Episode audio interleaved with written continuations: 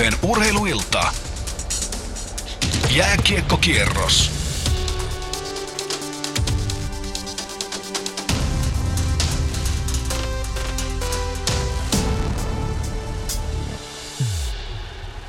Hyvät jääkiekkoilun ystävät.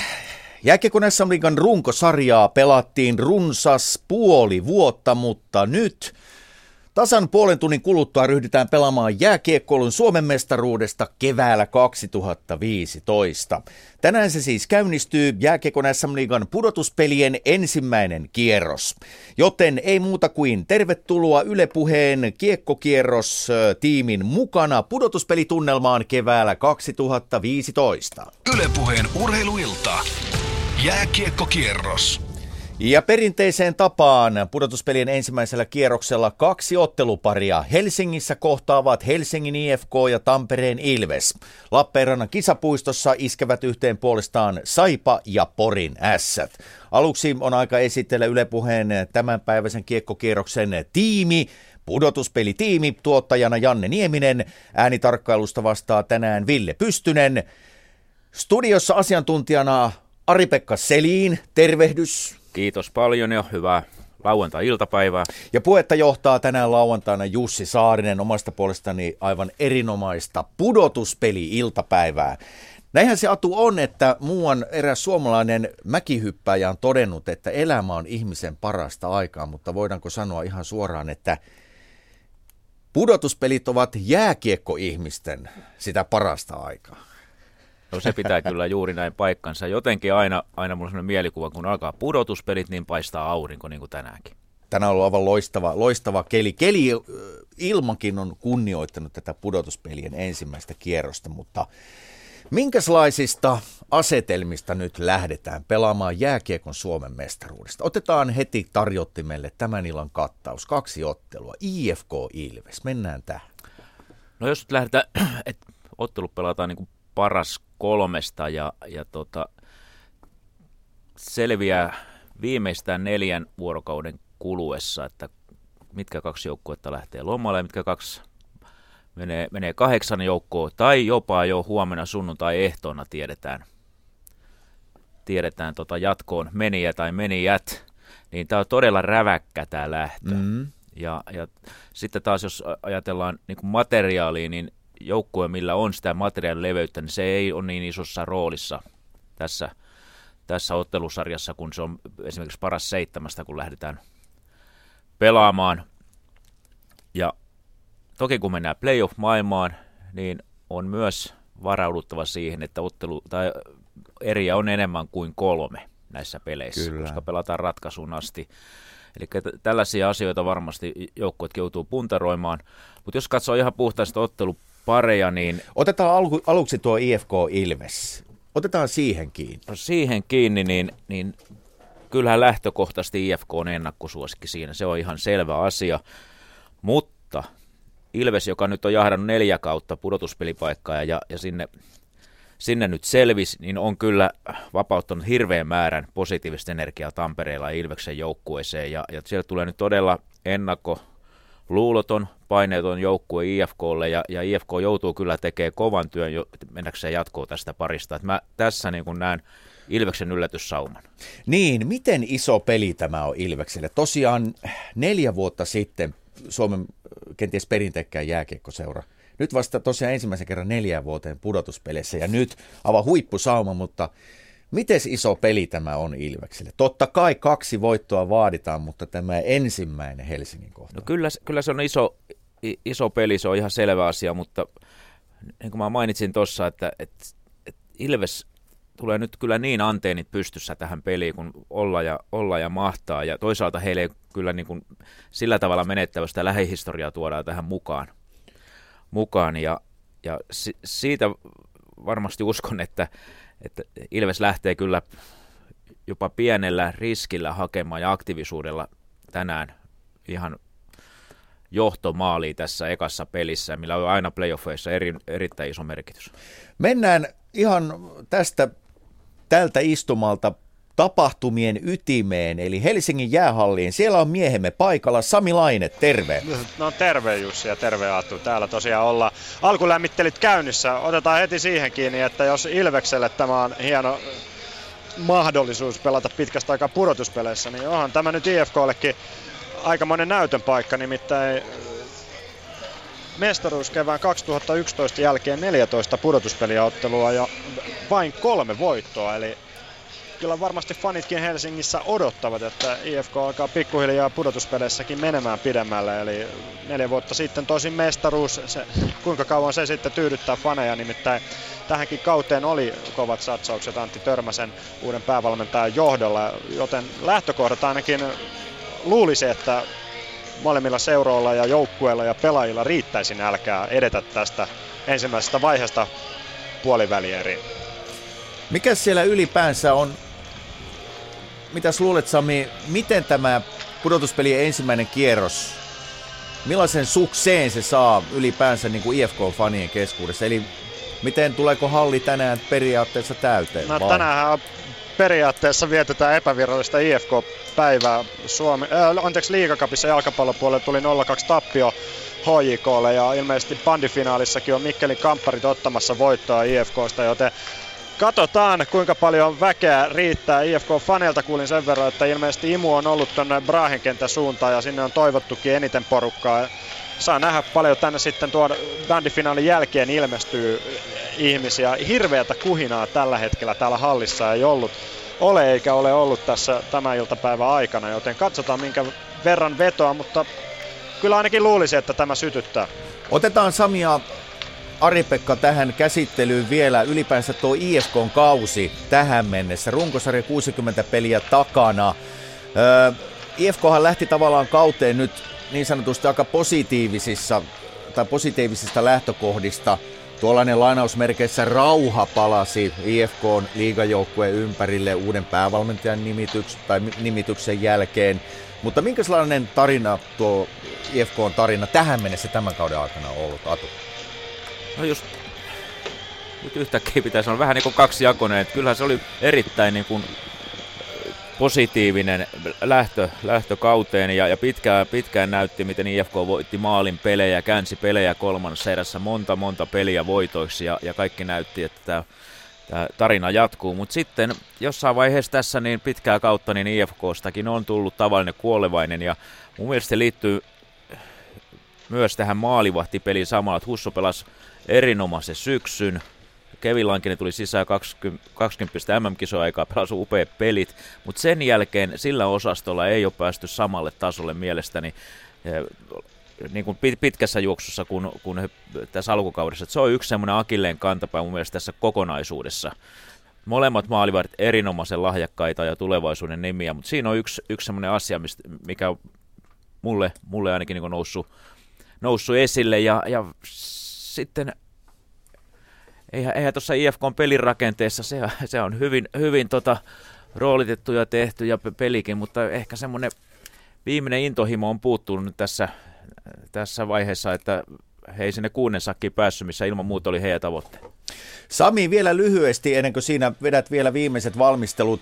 Mitenkä IFK on kokoonpano elänyt tähän pudotuspelien ensimmäisen kerroksen avauspeli? Lankinen jatkaa tuon viimeisen runkosarjan viikon tavoin IFK maalilla. Siinä Kristian Heljanko A-nuorista mukana. Heljanko on niin ikään lahjakas maalivahti. Valittiin muun muassa pari vuotta sitten B-junnuja parhaaksi maalivahdiksi. Ja Husso, Hussosta sen verran, että kokoonpanossa siis ei ole tuo kärpät ottelun jälkeen ollut, mutta hän ei ole myöskään loukkaantuneiden listalla, että saa nähdä, että mitä siellä sitten Husson poissaolon takana loppujen lopuksi on. Toinen paha takaisku Juuso Puustinen, joka oli tuossa runkosarjan lopulla erittäin hyvässä iskussa on myös pois. Hänen jalkansa ilmeisesti loukkasi jalkansa tuossa Ässiä vastaan kolmannessa erässä, törmäsi Ville Uusitalon kanssa ja ei ole sen jälkeen ollut, ollut IFK vahvuudessa. Puustinenhan oli aika kovassa iskussa tosiaan tuossa runkosarjan lopussa ja taisi olla yhdeksän ottelun mittainen hyvä putki siinä, jossa tuli saman verran pisteitä.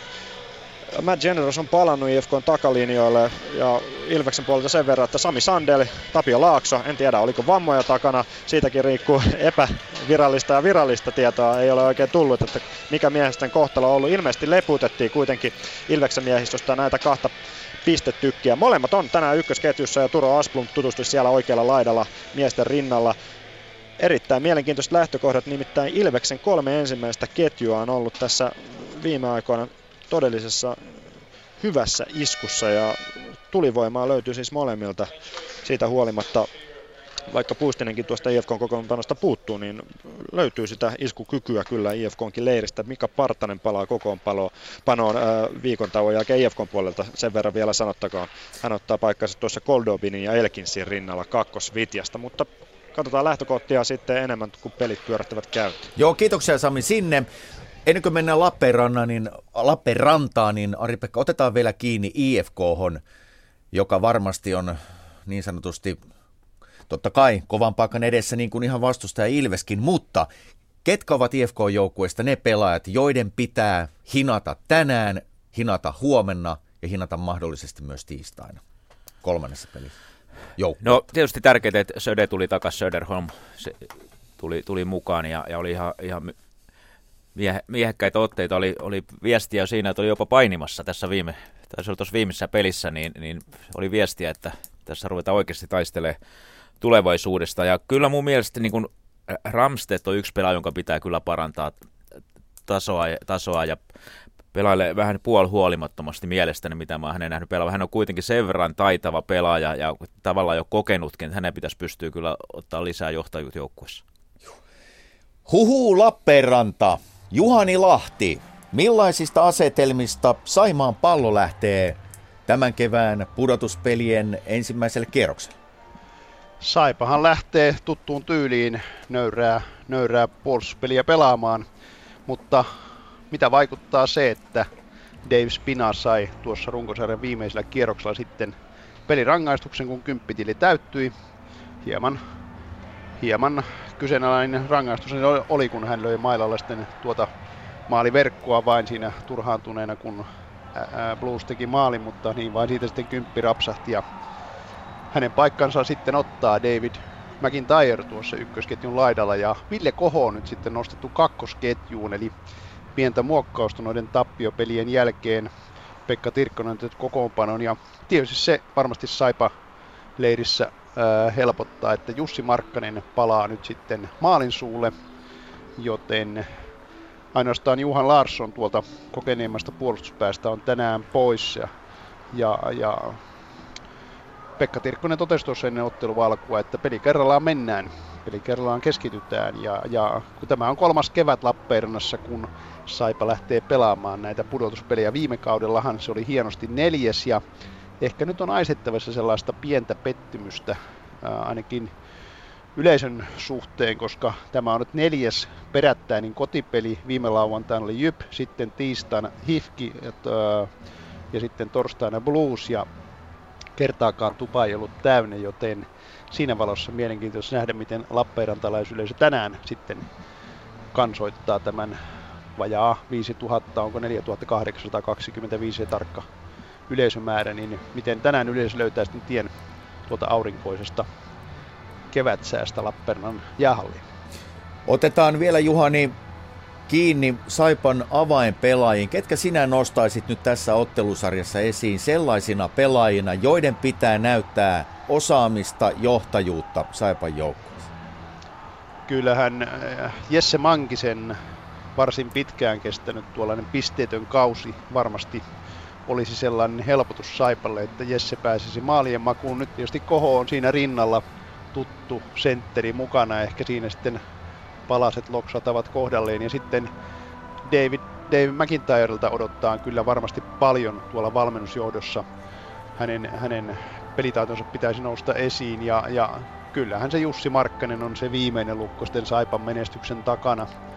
Että nämä kolme mielestäni ovat ne, ketkä ovat erittäin suuressa roolissa nyt tiistai-iltaan asti, jos siihen asti pelataan. Kiitoksia Juhani sinne ja muistutetaan kaikkia kuuntelijoita, että ottelun ensimmäisellä erätauolla Meillä on haastattelussa Saipan päävalmentaja Pekka Tirkkonen. Ari-Pekka, Saipan seurahistorian paras kausi koettiin viime kaudella, eli kaudella 2014. Hieno kausi, Saipa pelasi kevään päätteeksi mitaleista, mutta jäi neljänneksi. Tämän jälkeen alkoi aivan valtava rakennemuutos. Saipasta poistui tasan kaksi kentällistä, ehdottomia avainpelaajia, mutta miten hyvin tuo Saipa ylipäänsä on päässyt tuon rakennemuutoksen yli nyt kauden aikana, 60 runkosaripelissä? No kyllä minulla on positiivinen kuva kyllä Saipan toiminnasta ylipäätään, ja totta kai se oli fantastinen se viime kausi, ja sitten samalla kyllähän nuo odotusarvot on mielestäni kohtuuttomat sitten taas aina ver, versus viime kausi, ja, ja tota, mutta minusta joukko on erittäin viisaasti rakennettu, löydetty sopivia pelaajia. Ehkä sellaista kärkeä ei tällä hetkellä on, mutta erittäin tasainen joukkue, ja siellä on pelaajia, joilla on nyt tässä useammalta keväältä playoff-kokemusta, mikä mun mielestä on nyt äärimmäisen niin kuin hyvä asia Saipalle, vaikka viime pelit nyt ei ihan, ihan tota huikeita, huikeita ollut siellä, mutta Saipa on löytänyt kyllä niin jo useamman vuoden niin oman tavan toimia, pelata ja rakentaa joukkuetta ja, ja on siinä monelle seuralle hyvänä esimerkkinä. Keiden pelaajien pitää hinata Saipaa nyt? No, kyllä mua... Tän, sekä tänään että huomenna. No kyllä helppo niin kun yhtyy Juhani Lahden tuota mielipiteisiin, eli, eli kyllähän Mankin on just sama tyyli kuin puhui Ramstedissa IFKssa, pitää nostaa kyllä tasoaan ja, ja hirveä potentiaali, potentiaali löytyy kaverista. Ja tuossa tietysti Mike Intajori on siinä mielessä, hän pelaa se, jos nyt mä oikein katson, niin pelaa laiturina tänään, että ei, ei pelaa keskellä, että sekin on mielenkiintoinen nähdä, tietysti johtuu siitä, että spinaa pois, spinaan pois ja, ja, ja niin kuin yleensäkin tässä otteluparissa, niin siellä on kaksi kokenutta huippumaalivahtia vastakkain tässä, tässä mm. ottelusarjassa. Ja, ja, mutta nyt varmasti, jos ajattelee Saipaa yleisesti, niin Saipahan niin kuin joukkue. Ja mä uskon siihen, niin kuin, että se on se heidän juttunsa, se joukkueen voima, eikä niinkään yksittäispelaajat. Otetaan vielä kiinni tuohon Saipan ylipäänsä joukkueen rakentamiseen tosiaan viime kaudella aivan laatujoukkue, tulos sen mukainen. Ja tänäkin keväänä joukkue on hinannut itsensä pudotuspeleihin todella kovasta vaihtuvuudesta huolimatta, niin mihin tuo, mistä se on lähtenyt siellä tuo ihan, ihan laadukkaiden joukkueiden rakentaminen? Mitä, mitä siellä taustalla on? No kyllä se varmaan on lähtökohtaisesti, että Saipaa urheilullinen tiimi ollut, ollut aina, aina ja siihen vallitseviin olosuhteisiin, eli budjettiin nähden, niin, niin pyritte löytää oikeita palasia ja siihen pelitapaan, mitä, mitä valmennus haluaa viedä eteenpäin, niin siihen löydetty oikeita pelaajia ja, ja myös sellaisia pelaajia, jotka on saanut isomman roolin Saipassa ja siellä noussut sitten ihan uudelle, uudelle tasolle, että ne on mun mielestä niitä Saipan vahvuuksia tulee olemaan tulevaisuudessakin. Miten pitkälle tämän hetken Saipan joukkueella, miten pitkälle sillä voidaan tänä keväänä mennä? No kyllä, voidaan ihan miten pitkällä tahansa, että, että lähinnä se, että mi, miten, miten Markkane, Bernard, Akseli pystyy, pystyy tota tästä urakasta selviämään. Toki tässä niin kuin on Tirkkonenkin sanonut, että tänään pitää keskittää yhteen peliin, mutta kyllä, kyllä sillä on hyvät mahdollisuudet mennä eteenpäin Saipalla vaikka miten pitkälle. Ylepuheen urheiluilta. Jääkiekkokierros. 12 minuuttia vielä ja sen jälkeen kiekko putoaa jäähän. Ryhdytään pelaamaan jääkiekkoilun Suomen mestaruudesta keväällä 2015. Mutta nyt vaihdetaan hetkeksi jääkiekko ampumahiihtoon. Nimittäin kuten kaikki tiedämme, niin ampumahiidon MM-kisat ovat käynnissä Kontiolahdella. Ja meillä on miehemme paikalla. Pertti Tapola, terve. Tervehdys, tervehdys. Mikäs on tämän lauantai-päivän tuollainen Ampumaheidon MM-kisapäivänä on isossa kuvassa miesten viesti. Mitä on odotettavissa ja mitä tuleman pitää? No odotettavissa tietysti kovaa taistelua maailmanmestaruudesta, se on ilman muuta selvää. Norja tietysti kovalla joukkueellaan Ulenar Björdalen, Tarjei Bö, Johannes Bö ja Emil Hekle Svensson on tämän miesten viestin ennakkosuosikki. Haastajina kovat ampumahiihtomaat Saksa, Erik Lesser, Daniel Bö, Mark Pfeiffer, Simon Semp ja tietysti tuo itäinen naapurimme Venäjä, Garanitse, Volkov, Malusko, Sipulin. joukkueella. Ja Ranska sitten sinnittelee Tietysti Ranska on sellainen kysymysmerkki, sillähän on kovat nämä Furkadin veljekset, mutta sitten kaksi muuta viestiviejä, Jean Beatrix ja Quentin Willaumaye, ovat semmoisia kysymysmerkkejä.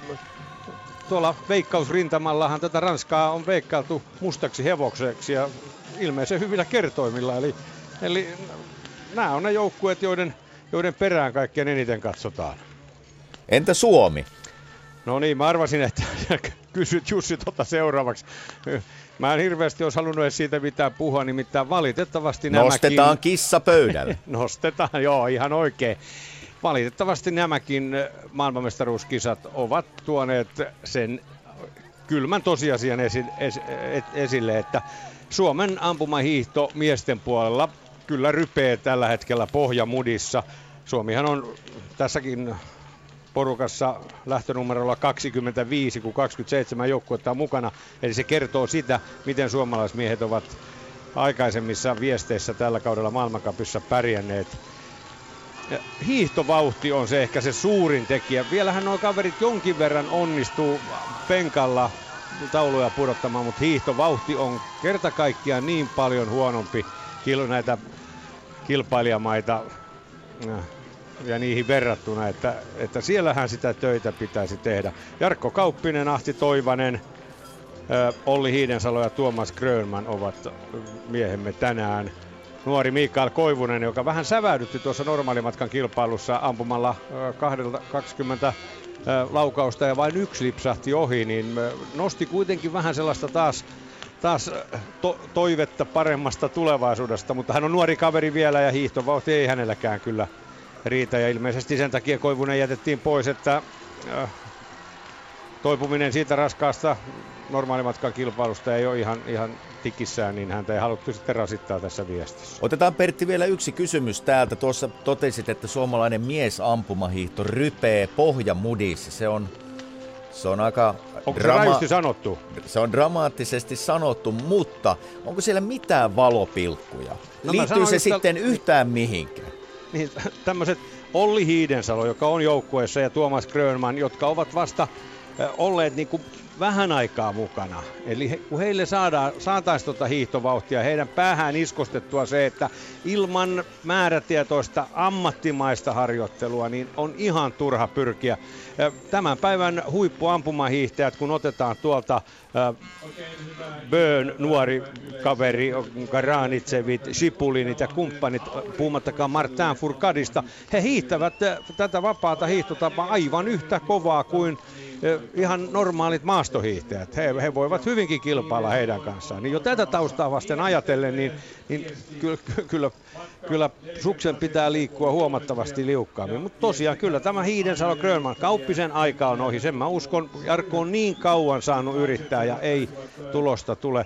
Ahti Toivasen on pantu vuodesta toiseen toiveita, että vielä se siitä se hiihto lähtee liikkeelle. Mutta jotain siellä on, että ei jakseta tehdä tarpeeksi kovin sitä töitä, nimenomaan hiihtovauhdin. Kiitos Pertti sinne Kontiolahdelle. Me palaamme ensimmäisellä erätauolla sekä myös toisen erän aikana parin otteeseen miesten viestin tapahtumiin. Kiitoksia Pertti sinne Kontiolahdelle. Me jatkamme Ari-Pekka Selinin kanssa tältä studiosta jääkiekon SM Liigan pudotuspelien ensimmäisen kierroksen tiimoilta. Niin, Ottelusarja ensimmäiset pelit. No totta kai, kahdella voitolla mennään jatkoon, mutta miten tärkeää ylipäänsä on saada semmoinen kunnon tekemisen meininki ja onnistuminen tässä ensimmäisessä pelissä? Miten pitkälle hyvä onnistuminen voi kantaa sitten huomenna taas? No kyllä se voi kantaa siis, ja sitä varmasti kaikki nämä neljä joukkoa nyt hakee tähän onnistumista tähän välittömästi tähän pelin alkuun molemmilla paikkakunnilla. Ja on siinä, siinä mielessä iso merkitys myös, koska nämä pelataan, tämä seuraava peli on jo huomenna. Toki, toki sillä lopputuloksella ei sinänsä ole mitään merkitystä muuta kuin että olet voittanut, mutta, mutta se, että jos se oikein kanavoi sen onnistumisen tänään huomiseen, niin, niin kyllä se joukkue erittäin vahvoilla on, vaikka sitten jostain syystä vaikka lähtisi sitten vieraskentällä, jos kotijoukkueet tänään esimerkiksi voittaisi. Et kyllä, kyllä se on oikein kanavoitunut, niin on siitä, on siitä etua. Miten se joukkueen ilmapiirissä ylipäänsä näkyy, kun mennään kevään ensimmäiseen pudotuspeliin? Miten se heijastuu joukkueen fiiliksessä ja ilmapiirissä. Kun noustaan vaikkapa bussiin ja ajetaan Tampereelta Helsinkiin ja no. tiedetään, että tässä on nyt se kauden hetki. Kyllä se on, kyllä se on niin, että selkä suorana kävellä ja, ja, ja katse, katse kirkkaana, mutta samaan aikaan myös hyvin keskittyneenä, että ei siellä niin kuin ajattelee valmentajan silmin, niin, niin silloin kun pudotuspelit alkaa, niin kannattaa kyllä aika, aika harkiten miettiä, mistä asioista haluaa tai mitä asioita haluaa viestittää yksittäiselle pelaajalle tai koko joukkueelle, että et enemmän niin kuin olla semmoisena tukihenkilönä ja, ja tukea sitä lähtöä siihen pudotuspeleihin. Eli voidaanko sanoa, että nimenomaan pudotuspeleissä se joukkueen ilmapiiri, se, sen pitää olla niin sanotusti huipputaso ja sen pitää olla ihan aidosti positiivinen ja hyvä. Joo, kyllä. Ja sitten kuitenkin pitää muistaa, että siellä on 60 pelin matka yhdessä takana ja sen sitten hyödyntäminen. Mutta jos, jos sellaista ilmapiiri, positiivista ilmapiiriä on ollut koko kautena, niin ei sitä kyllä ihan helppoa virkata siihen ensimmäiseen pudotuspeliin, vaikka, vaikka mistä, mistä pelattaisiin.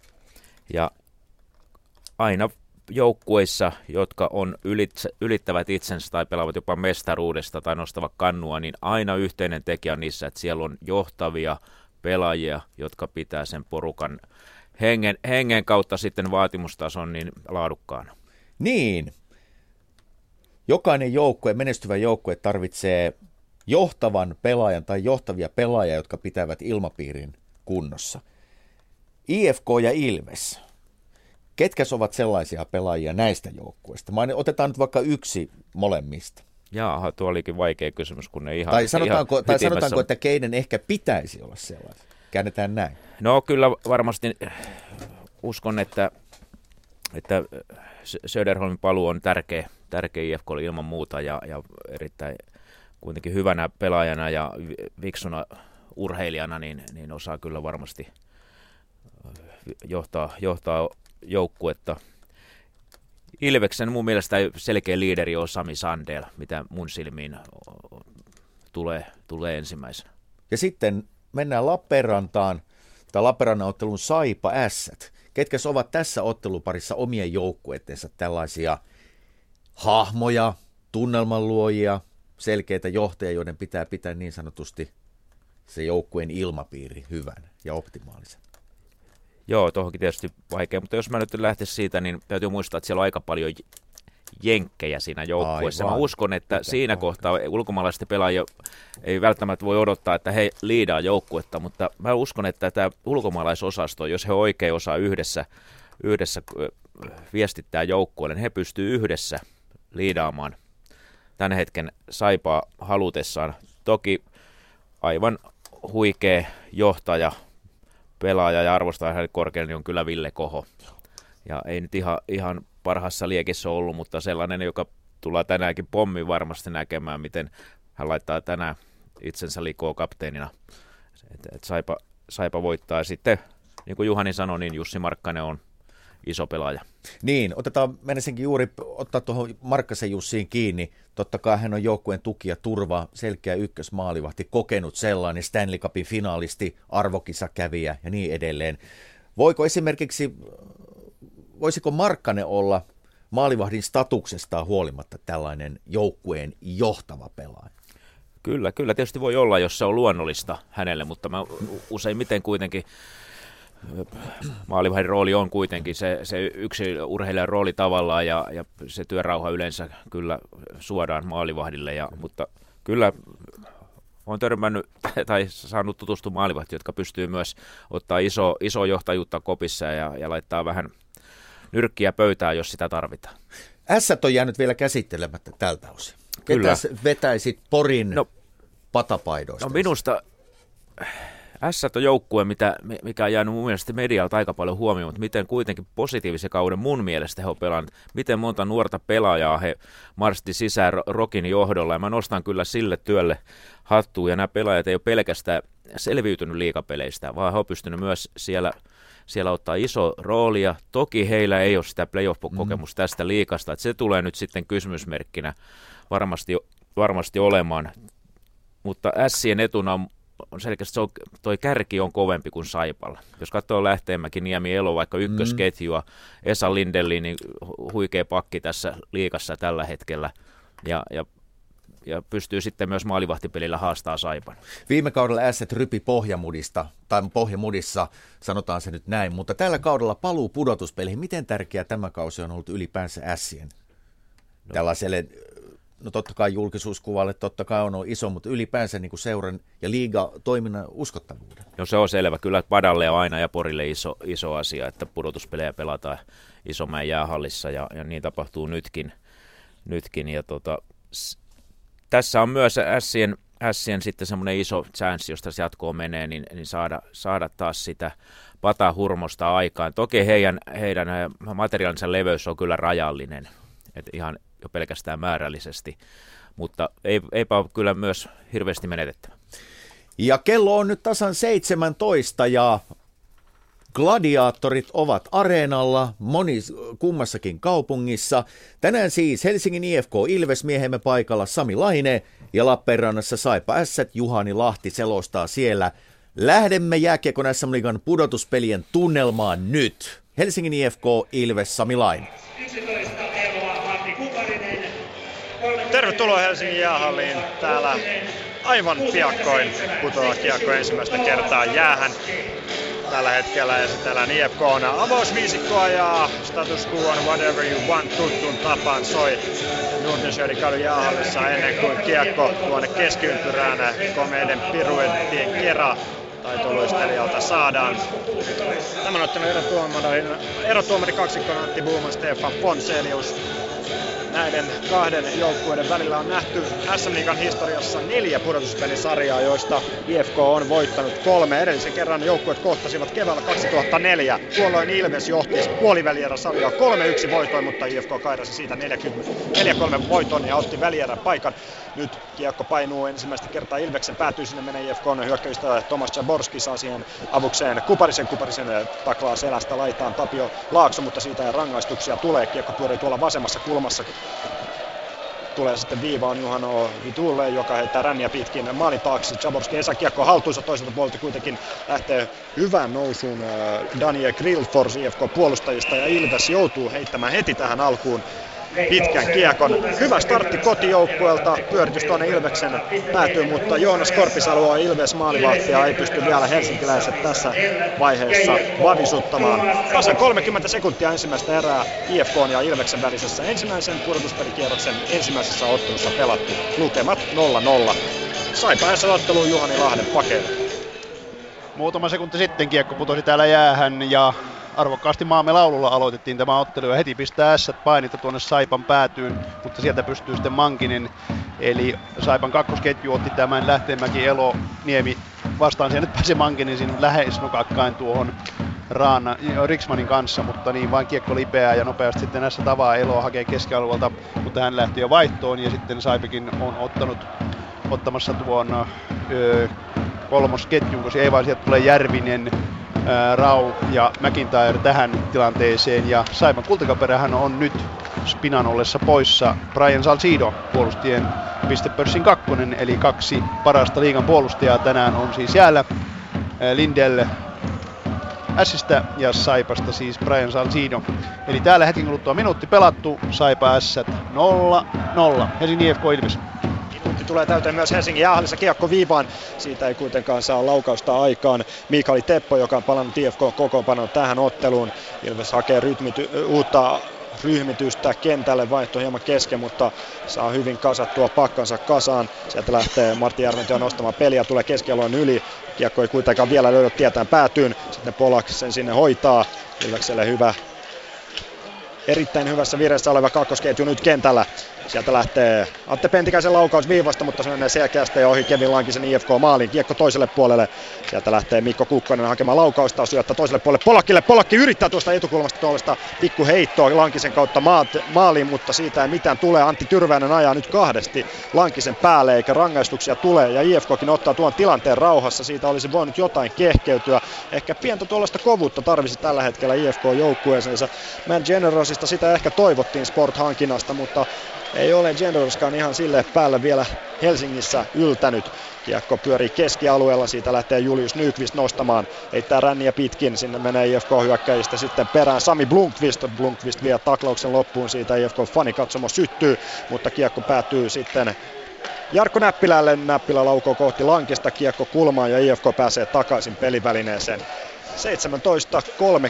eli kaksi ja puoli minuuttia ensimmäistä erää takana. Lukemat 0-0. Sai päässä. Täällä 2-0 kuusi pelattu, kun Asset joutuu turvautumaan kesken saiva painostuksen pitkään kiekkoon ja näin sitten sieltä ei pääse nelosketju Kärki Heino Saarella vaihtoon, vaan he joutuvat jäämään tuolle kentälle. Saipa ottaa siihen heti sitten ykkösketju Rau Järvinen McIntyre takana Löfkist ää, ja Ahonen ja aloitus on tuolta Juuso Riksmanista katsottuna oikealta kädeltä Saipa voittaa aloituksen. Ahonen tulee hirveä pommi, mutta sekin pystyy suoraan S-pelaajaan.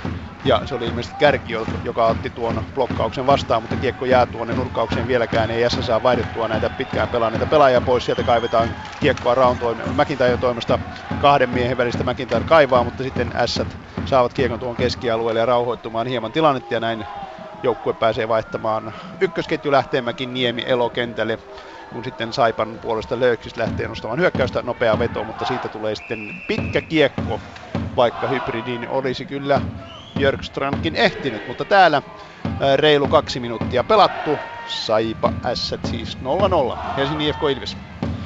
IFK ja Ilveksen välis, välisessä ottelussa viedetään yhä pelikatkoa. Thomas Nykop IFK-pelureista pitkään makasi jään pinnassa ja näyttää nyt loukkaavan itseään ja jalkansa ilmeisesti todella pahasti. Ei pysty ollenkaan oikeaa jalkansa, jalkansa varaan, varaamaan painoa. Nykop törmäsi tuossa siniviivan päällä Ilves-pelurin kanssa. Se oli harmittoman näköinen ja täysin vahinko ilmeisesti se tilanne, mutta Nykop toistaiseksi nel- nelosketjun sentteri poissa IFK kokoonpanossa. Katsotaan palaako vastikään 22 vuotta täyttänyt sentteri.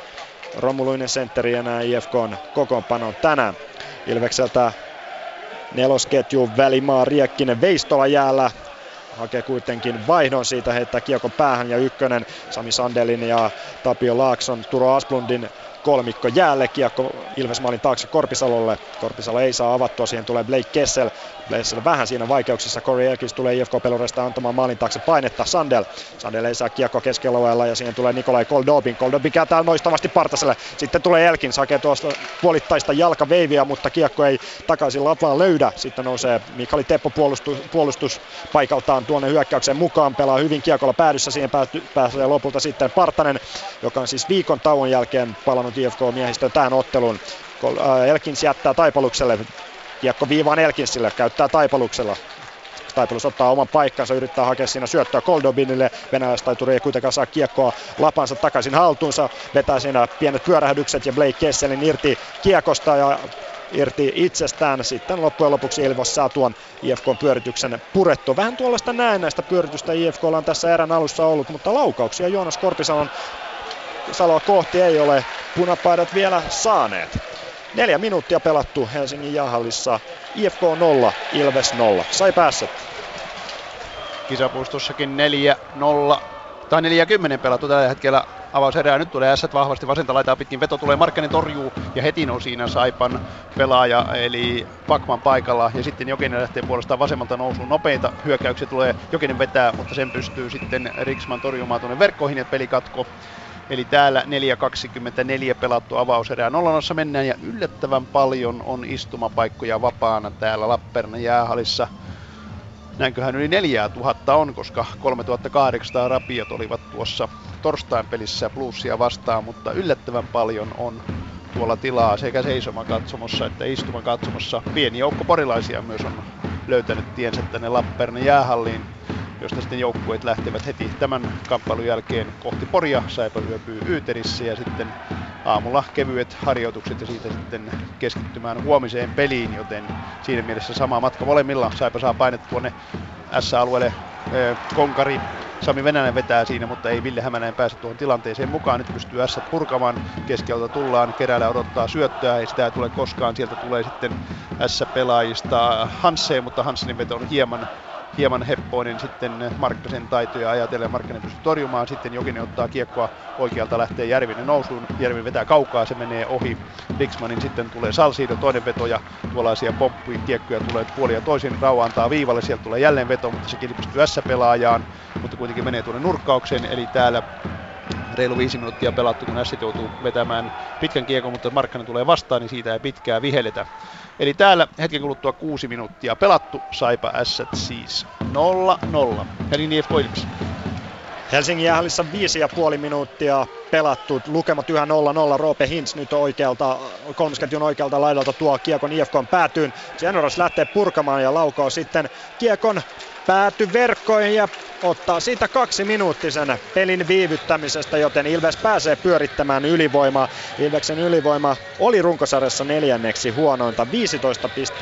15,5 oli tuo ylivoimaprosentti tamperelaisilla. Tuomas Tuokkola, Ilveksen päävalmentaja, on terottanut moneen kertaan, että tuo erikoistilanne pelaaminen pitäisi saada kuntoon. Katsotaan nyt sitten, kun Sami Sandel ja Tapio Laakso ovat molemmat palanneet kokoonpanoon ja tulevat Tura Asplundin kanssa pyörittämään tuota ylivoimaa. Siellä taitaa olla Näppilä ja Tommi Kivistö viiva pelureina tuttuun tapaan Ilveksellä. Kiekko viiva Kivistöllä. Toisella puolella Näppilä tarjoaa vetopaikkaa. Sitä ei tule. Asplund pyöräyttää rystyllä Kivistölle. Viiva. Kivistö laukoo.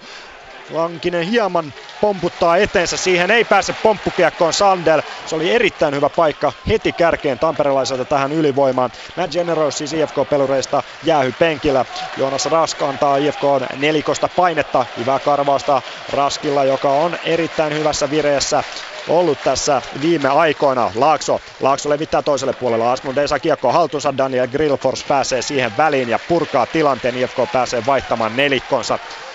Kuusi minuuttia 20 sekuntia avauserää takana. Ilveksen ylivoima siis mennään 0-0 tilanne yhä Helsingin jahallissa. Sai päässä. 6.09 on pelattu Lappeenrannassakin ja tässä vietetään ensimmäistä liigan mainoskatkoa. Ja runkosarjasta poiketen tässä avauserässä on kuuleman mukaan kolme mainoskatkoa normaalin kahden sijasta, joten sekin hieman pitkittää tätä avauserää. Nyt tämä mainoskatko Lappeenrannassa alkaa olla pikkuhiljaa pidetty ja 0 mennään. Hetki sitten Saipen Björkström lähti vahvaan nousuun kohti Riksmannia, mutta niin vain Riksman torjui tuon vedon ja sen takia aloitus jää tuonne Sien alueelle, mutta kun aloitusta odotellaan, niin käydään Helsingissä täällä. Siis peli edelleen 0-0, kun reilu 6 minuuttia pelattu. Helsingin IFK Ilves. Seitsemän minuuttia takana ensimmäistä erää ja puoli minuuttia Matt Generosin IFK puolustajan rangaistusta. Ilveksellä jäällä Polak, Tyrväinen ja siinä äh, Steven Salevski sentterinä. Tämä ketju on ollut hyvässä vireessä. Jalevski päätti runkosarjan äh, kahdeksan pelin pisteputkeen 2 plus 7 no, tuona aikana.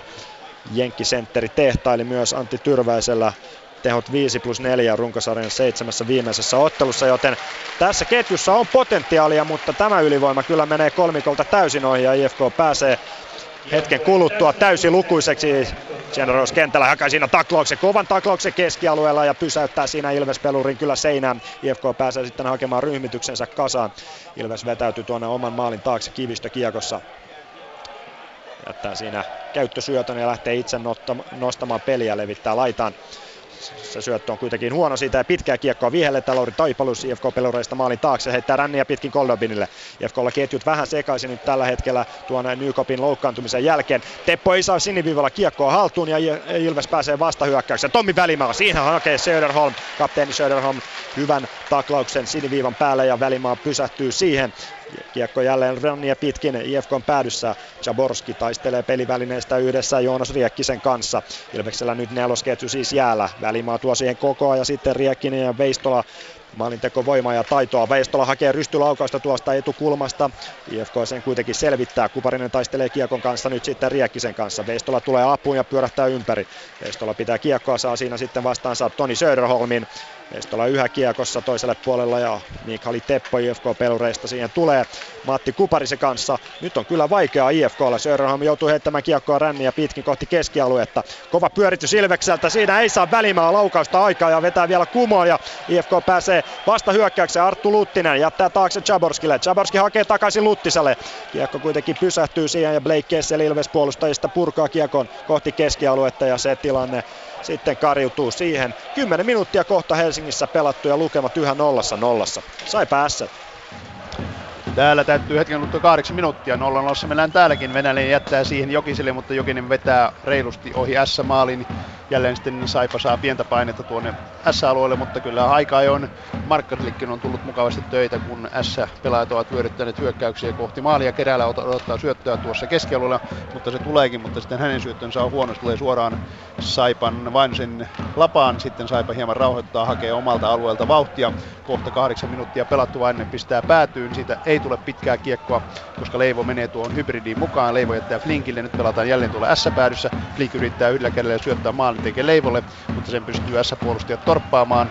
Ja siellä jälleen sitten Flink ja Leivo kaivat kiekkoa. Flink kaivaa kiekkoa, sitten tulee hyvä Ahodelle paikka. Ahonen vaihtaa puolta Löfqvist, vetää kaukaa, mutta se menee ohi maalin. Ei voi pääse tuohon reboundiin kiinni.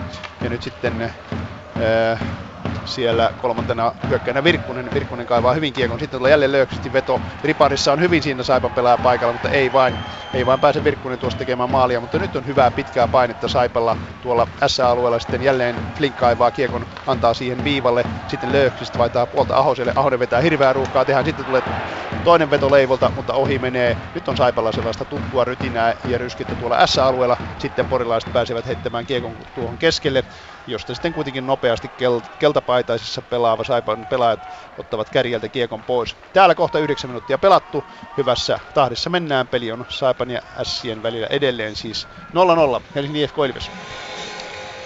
9.42 avauserä Helsingin jahallissa pelattu. Robert Leino IFK-puolustajista oman pään aloitukseen. Saa siinä vastaansa Tapio Laakson, joka on siis viikon tauon jälkeen palannut tupsukorvien kokoonpanoon. Leino nyt keskusyökkäjän paikalla, kun Thomas Nykop joukkasi tuossa erän alussa jalkaansa. Leino on tottunut pelaamaan sekä laidassa että sentterinä, joten se tuskin miestä haittaa. Leino voittaa aloituksen, ovituu laidan kautta Partaselle. Partaselta kuitenkin vähän huono syöttö keskialueelle ja kiekko päätyy sitten Tommi Kivistölle. Kivistöltä loistoavaus siihen keskelle Turo Asplundille.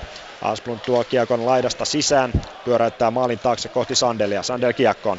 Laakso hakee siinä vierellä vauhtia, mutta sitä ei, saa kuitenkaan kiekkoa lapansa. Ovitu IFK-puolustajista pääsee purkamaan tilanteen, mutta kiekko ei mene keskialueella. Nyt on Ilveksen ykkösketjulta hyvä pyöritys IFK päädyltä, päällystä. Sitten Partanen torppaa tylysti Sandelin kumoon laidan vierellä ja siitäkö kotiyleisö syttyy. Toisessa päässä kuitenkin sitten kaatuu Daniel Grillfors ja siitä ottaa Ilves kahden minuutin rangaistuksen. Se on Tommi Kivistö, Ilves puolustaja ja Ilveksen ehkäpä tärkeimpiä pelaajia ollut tällä kaudella ehdottomasti. Jokeri kasvatti. Nyt kuitenkin kahden minuutin istunnolle ja IFK ylivoimalle. Reilut 10 minuuttia ensimmäistä erää pelattu Helsingin jahallissa. IFK 0 ja Tampereen Ilves 0. Sai päässä. Täällä 9.34 pelattu. 0-0 vain mennään. Aloitus on tuossa Ässien sinne on tuntumassa Saipan isokokoinen sentteri Matti Järvinen on siinä Saipassa, Saipasta aloituksessa. Saipa ei voita aloitusta, aloituskiekkoa itselleen, vaan se lähtee sitten heti, heti Hansen ja kumppanit viemään kohti Saipa Markkanen tulee kaukaa vastaan, sieltä sitten torpataan Saipan pelaaja, mutta Järvinen ottaa kiekon, hakee nopeasti sitten McIntyrelle. McIntyre hakee sitten puolestaan Järvistä, mutta tuo syöttö ei mene perille. Ja nopeasti sitten Porin punapaidat nostavat kiekkoa keskellä haetaan Huhtasta, mutta Huhtanen ei saa sitä hallintaan. Hieman sekavaa peliä nyt puolia toisin. Nyt sitten lähdetään punapaitojen toimesta kohti Saipan maalia. Markkanen torjuu ja peli katko. Eli siitä ei sen enempää ja alkaa liikan mainos katko. 9.57 on avauserää pelaamatta. Ja täällä siis mennään tasalukemissa 0-0. Helsingin IFK Ilves. Siis jäähypenkillä IFKlla minuutti 50 ylivoima-aikaa. Jonas Rask maali, äh, kiekon kanssa maalin kulmalla rauhoittaa kuitenkin pelin ja antaa Ramstedille pelivälineen. Ramsted hakee asetelmia tuossa B-pisteen kaarella, käyttää viivassa Lauri Taipaluksella. Ramsted jälleen kiekossa levittää hyvin toiselle puolelle Zaborskille. Zaborski hakee laukausta takakulmaa kohti, mutta Jonas Korpisalo torjuu kiekon hyvin katsomoon ja ottaa siitä tärkeän pelikatkon. Ilves pääsee vaihtamaan alivoima nelikkoon. 1.34 nyt tuota kivistön rangaistusta.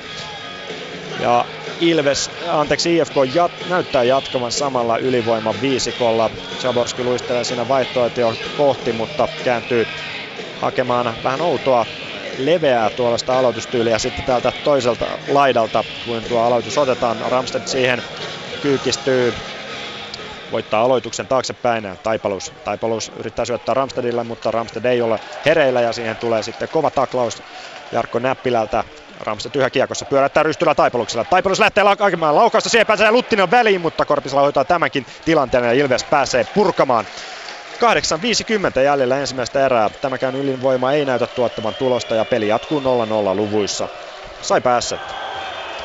Nyt sitten ensimmäinen torikokous on valmiina, kun 9.46 on avauserää pelaamatta.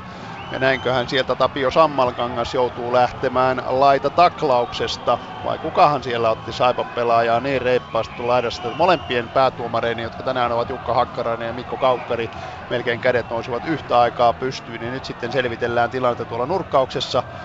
Siellä näyttää Kaukari, että enempää S-pelaajia ei tähän tarvita ja sieltä sitten Mankinen on ainakin ilman kypärää ja Mankisen edessä seisoo sitten kultakypärä Eero Elo, mutta mitä sitten tuossa tapahtuu, ei vaan Niemihän siellä on ja Elokin siinä on vierellä, mutta rangaistuksia tulee ja ainakin S-pelaaja lähtee siitä istunnolle ja se on Tapio Sammalkangas. Minkälainen rangaistus siitä sitten tulee ja näin sitten Saipa pääsee ylivoimalla Mankista. Siinä ilmeisesti otettiin, kun Mankinen on edelleenkin ilman kypärää ja siinä sitten seurakaveri Löfqvist vie Mankisten kypärää kohti tuota Saipan vaihtoaitiota.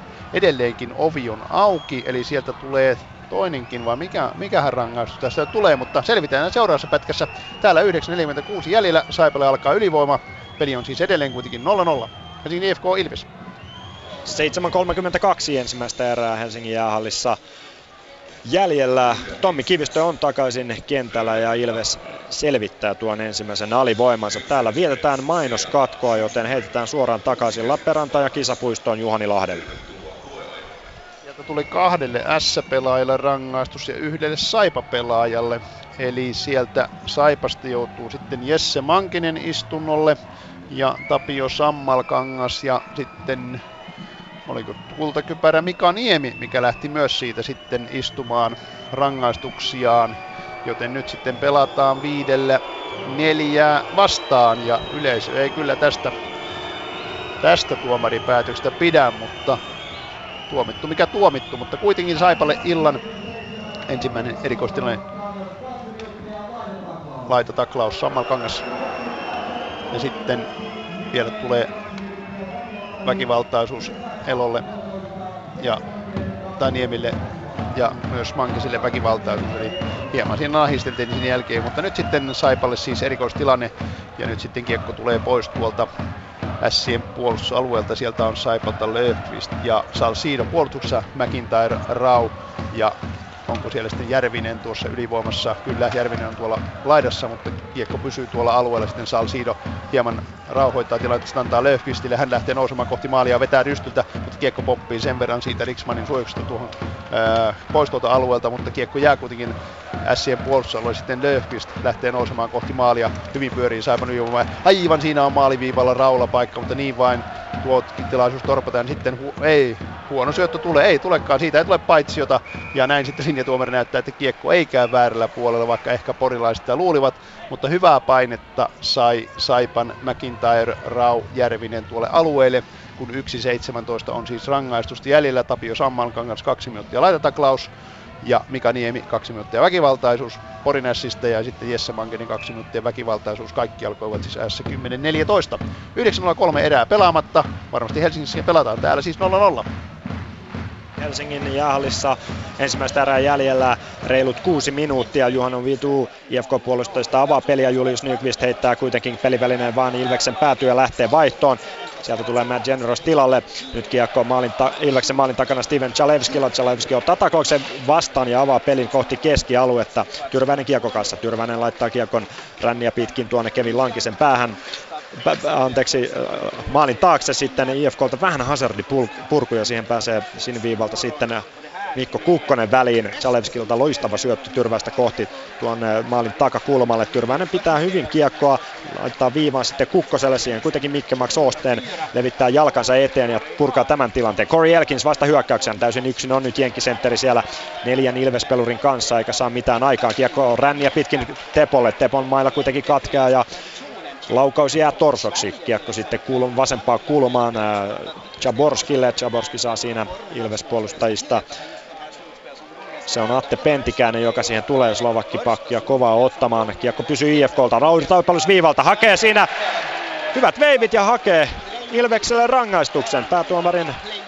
Antti Buumanin käsi on jälleen pystyssä ja sieltä sitten tullaan rajusti Ilveksen pelureista kuka siinä oli tilanteesta, mutta tuli täysin käsittämästi tilanteen jälkeen selkää sieltä IFK hyökkää väliin, vaan siihen tulee, anteeksi Pentikäinen, siihen tulee nyt selvittämään tätä tilannetta. Todella raju taklaus ja siellä nyt on sitten Pentikäinen, onko Mika Partan IFK-pelureista sitten siellä nujakoimassa. Se oli täysin turka, turha taklaus. Se on Chaborski, joka siellä ilman kultaista kypäräänsä nyt heiluu sitten Pentikäistä vastaan rajun näköinen taklaus. Ei sitä ilmeisesti Ilves-peluri loukkaannut, mutta taitaa tulla iso rangaistus. IFKlle oli tulossa siis ylivoima. Ja se tuhriintui nyt siihen. Arttu Luttinen sinne menee ainakin istumaan. Oliko sitten Luttinen tuo, joka rajun töötin sinne vei loppuun saakka. Toivottavasti siinä ei nyt pahemmin käynyt. Olisi mukava nähdä hidastus. Tämä on nimittäin sellaisessa kulmassa, että on vaikea nähdä edes kiekkoa tuolta Ilveksen maalin oikealta puolelta. Se nähdään uusintana. Siinä lähtee Taipalus ja hankkii rangaistuksen. Voite Polakille Ilves-pelaajista. Kiekko ajautuu sitten kulmaan. Siihen tulee Luttinen kovaa selästä ja onko se Mikko Kukkonen sitten Ilves-pelureista, joka on laidassa ei siinä kuitenkaan pahasti loukkaa itseään. Kauhea mylläkkä saatiin ainakin aikaa, joten hyvä saada tunnetta tähän. Molemmilla joukkueilla yksi pelaaja siis rangaistusaitiossa. IFKlla Arttu Luttinen ja Ilveksellä Voite Polak. Katsotaan sitten seuraavalla pätkällä, että miten tässä rangaistuksia jaetaan. 5.40 jäljellä, siirretään Lappeenrantaan Saipa Asset. Täällä 7.47 erää jäljellä, kun sekunnin kuluttua alkaa Sien ylivoima Saipan puolustaja Sam Löfqvist ajoi aika rajusti tuossa maalivahti Riksmania päin ja siitä sitten estämisestä tuli hänelle kakkonen ajassa 12.13 ja sekunti, niin sitten S saavat täyden kokoonpanon tähän ylivoimaan ensimmäistä kertaa tänä iltana. Saipa ei pystynyt tuossa Sammalkankaan ja Niemen kahden rangaistuksen aikana, vaikka se pelasi vielä neljää vastaan, koska Mankininkin oli kakkosellaan, niin oikeastaan kovinkaan pahoja tilanteita tehdä. Nyt pääsee sitten saman kangan pois ja nyt sitten alkaa Ässien ylivoima hetken kuluttua. Kaukaa tulee kyllä Saipan Pakmanin veto, mutta sen pystyy helposti Riksman torjumaan ja nyt sitten alkaa tuo Sien pelätty ylivoima. Sieltä lähdetään tulemaan vauhdilla tuonne että Ojamäki odottaa syöttöä, se menee kuitenkin pitkänä tuolle päätyyn. Sieltä sitten Ojamäen ketjussa pelaavat siis Kiilholma ja Heden ja Saipa pystyy purkamaan maltillisesti kiekon sitten tuonne Riksmanin päätyyn ja näin sitten jäähyä kulunut puoli minuuttia. 7.13 erää pelaamatta, Saipa siis avauserässä 0-0. Helsingin IFK Ilves. Kova vihellyskonsertti Helsingin jäähallissa ja Antti Törmänen IFK-päävalmentaja kävi äsken erittäin kuumana tuosta rangaistuksesta. Arttu Luttinen sai 2 plus 10 minuuttia päähän kohdistuneesta taklauksesta. Vieläkin Törmänen siellä pudistelee päätään. Voite Polakille Ilvesyökkäjälle kaksi minuuttia koukkaamisesta. Neljännen neljää vastaan jatketaan, mutta IFK kannalta tämä on paha asia. Nimittäin siellä on jo loukkaantumisen takia Thomas Nykop pois kokoonpanosta, joten IFKlla on hyökkäistä tällä hetkellä aika paljon pulaa, kun 10 minuuttia siis Luttinen on henkilökohtaisella käytösrangaistuksella. Lauri Taipalus lähtee nostamaan peliä. Taipalus siihen keskelle Söderholmille pakkiparilla. Pakkiparilla erinomainen jättö Ramstedilla, mutta Ramsted vedää yhden kikan liikaa ja menettää kiekon. Jarkko Näppilä lähtee nostamaan peliä. Tulee keskialojen yli. Hyvällä rintamalla Ilves tällä hetkellä hyökkää. Laukaus sieltä välimalta. Anteeksi, se on Tapio Laakso, joka laukoo. Laakso toiselle puolelle levittää kiekkoa Ilveksellä nyt pienoinen pyöritys tässä Asmund kiekon kanssa. Asmund ei syötä viivaan, koska se on tukossa. Ovitu ottaa hyvin syöttölinjat pois. Asmund päättää lopulta laukoa, mutta kiekko etukulmasta ohi ja Taipalus selvittää tilanteen. Viisi minuuttia avauserää jäljellä, lukemat yhä nollassa nollassa. Sai päässä. Täällä 5.52 erää pelaamatta, kun kolme sekuntia vielä Saipan Löfgisti rangaistusta jäljelle, joten Saipa kesti tämän alivoiman, mutta hyvin kyttää hän siinä syöttöä, mutta ei jäähyöteessä tullessaan saa tuota kiekkoa hallintaan. Nyt tulee sitten jälleen mainoskatko ja onko siinä paitsio ja tahallinen paitsio aloitus viedään tuonne S-päätyyn, joten täällä vietään mainoskatkoa 5.40 erää jäljellä. Tilanne siis edelleen pyöreät 0-0. Helsingin IFK Ilves. 4.20 ensimmäistä erää jäljellä. 0-0 yhä lukemat. Juhano Vitu vetää nyt aika isoja minuutteja IFK puolustuksella levittää kiekon toiselle puolelle Grillforsille, joka ohjaa kiekon päätyyn, niin IFKlla nyt vaihto pahasti kesken. Ilveksellä äsken jäällä kolmosketjusta Aleksi Mustonen ja Roope Hintz, joka sai hyvän pyörityksen tuonne IFKn päätyyn.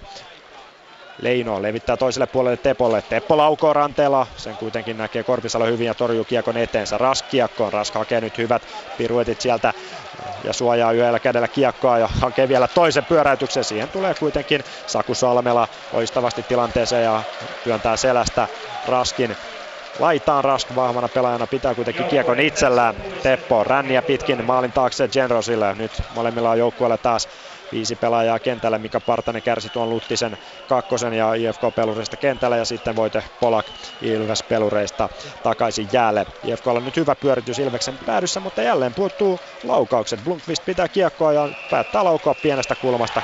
Korpisalo sen hyvin hyvin torjuu siellä sitten Matti Kuparinen antaa vähän mailaa ja siitä saadaan jälleen Tommi Kivistön toimesta pieni nujakka päälle.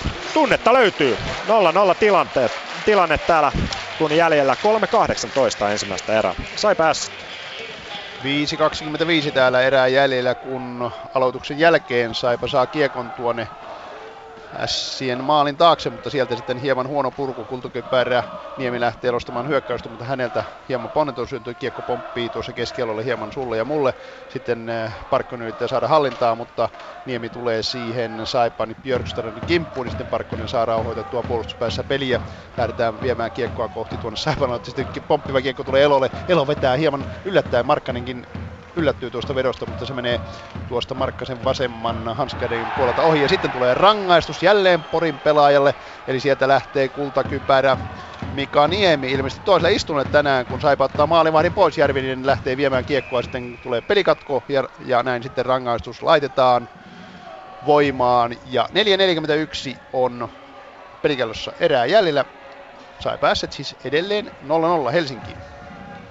10 ensimmäistä erää jäljellä IFK on ykkösvitjasta nyt Jaborski kentällä, Partanen siellä myös ja Robert Leino. IFK joutuu nyt sekoittamaan näitä hyökkäysmiehityksiään, kun kymmenen hyökkäjä on tällä hetkellä vain käytössä. Luttinen siis istuu 10 minuutin käytösrangaistusta ja Tuomas Nyko perän alussa loukkasi jalkansa jätti ottelun kesken. Ei ole sen jälkeen palannut. Tarkastellaan sitten ottelun jälkeen, että mikä on sentterin tilanne. Joka tapauksessa aloitus Joonas Korpisalon vartioiman Ilves-maalin oikealta puolelta. Sinne tulee Ilveksen ykkössentteri Tapio Laakso Robert Leinoa vastaan. 0-0 siis yhä tilanne Helsingin jäähallissa. Reilut kaksi minuuttia peliaikaa jäljellä. Katsotaan tämä aloitus tästä ennen kuin siirretään takaisin Lappeenrantaan. Leino kauhonut tänään hyvin noita aloituksia. Miten käy nyt sitten, kun Laakso asettuu vastaan. Laakso voittaa tuon aloituksen kiekko vasempaa laita pitkin Sandelille. Hänen saa kuitenkaan kiekkoa haltuunsa ja Ilves lähtee hakemaan uudestaan hyökkäyks, hyökkäystään. 2.18 jäljellä ensimmäistä erää. 0-0 IFK ja Ilveksen välinen ottelu. Sai päässet. Täällä 40 erää pelaamatta, kun Saipalla ylivoimaa 1.28. McIntyre ottaa iso rooli, kuljetusliike McIntyre vie kiekkoa tuonne alueelle. Saakin se sinne helposti sitten Järvinen löydetään nurkkauksesta. Saipa pelaa ylivoimalla, kun Mika Niemi otti kampitusta kakkosen. Sitten siellä Järvinen hieman harhauttelee, sitten tulee McIntyre keskellä kuitenkaan ei ketään. McIntyre vetää ja vetää, mutta jälleen pystyy hyvin siellä Riksman torjumaan. Kiekko jää tuonne Sien puolustusalueelle, sieltä sitten McIntyre pitää kiekkoa tuolla, ei vaan Rau pitää kiekkoa maalin takana katselee hieman rauhallisesti mihin syöttää. Siellä on Salsido odottamassa syöttää, sitten Rau syöttää maalitaksi. Järvinen, Järvinen menee Mäkintarin kanssa tuohon maalin eteen ja kiekkoa käy maalissa, mutta siellä sitten alkaa jälleen hirveä kalapaliikki, kun tuomari näyttää, että Saipan pelaaja on maalivahdin alueella. Varmasti maalia ei hyväksytä, mutta aloitus tuodaan tuohon keskialueelle, mutta hyvän paineen sai Rau Järvinen McIntyre, mutta oliko se McIntyre siellä sitten maalivahdin alueella, kiekko pomppi maaliin, mutta sitä ei tulla kuitenkaan hyväksymään, koska selvästi päätuomari näytti, että Saipan pelaaja oli maalivahdin alueella. Ja siitähän sitten Lappeenrantalaisyleisö antaa omat kommentit, ja se on Mikko Kaukokari, joka käy tuon asian virkailijoille selvittämässä. 3.37 erää pelaamatta, Saipan ylivoima on vielä 56 sekuntia jäljellä, peli on siis vielä 0-0. Helsingin IFK Ilves. 50 sekuntia jäljellä ensimmäistä erää. Kun pelikello pysähtyy, IFK päädystä jatketaan. Kevin Lankinen koppaa helposti siitä viivakudin räpylänsä ja peli jatkuu B-pisteen aloitukselta Lankisen vartioiman maalin vasemmalta puolelta. Lankinen siis ottanut torjuntavastuun runkosarjan lopulla, kun Ville Husso on sivussa IFK-kokoonpanosta. Christian Helianko vuonna 1997 syntynyt maalivahti tänään luukkuvahtina helsinkiläisillä. Robert Leino voittaa puolustuspään aloituksen. Siinä Aleksi Mustonen Ilves Perureista vastassa. Generosilta aika vaikea heitto tuohon keskialueelle, siihen ei Leino pääse. Se valuu Ilveksen päätyyn ja Atte Pentikäiselle saakka. Sitten tulee keskialojen yli vauhdilla Ilveksen kolmas viit ja se on Roope Hint, joka pitää kiekkoa. Hyvin suojaa isokokoinen nuori pelaaja. Mustonen kiekko ta- maalin takana kiekko kanssa. Siihen tulee Generos. Mustonen hakee siinä hyvän syötön Kevin Lankista hyödyntää maalin eteen, mutta siinä ei saa haltuunsa kiekkoa ketjutoveri Riekkinen. Sitten on Tomas Chaborski jäänpinnassa tuolla päädyssä. Siihen tulee kovaa Ilves peluria, ottaa kaksi minuuttia. Se on Jarkko Näppilä, joka käy tuon tilanteen jälkeen erittäin kuumana. Vie siinä taklauksen loppuun ja Chaborski, joka on käynyt vähän kierroksilla tässä ottelun avauserässä, hankkii siinä joukkueelleen ylivoiman. Vähän huono tasapaino siinä näyttää olevan Chaborskilla ja Maila osuu Jarkko Näppilän maila osui siinä Chaborskia kasvoihin. IFK ylivoimalla pääsee siis aloittamaan toisen erän ylivoimalla. Täällä 19 sekuntia jäljellä avauserää, mutta käydään välissä vielä Saipa S-tottelussa. Täällä vielä 3.26 erää pelaamatta. Lukuiset jäähyt ovat sotkeneet tämän pakan kohovia kiekkoa tuonne alueelle, mutta nopeasti sitten Porin puolustus pääsee heittämään Markkaselasti. Ja äsken kun oli aloitus, niin siinä Ässistä Hansen ja Saipan Björkstrand sen verran huitoivat toisiaan ennen lautusta, tuomari katsoi paremmaksi ja pistää miehet rauhoittumaan tuonne jäähuaitioon, joten nyt sitten mennään kohta viillä viittä vastaan, kun 24 sekuntia on vielä Saipan ylivoima jäljellä. Ei oikein lähde tuo Saipan ylivoima kulkemaan. Monta kertaa joukko joutuu hakemaan tuolta Markkasen maalin takaa vauhtia, kuten nyt Ronni Ahonen. Ahonen antaa siihen ää, Jokiselle, Jokinen antaa laitaan, sitten siellä on Mankinen. Mankiselta varmasti odotetaan tänään paljon panosta. Mankinen antaa siihen sitten ää, Koholle, Kohonen, Koho tuonne maalin taakse. Sieltä sitten lähtee Saipan ylivoima, sitten tulee puolustuksen veto, mutta sen pystyy jälleen hyvin maalivahti Riksman torjumaan, niin sitten pääsee Niemi pois jäähuaitosta. Nyt mennään viidellä viittä vastaan, kun reilu kaksi minuuttia pelaamatta tätä erää. Otetaan nopea pikakatsaus Helsingistä, miten erä päättyy. 0-0 tilanteeseen se päättyy ja Arttu Luttinen, IFK-kapteeniston kuuluva hyökkäjä, käy pientä neuvonpitoa erotuomari kaksikko Boomon Fonselyksen kanssa tuosta rangaistuksestaan, jonka tuossa erän loppupuolella sai. IFK pääsee aloittamaan toisen erän ylivoimalla. Jarkko Näppilä korkeasta mailasta aloittaa tuon toisen 20 minuuttisen jäähypenkiltä. 1.41 jää tuonna Näppilän rangaistusta kärsimättä. 0-0 tilanne siis IFK ja Ilveksen välisessä ensimmäisessä pudotuspeliottelussa. Nyt erätauolle. Sai päässä tottelu. Täällä vielä vajaa kaksi minuuttia pelaamatta, kun tunteet alkavat pikkuhiljaa käydä sellaista playoff-tunnetta. Nyt menee hyvin kaivamaan Leivo kiekkoa tuolta Sien maalin takaa, sitten siinä kaatuu Saipan sekä Flink että Leivo, joten nyt pääsee sitten kultakypärä Niemi nostamaan kiekkoa tuonne Saipan alueelle. Hyvin siinä kyllä Ahonen puolustaa ja sitten tulee Elolle syöttö nurkkauksen. Ja Elo jättää siihen taakse, mutta heti on Löfqvist paikalla, Heden ei saa kiekkoa hallintaa, sitten siellä on Saipalla hieman sekaketjukin, nyt jää hieman merkkausvirhe Saipan puolustukselle, koska Elo pääsee varsin vapaasti nousemaan tuohon Saipan maalin eteen, sitten kiekko yritetään purkaa pois, mutta sitten pystyy hyvin siellä Parkkonen pitämään porilaisten puolustajista kiekon alueelle. Sitten kultakypärä Niemiro alkaa pyörittää tuota peliään, veto tulee, siellä on hyvä maski, mutta niin vain kiekko tulee pois tuolta alueelta. Minuutti on vielä otteluaika jäljellä. Sai päässä siis kiihkeässä villikorttikierroksen ensimmäisessä pelissä 0-0. Sitten lähdetään jälleen tulemaan porilaisten puolesta kohti Saipan päätyä, mutta Markkanen purkaa. Markkasen purku on huono, siihen pääsee sitten Parkkonen väliin, mutta sieltä pystyy nopeasti Saipalta Hämäläinen heittämään kiekon tuohon keskialueelle. Sitten porilaisten puolustus lähtee rakentamaan hyökkäystä. Nopeasti haetaan siinä sitten Huhtasta, mutta Huhtanen ei saa kiekkoa sitten kultakyppärä. Salsiido avaa, mutta Salsiidon avaus on huono. Se jää suoraan jälleen Huhtaselle. Päästä päähän nyt mennään. Saipa ei oikein saa purettua kiekkoa siellä kokenut pudotuspeli pelaa Sami Venäläinen hieman vaikeuksia tuolla omalla alueella. Sitten saa Saipa rauhoitettua tilannetta. Salsiido ottaa kiekon, heittää vaan tuollaisen lirun kohti. Porin päätyä Samman Kangas ottaa sen. Ja sitten, sitten 20 sekuntia enää erää pelaamatta nopealla syötöllä. Haetaan vielä yhtä hyökkäystä, siitä tulee pitkä. Ja kun 16 sekuntia on erää pelaamatta, aloitus viedään vielä tuonne Porin ässien päätyyn. Ja samaan aikaan sitten nämä nahistelupukarit Hansen ja Björkstrand pääsevät tuolta jäähuaitoista pois.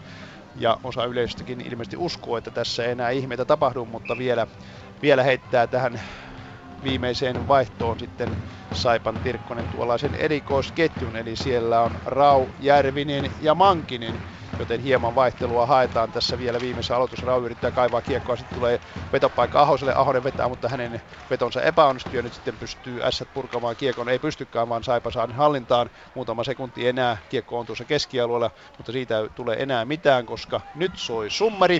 Eli täällä avauserä pelattu. Saipa S tasalukemissa 0-0.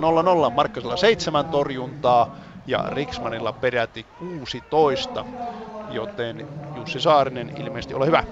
Ylepuheen urheiluilta. Jääkiekkokierros. No niin, Ari-Pekka Selin. Taistelu jääkiekon Suomen mestaruudesta, se on nyt saatu sitten kunnolla käyntiin.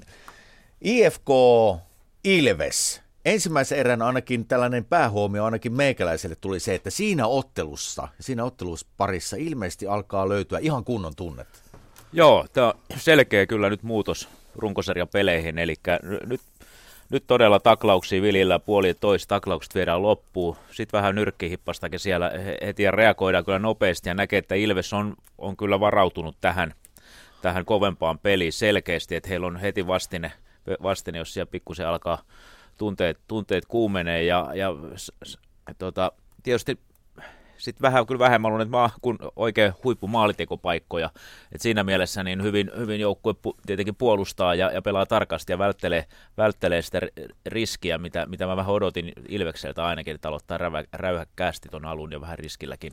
IFK prote- protestoi aika lailla tuota Arttu Luttisen saamaa kaksi plus 10 minuuttista päähän kohdistuneesta taklauksesta, mutta onko valittaminen aiheellista vai täysin aiheetonta? No mitä tuossa nopeasti, nopeasti katsoin, niin kyllähän se jäähyn paikka ilman muuta oli, että kiekoton mies ja, ja Kyderpää ylhäällä toki pienikokoinen pelaaja, mutta kuitenkin niin jäähyn, jäähyn paikka ja tota, joku hätäinen tuomari olisi voinut antaa vielä enemmänkin.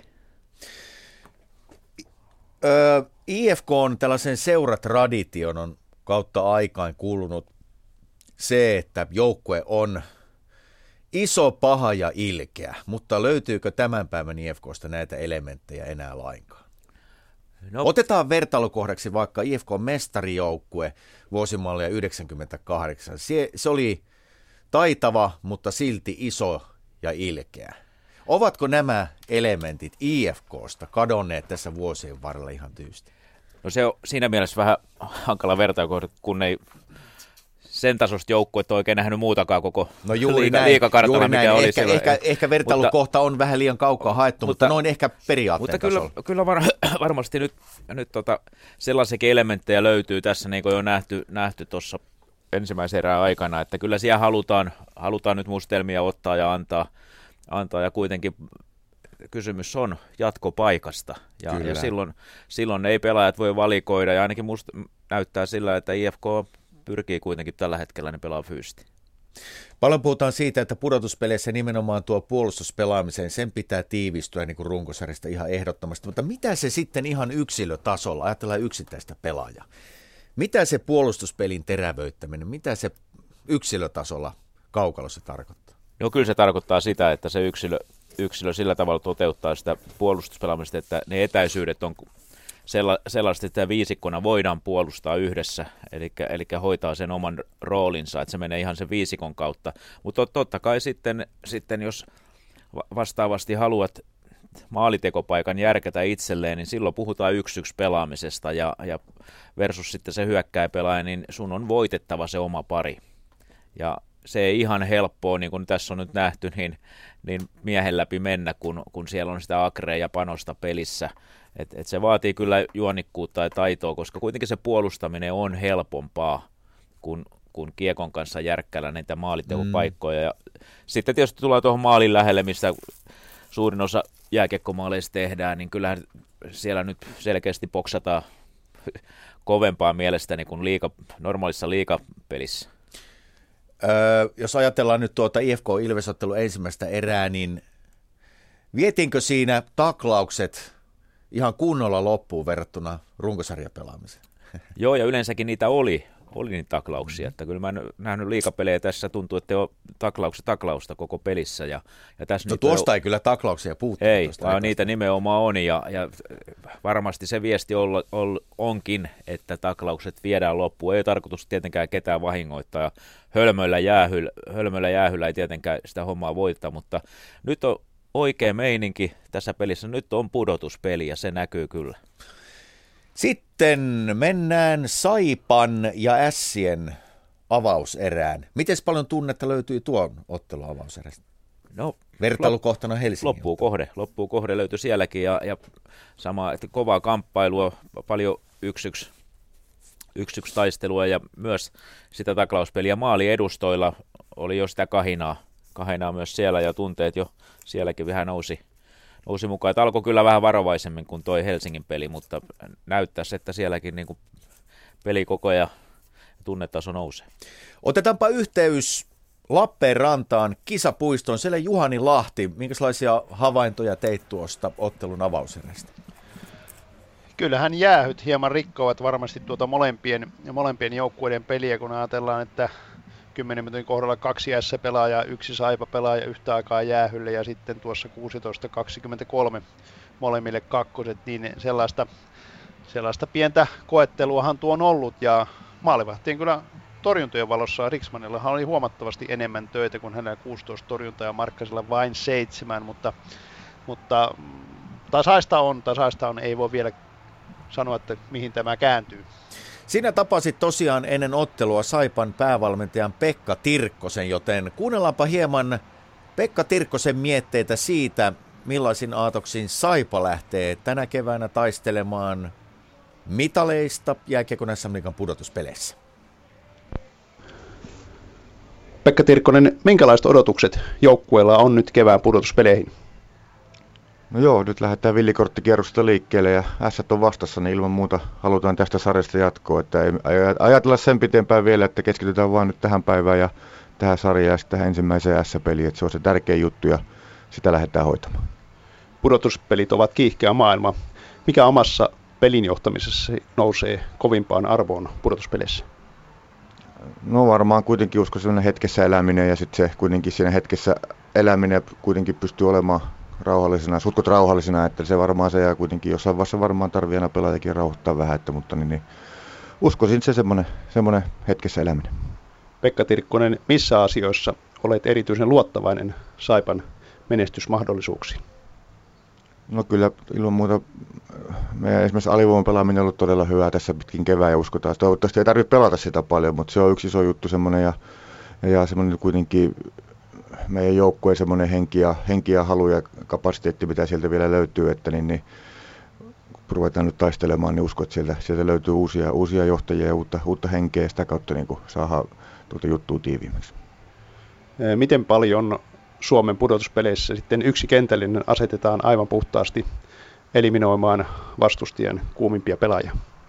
No kyllä, ihan varmasti sitä tullaan tekemään ja esimerkiksi tässä sarjassa varmaan nyt ainakin niin Sillä on Niemen johtama ykköskenttä Elo Lähteenmäki todella vaarallinen, varmaan, varmaan tullaan jollain tavalla reagoimaan siihen.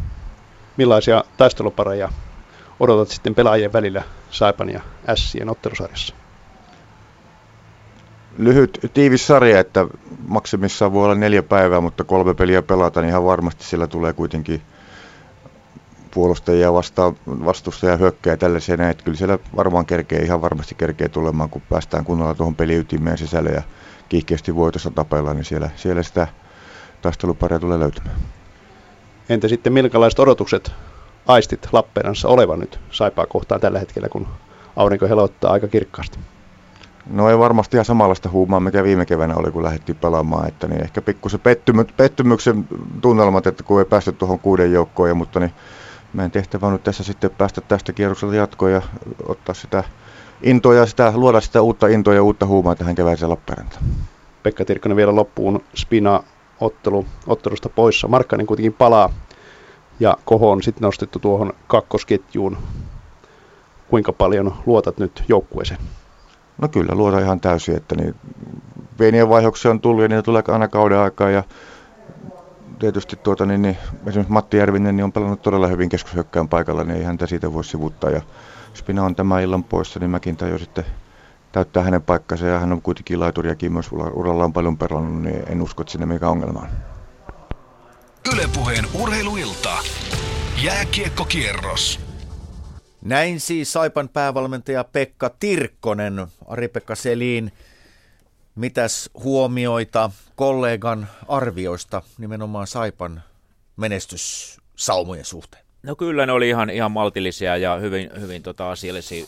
Pekka, Pekka, Pekka on huippuvalmentaja ja on kyllä jalat, jalat maassa tyyppi vimpan päälle ja, ja tietää kyllä joukkueensa vahvuudet kautta mahdollisuudet ja, ja ennen kaikkea tiedosti sen, että, että, että tässä ja nyt hetkessä pitää elää, että tämä on nopea rypistys tässä, niin kuin puhuttiin maksimissaan se neljä vuorokautta ja, ja, ja kaksi voittoa pitää raapia, raapia joka, joka tapauksessa, mutta kyllähän oli hyvin, hyvin luottavainen, niin kuin pitää omasta joukkueesta ollakin, ja näki, näki mahdollisuuksia myös näissä ketju, uusissa ketjukoostumuksissa. Jätetään jääkiekkoilu hetkeksi, mutta me luonnollisesti kiekkoiluun palataan. Piipahdetaan ampumahidon MM-kisossa Kontiolahdella. Pertti Tapola, siellä miesten viesti menossa. Mitäs tällä hetkellä kyseisessä kisassa on tapahtunut? No, se pari minuuttia ei kyllä riittäisi siihen kertomiseen. Niin paljon on tapahtunut, nimittäin ensimmäinen osuus on jo hiidetty ja molemmat ampumapaikat käyty ensin makulta ja ensin pystystä. Mutta se tärkein asia, mikä kannattaa tässä vaiheessa on kertoa on se, että Suomen joukkue, jota tuossa ennakoinnissa kovastikin ruodin ja moitin heidän huonoa tasoaan, niin Jarkko Kauppinen erinomainen avahusosuus, nopea ampuminen toisella ampumapaikalla vain yksi varapatruuna. Ja Suomi vaihtoi kahdeksantena vain puoli minuuttia ykkösenä taivaltavan Norjan perästä. Kauppiselta aivan siis upea avaus siis niihin lähtökohtiin nähden, mitä sijoitukset ovat olleet ennen, ennen näitä maailmanmestaruuskisoja. Mutta Norja vie tällä hetkellä tätä viestiä Ulenar Björndalen oli avausosuuden nopein ja vaihtoi ykkösenä ja nyt Norjalla matkalla sitten Tarjei Bö. Ranska vaihtoi vain vajat puolitoista sekuntia perässä, sitten Saksa 6,4 sekuntia, eli ennakkosuosikit siellä kärjessä. Tsekin avaus oli hyvä myös. Tsekki neljäntenä, Bulgaria viidentenä, valko kuudentena, USA seitsemäntenä, kahdeksantena Suomi ja yhdeksäntenä Italia. Varmasti ampumahidon ystävät ihmettelevät, missä on Venäjä. Venäjä vaihtoi vasta kuudentena toista, sillä heidän avaajansa Evgeni Garanichev äh, ampui ensimmäisellä ampumapaikalla äh, sakkokierroksen ja, ja näin Venäjä on tällä hetkellä 51 sekuntia johtavaa Norjaa perässä, kun ensimmäisessä vaihdossa oli.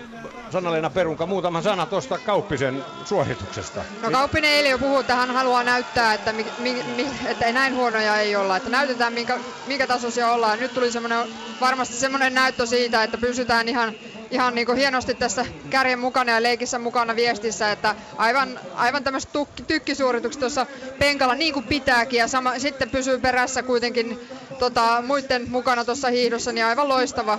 Hyvä jake, ei voi muuta sanoa. Suomen toista osuutta vie sitten Ahti Toivanen, kun miehet ovat täällä, tuolla matkalla. Sitten vielä kysymys Venäjästä. Karanitsevilta paha epäonnistuminen. Ero kärkeen yli 50 sekuntia. Onko Venäjän mahdollisuudet menneet? Ei ole vielä mennyt. Tässä kyllä kerkeä tapahtua vaikka mitä, mutta totta kai se vaatii nyt Venäjän muilta miehiltä venymistä ja täydellistä onnistumista, että mitalikahinoissa ollaan mukana.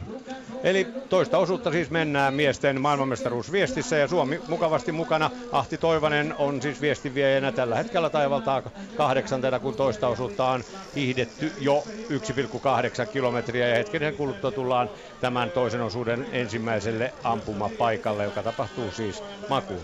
Eli näin lähti tämä maailmanmestaruuskisa liikkeelle.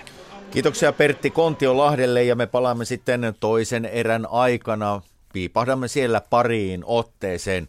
Jatketaan jääkiekko SM Liigan pudotuspelien ensimmäisen kierroksen problematiikalla. Ari-Pekka, miten se on, kun valmentaja ryhtyy niin sanotusti valmistamaan joukkuettaan kevään huippuhetke eli pudotuspeleihin, niin mitkä asiat valmentajan roolissa korostuvat? No, kyllä tietysti ensin ensin pitää päästä sinne.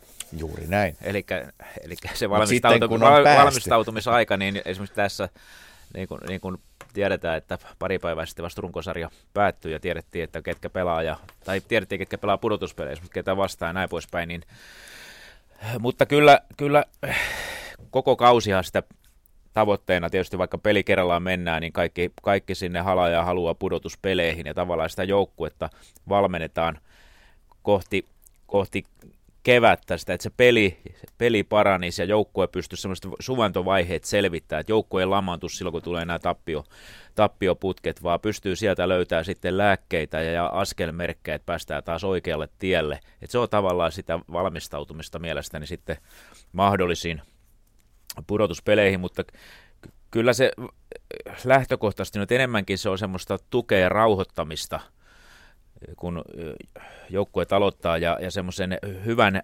ilmapiirin luomista ja, ja, ja se, että ei enää ylivalmennettaisi, vaan, vaan ollaan niin kuin mukana yhtenä, yhtenä tuota joukkueen jäsenenä.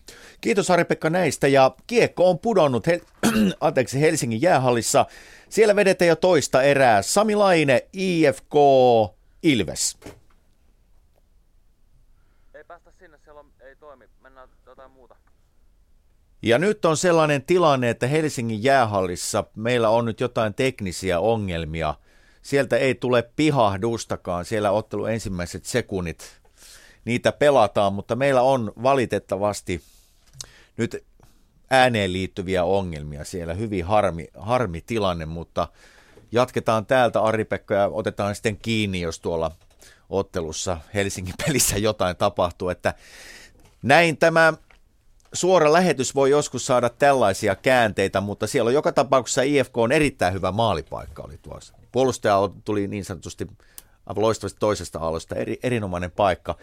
Minkälaisia havaintoja ensimmäisen minuutin aikana? No joo, ylivoima, peliähän siellä virkataan ja, ja ihan tosissaan niin toiseen aaltoon hyvä, hyvä paikka, niin kuin mainitsit tuossa. Ja, mutta yleisesti ottaen, niin jos tota eka, eka erää katsoa ja nyt tämä lähtee liikkeelle, niin viisi viidellä on erittäin tasaiset nämä pelit, niin kyllä nämä erikoistilanteet nyt on äärimmäisen tärkeitä. Kuka, kuka siellä ylivoimalla tänään pystyy verkkoon heiluttaa, niin on kyllä vahvoilla.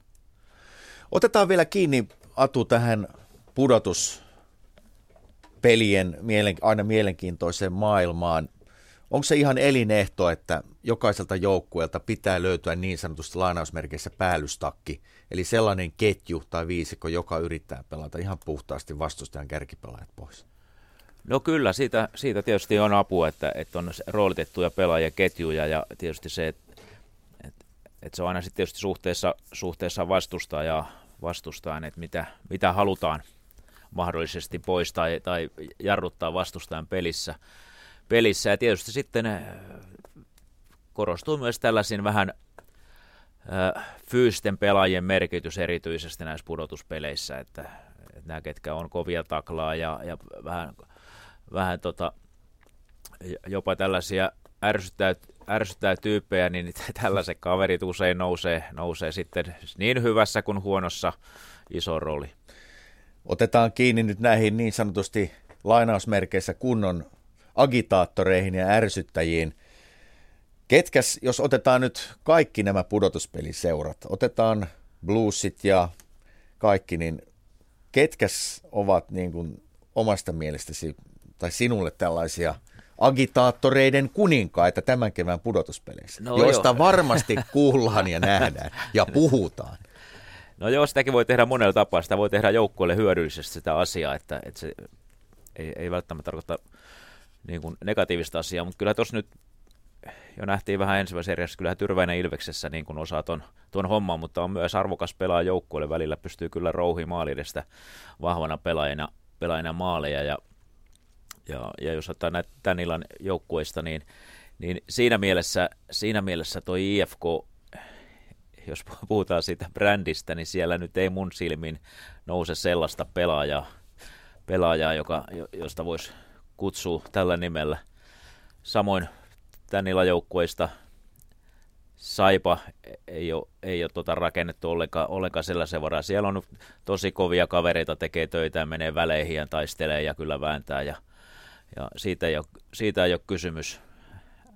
Ässissä, Ässissä on sitten Sammalkankaan tappio semmoinen mm. luun kova pakki, joka aina, aina kyllä laittaa itseäsi likoja ja on kyllä valmis joukkueedun puolesta niin, niin painimaan. Eli vielä ihan lyhyesti, pitäisikö jokaisella SM Liigan joukkueella olla oma Team Liivikkinsä ja Jari Sailionsa? No joo, kyllä se tietysti se on yksi osa peliä ja, ja varmaan kiinnostuksenkin kohde, että tämä on kova kamppailulaji, missä on paljon tunnetta, niin kyllä sellaista pelaa arvokkaita. Ja nyt mennään sitten Helsingin jäähalliin linjat ja tekniikka kunnossa. Sami Lainen jatkaa. Kyllä vain, hyvään aikaan tullaan tänne, nimittäin IFK ylivoimalle Steven Jalewski Ilves senttereistä ottaa kaksi minuuttia kampituksesta ja IFK pääsee pyörittämään ylivoimaa. IFK on tullut tähän erään todella vahvasti, mutta ei ole kiekkoa tuonne Joonas Korpisalon vartioimaan maaliin saanut. Täytyy sen verran sanoa tuosta erätauosta, että kävin haistelemassa vähän IFKn tunnelmia tuolta pukukoppikäytävän läheisyydeltä.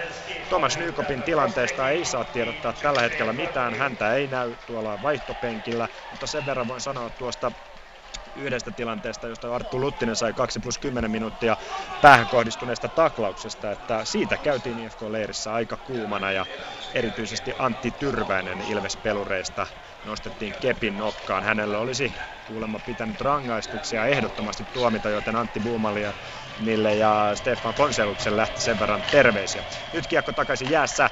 Söderholm virittää viivasta laukauksen. Siihen kuitenkin Ilves pystyy pääsemään väliin ja lopulta purkaa kiekon keskialueella, vaikka Lauri Taipalus sen hyvin yrittää tuossa kädellään pitää hyökkäysalueella.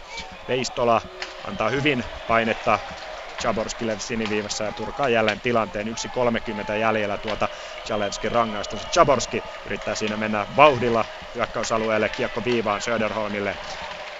Söderholm laukoo, kiekko pomppaa vaarallisesti Korpisalta siihen eteensä, mutta siihen ei pääse Mikke Max Osteen, joka on maskimiehenä väliin. Kiekko viivassa Taipalukselta. Taipalus Ramsted. Ramsted on tämän ylivoiman arkkitehti, pitää nyt kiekkoa B-pisteellä laittaa maalikulmalle Chaborskille. Chaborski yrittää nostaa kiekkoa etuilla nurkkaan. Korpisalo pitää kuitenkin tuo kulman hyvin, eikä kiekko taakse livahda. Taipalus takaisin Ramstedille ja Ramsted tuossa B-pisteen kaarella. Leipoo kiekkoa, levittää toiselle puolelle Söderholmille. Söderholm piivaan takaisin Taipalukselle. Taipalus ei lähde laukomaan siitä, koska siinä pitää Joonas Reikki, Riekkinen Ilves-pelureista sen verran hyvin tuon mailansa ja polvensa ja toisenkin polvensa edessä, joten ei tilaa ole viivassa yhtään Taipalukselta. Taipalus jälleen kiekossa, Ramsted oikealla puolella, levittää toiselle puolelle Söderholmille. Söderholm kääntää rystylle ja nostaa kiekon maaliin. Siihen tulee Jiri Veistola vielä väliin ja törkkää Söderholmin siitä kumoon ja jälleen on nujakka valmis.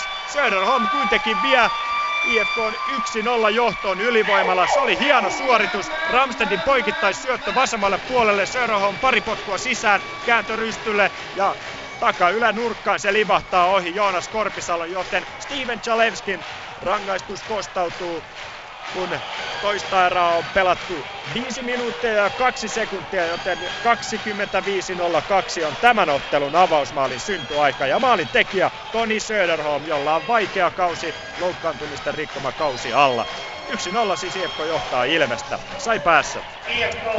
Täällä vielä 0-0 mennään sitkeästi, kun Saipan Björkstrand yrittää mennä, mutta siitä ei vain mennä. Lindel heittää sitten tässä puolustus kiekon tuonne Saipan maalin taakse. Sinne tulee sitten nopeasti lähtemäki Elo Niemi pelaamaan tätä tilannetta. Niemi kaivaa kiekon tuosta ruuhkasta, lähtee nousta, nousemaan röyhkeästi Markkasen maalille, yrittää rystyssä syöttää. Sitten sieltä tulee kamppi Saipan pelaajalta rangaistus joten nyt sitten alkaa jälleen Ässien ylivoima, kun vajaa kaksi minuuttia pelattu tätä toista erää. Jäähyihin kyllä ei olisi varaa molemmilla joukkueilla.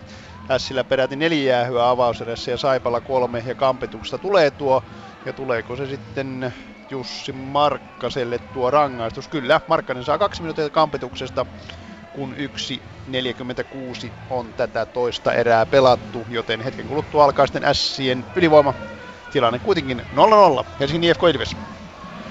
Reilut viisi minuuttia Helsingin jäähallissa pelattu ja IFK komennossa yhä täällä mennään. Toni Söderholmin kauden toisen maalin ansiosta siis IFK pitää 1-0 johtoa hallussaan. Nyt Matti Kurparinen kiertelee ja laittaa kiekon ränniä pitkin toiselle puolelle Blomqvistille. Blomqvist yrittää hakea takaisin Kupariselle tuohon etukulmalle, mutta kiekko menee ohi ja lopulta valuu aina siniviivalle saakka. Mika Partanen käsittelee kiekkoa pienessä tilanteessa hy- tilassa hyvin, mutta Sami Sandel nappaa sen lopulta itselleen. Sandel siis Ilveksen kultakypärä tehot 15 plus 26, 41 tehopistettä, se on Sandelin uran paras saalis. SM Liiga jäällä pelannut hyvän kauden, vie taklauksen loppuun IFK päädyssä. Siitä omat pelurit tykkäävät ja nakuttavat mailoillaan laitaa. Ilveksellä nyt puolestaan pitkästä aikaa paine tuolla IFK on päädyssä. Järventie IFKssa 2011 keväällä mestaruutta juhlinut konkaripakki laittaa rannia pitkin kiekon eteenpäin. Tyrväinen kiekon kanssa kiepauttaa sieltä rystyltä, mutta Lankinen on hyvin hereillä eikä siitä mitään sen suurempaa synny ja lopulta kiekko ilmeisesti pitkäksi vihelletään ja törmäsellaan jälleen asia. Siinä nähtävästi minun silmät ainakin näkivät, että Koldobin olisi siihen koskenut keskialueella, mutta se ei mene tuomareille läpi. Seitsemän minuuttia kohta tulee toista erää täällä Helsingissä täyteen. IFK 1, Tampereen Ilves 0. Tunnelmaa täällä ainakin riittää kaukalossa lämmin veriset kohtaavat. Sai päässä. Täällä pelataan nyt Sien ylivoimaa, mutta ei vain pysty joukkue tekemään sitä maalia. Ja nyt kun sitten Marttinen koskee kiekkoon, tulee korkean mailan takia peli katko ja aloitus ja Sien alueelle. Ja nyt sitten siinä kyllä hyvin pakki pari Marttinen ja Uusitalo pyöritti tuota ylivoimaa, mutta sitten Marttinen yritti katkaista tuota Saipan syöttöä mailallaan, se oli korkea maila ja nyt sitten kun kiekko lipui kohti Sien puolustusaluetta, niin siitä sitten peli poikki. Eli Saipala vielä alivoimaa 52 sekuntia jäljellä. Kohta kolme minuuttia menty jo toista erää 0-0 vain sitkeästi mennään. Koho vastaan Niemi. Eli nyt sitten Rautakallio heittää tuon ykkösketjun Lähteenmäki, Niemi, Elo tähän ylivoimaan. Sieltä tullaan Saipan alueelle, Niemi pitää kiekkoa, mennään, menen yli sinisen, sitten tulee veto nurkkauksen, sieltä haetaan Lähteenmäkeä. Saipa yrittää katkaista kiekkoa, siihen ei pääse, sitten Niemi pitää nurkkauksen. Kiekkoa, Koho ahdistelee, Niemi heittää viivalle sieltä puolustukseen, sieltä sitten Viljanen yrittää vetää, mutta ei vielä tule vetoa. Sitten Niemi pitää jälleen kiekkoa, Viljanen lähtee nousemaan kohti maalia, toinen puolustaja Lindell, Lindell tulee tuohon viivan tuntumaan, siitä haetaan hyvää syöttöä, mutta aika hyvin Sai pystyy vielä peittämään tuon Niemen syötöt. Sitten tulee Elolle paikka, Elo antaa Lindelle, Lindel vetää ja sitten kiekko pomppii siihen Niemen jalkoihin sen verran, että syöttöä ei koskaan saada. Ja nyt sitten Saipa saa kiekon tuon keskialueelle muutama sekunti enää. Sitten pääsee Björkstrand, joka istui tuon Markkasen rangaistuksen pois jäähuoitusta juuri nyt. Joten Saipa kesti tämän alivoiman, kun kohta neljä minuuttia pelattu. Toista erää Saipa S tasalukemissa edelleen 0-0 Helsingin IFK Ilves. 6.27 pelattu toista erää ja IFK 1-0 johdossa kiinni ja Antti Tyrväinen on ollut tänään kuuma nimi IFK-pelureiden keskuudessa. Äsken vaihtoi muutaman mailan iskun pelikatkon aikana Robert Leinon kanssa ja nyt kun kaverukset luistelivat tuonne aloitukseen, niin Tyrväinen sitten puolestaan otti Tomas Jaborskin hampaisiinsa. Nyt IFK hakee hyökkäystä käyntiin, surkea avaus kuitenkin sieltä Taipalukselta ja kiekko valuu tuonne Ilveksen maalia kohti. Siitä sitten Järventieltä puolestaan huono avaus ja Teppo IFK päädyssä kiekko kanssa levittää toiselle puolelle Taipalukselle. Taipalus jatkaa eteenpäin Jaborskille. Jaborski saa siinä Ilves puolustaa Blake Kesselin niskansa. Siinä ei kuitenkaan mitään sen kummempaa tapahdu. Kiekko ränniä pitkin. Ilveksen päädyssä. Jaborski kiekkoon. Jaborski yrittää siinä veivata Steven Steve Jalevskia pois tilanteesta, mutta Jalevski nappaa kiekon Ilvekselle. Tyrväinen sitten oikealta puolelta hyökkäysalueelle sisään. Laukaus kilpistyy kuitenkin Mikali Teppoon. Siihen pääsee Ovi Tuu kiekkoon, nostaa vain keskialuetta kohti. Siellä Koldopin yrittää, anteeksi Sami Blomqvist yrittää päästä hyvin pelivälineeseen kiinni, kunnes sitten Roope Hintz pääsee kuin parkaan tuosta keskialueesta loistavan Atte Pentikäisen syötön jälkeen läpi ajoon, mutta siinä jää vähän nuoren laiturin laukaus heppoiseksi ja Lankinen selvittää tuon tilanteen. Joka tapauksessa Ilveksen kolmasketjulta erinomainen hyökkäyspaine nyt siellä IFK päädyssä. Mustonen maalin takana Kiekon kanssa, siihen pääsee Blomqvist väliin. Sieltä kuitenkin toiselta puolelta tulee Teemu Rautianen, jolla on erinomainen kausi alla Ilveksessä. Rautianen heittää Kiekon maali kohti, siellä Hintz tekee isona miehenä hyvää työtä, mutta IFK pääsee purkamaan lopulta tämän tilanteen ja kiekko valuu pitkäksi saakka, joten vaihtoa helsinkiläiset eivät tässä pitkän pyörityksen jälkeen saa. Kahdeksan minuuttia tasan toista erää pelattu. IFK 1, Ilves 0. Sai päässä. 5-16 pelattu täällä toista erää, kun jälleen Saipa antaa Sille mahdollisuuden. Se jälleen otti rangaistuksen, eli Simo-Pekka Riikola kaksi minuuttia kiinni pitämisestä, ja sitä on vasta puoli minuuttia kulunut, mutta se kaksi kertaa Saipa on pystynyt purkamaan kiekon pois tuolta omalta alueeltaan. Sitten Niemi, kultakypärä Ässistä ottaa kiekon lähtee nostamaan hyökkäystä, tulee keskialueelta, purjehtii koko alueen läpi, menee aina tuon Saipa puolustukseen. Saipa Ville Hämänen yrittää pysäyttää häntä, mutta ei onnistu sitten. Björksta ei vaan Löfqvist saa kiekon, mutta purku on huono. Kiekko jää elämään tuonne Saipan alueelle. Sieltä sen Ojamäki odottaa syöttöä, mutta se menee toiseen nurkaukseen. Sitten Marttinen, Marttinen vaan vispaa maalin taakse, mutta siellä on sitten keltapaita puolustaja paikalla, joka heittää kiekon toiseen päätyyn.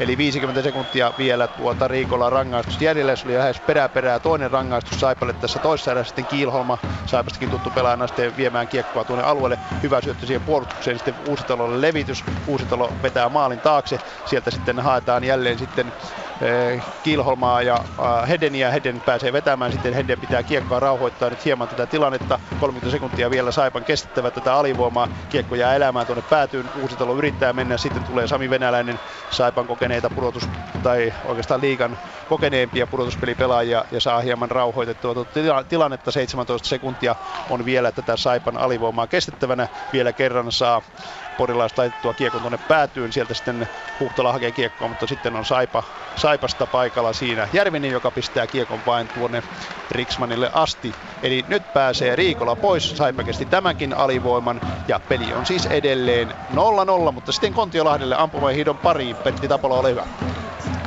Kiitoksia Jussi Lappeenrannasta Kontiolahdelle, jossa ilta pikkuhiljaa hämärtyy.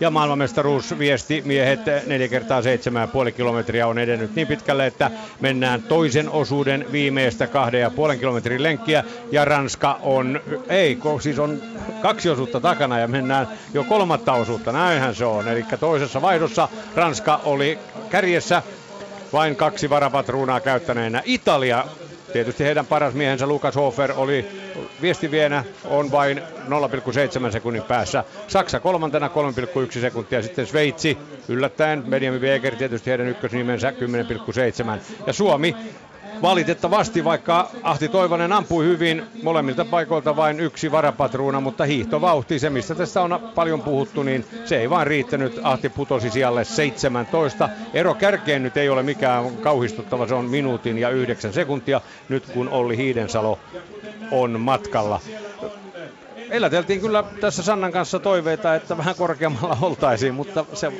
hiihto, se hiihto.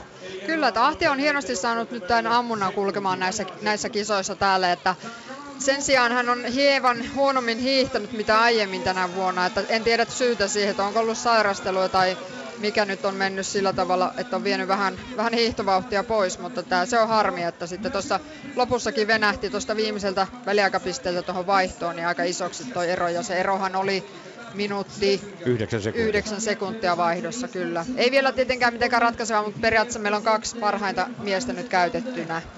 Tai no ei, en nyt tiedä, vielä kolmaskin tulee Olli, Olli Hiidensalo, mutta tota... Ja Hiidensalo on aloittanut ihan hyvin, jäänyt vain sekunnin ensimmäisellä, äh, ensimmäisellä kilometrillä. Ja Venäjä, joka ensimmäisellä osuudella jäi kauas kärjestä lähes minuutin Karanitsevin ohilaukauksen ja sakkokierroksien myötä, niin on noussut kuit, nyt jo kuitenkin siellä 11 Dimitri Maluskovia viestiä, mutta niin kovat miehet ovat kärjessä Saksan Art Pfeiffer, Ranskan Quentin Filon-Maillet, No Johannes Bö, maailmanmestari täältä pikakilpailusta. Italian Bormolini, heidän ehkä heikoin meniensä. Samaten Sveitsin Wiesner ei ole kova tekijä. Sen sijaan Tsekin Mihail Schlesinger on kova meniä. Ja hän, äh, Tsekki siis kuudentena tällä, tällä hetkellä.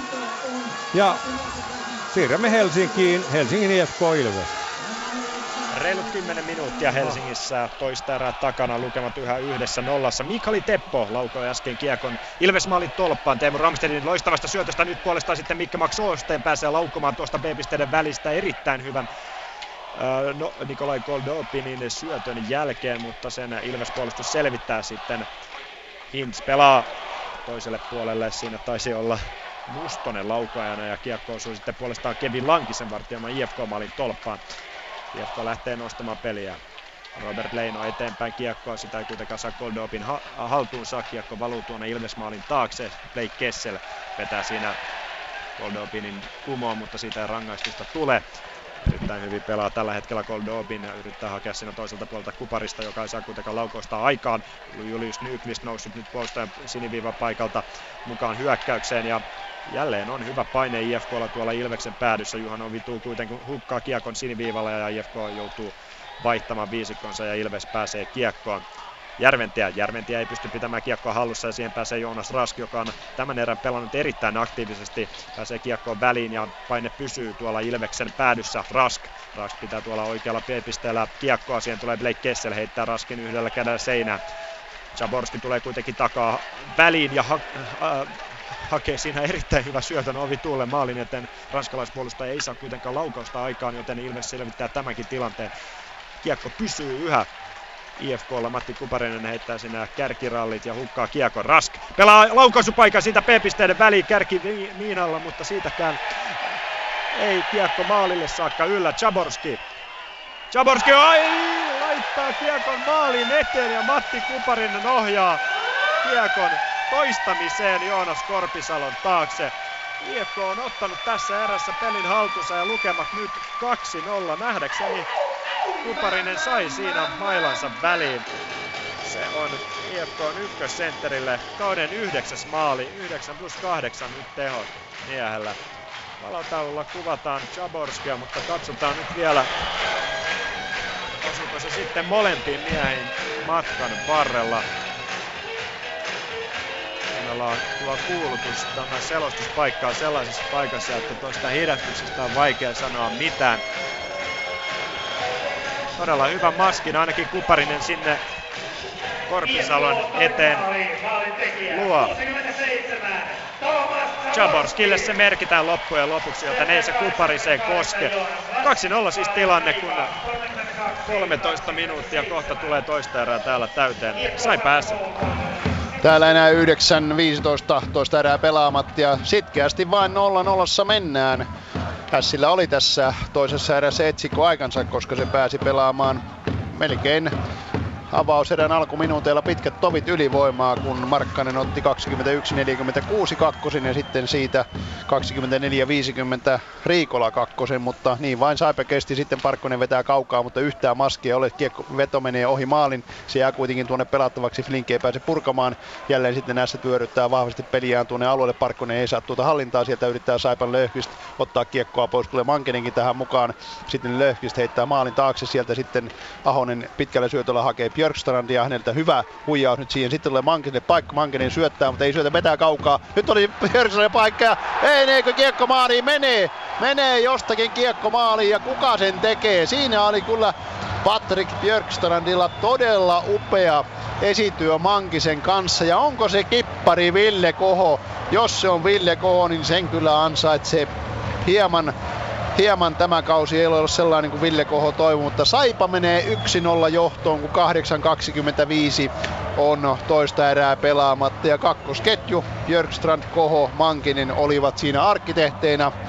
Ja sieltä sitten Björkstrand heittää ja Koho kun käy siellä maaliviivalla sen työntämässä sitten loppujen maaliin, mutta odotetaan mitä tilastomiehet kertovat tästä tilanteesta sitten tuonne pöytäkirjan pitäjälle. Siinä käy sitten Villi Uusitalokin, eh, niin Ville Uusitalo hieman protestoimassa tuota hänen mielestään Saipan pelaaja oli maalivahdin alueella. Mutta ilmeisesti maali tullaan sitten hyväksymään, ainakaan tuomareiden kädet eivät levinneet siihen malliin. Kiekko viedään tuohon keskipisteeseen vai mihin se viedään. Nyt tämä on hieman epäselvä tilanne, mutta ei vaan kiekko. Mihin se kiekko nyt tuolta tuodaan, kun sa- äh, Porille. Kyllä, keskipisteeseen tuodaan 62 Björkstrand tekee, Mankinen syöttää. Saipi johtaa 1-0, kun 8.25 on erää jäljellä. Helsingin IFK Ilves. 22.37 on se aika, johon pelikellot pysähtyvät, kun Tomas Jaborski, IFK on paras pistemies tällä kaudella, iskee kauden 16 osumansa ja ensimmäisen pudotuspeleissä.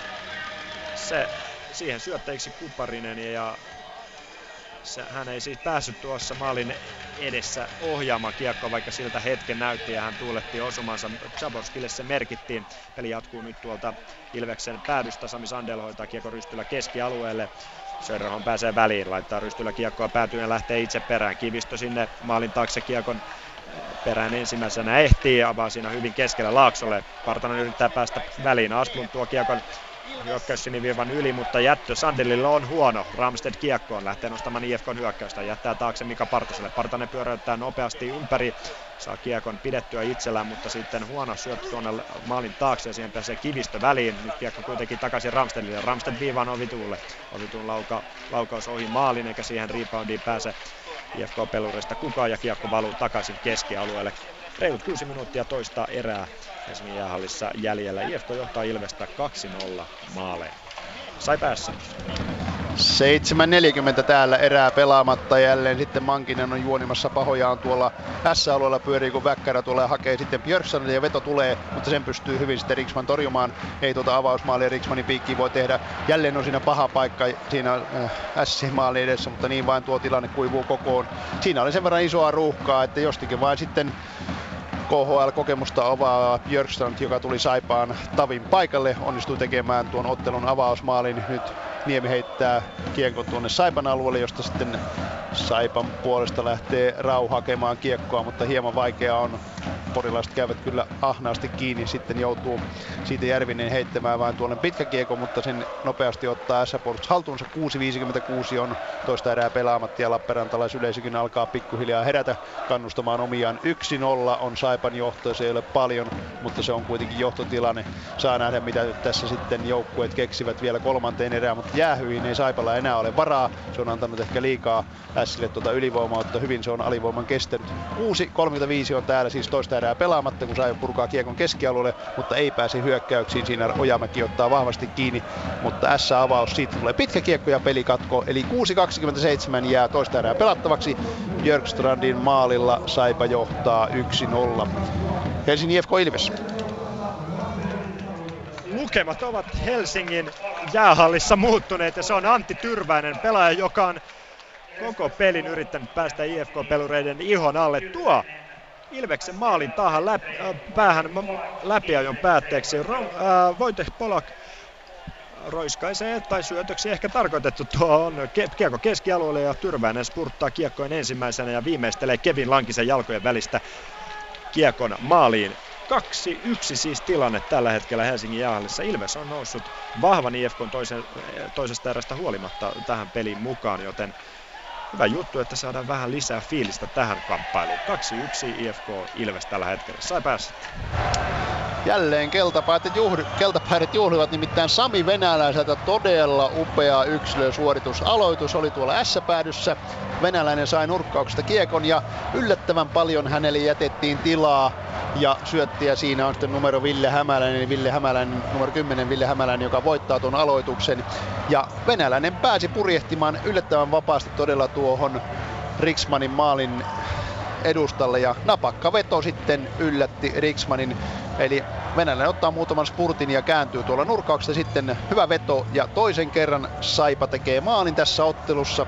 Eli varsin pikatahtiin 31-35 oli tuo avausmaali ja nyt 30 viisi ja rapiat kun tuosta tulee, niin Saipa johtaa venäläisen maalilla ja hämäläisen syötöllä jo 2-0 erittäin hyvään hurmokseen. Nyt Saipa on itsensä löytänyt ja todellakin tällaiset uudet ratkaisijat, joita Pekka Tirkkonen toivoo, onko sitten Sami Venäläinen ja kumppanit, mutta Ville Hämäläiselle siis syöttöpiste tähänkin maaliin, joten erittäin hyvään tahtiin Saipa on tähän toisen erän loppuun saanut itsensä koottua. Jälleen lähdetään sieltä tulemaan. Vahvasti yrittää Leivo tulla, mutta Leivolta otetaan kiekko pois ja porilaiset heittävät sen tuohon keskelle. Pitkää kiekkoa ei tule. Siellä on jälleen tuollainen äh, tappelupari Salsido vastaan Sien numero 22 Jake Hansen ja niitä sitten ilmeisesti tulee molemmille ehkä pienet kakkoset, kun alkaa liikan mainoskatko. 5.46 pelaamatta, Saipe johtaa 2-0 ja Pontio Lahdelle ampuman hiidon pari. Kolmannen osuuden eh, viimeinen lenkki menossa. Hetkisen kuluttua laitetaan ankkurit matkaan. Saksan Arn Pfeiffer on tehnyt väkevää työtä tällä kolmannella osuudella ja ottanut kärki ja pitänyt kärkipaikan. Ja Tsekki on noussut kakkoseksi Mihas Lesinger 13,8 sekunnin päässä. Sitten Norjan Johannes Bö, joka pystyy paikalla, joutuu käyttämään kaksikin varapatruunaa, mutta ero kärkeen vain vajaat 16 sekuntia. Ranska on neljäntenä, mutta ero jo 26 sekuntia. Sitten tulevat Sveitsi, Itä Itävalta, Slovenia ja Venäjä tällä hetkellä kahdeksantena, mutta ero pysyy siellä 50 sekunnin tietämissä. Olli Hiidensalo, Suomen kolmannen osuuden viestinviejä, on tehnyt vakuuttavaa työtä tällä osuudella.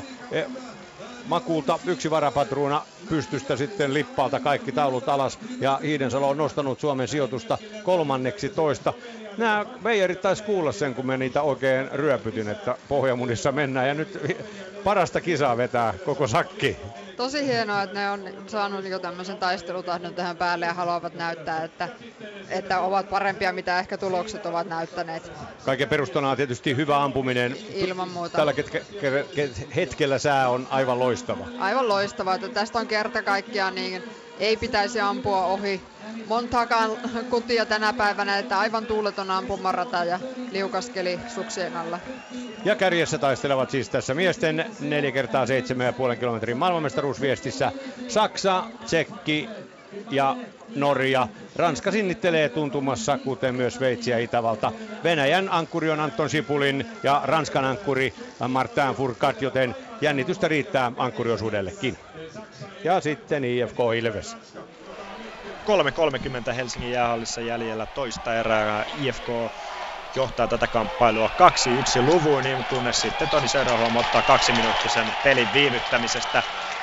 Täysin rauhallinen tilanne. Söderholm yrittää purkua Plexin kautta keskialueelle, mutta kiekko menee katsomoon ja Ilves pääsee hakemaan sitten tasoitusta ylivoimalta. Antti Tyrväinen siis iski tuossa hetki sitten 1-2 kavennuksen. Vahva ottelu laiturilta, joka tunnetaan siis tuollaisena voimahyökkäjänä ja agitaattorina.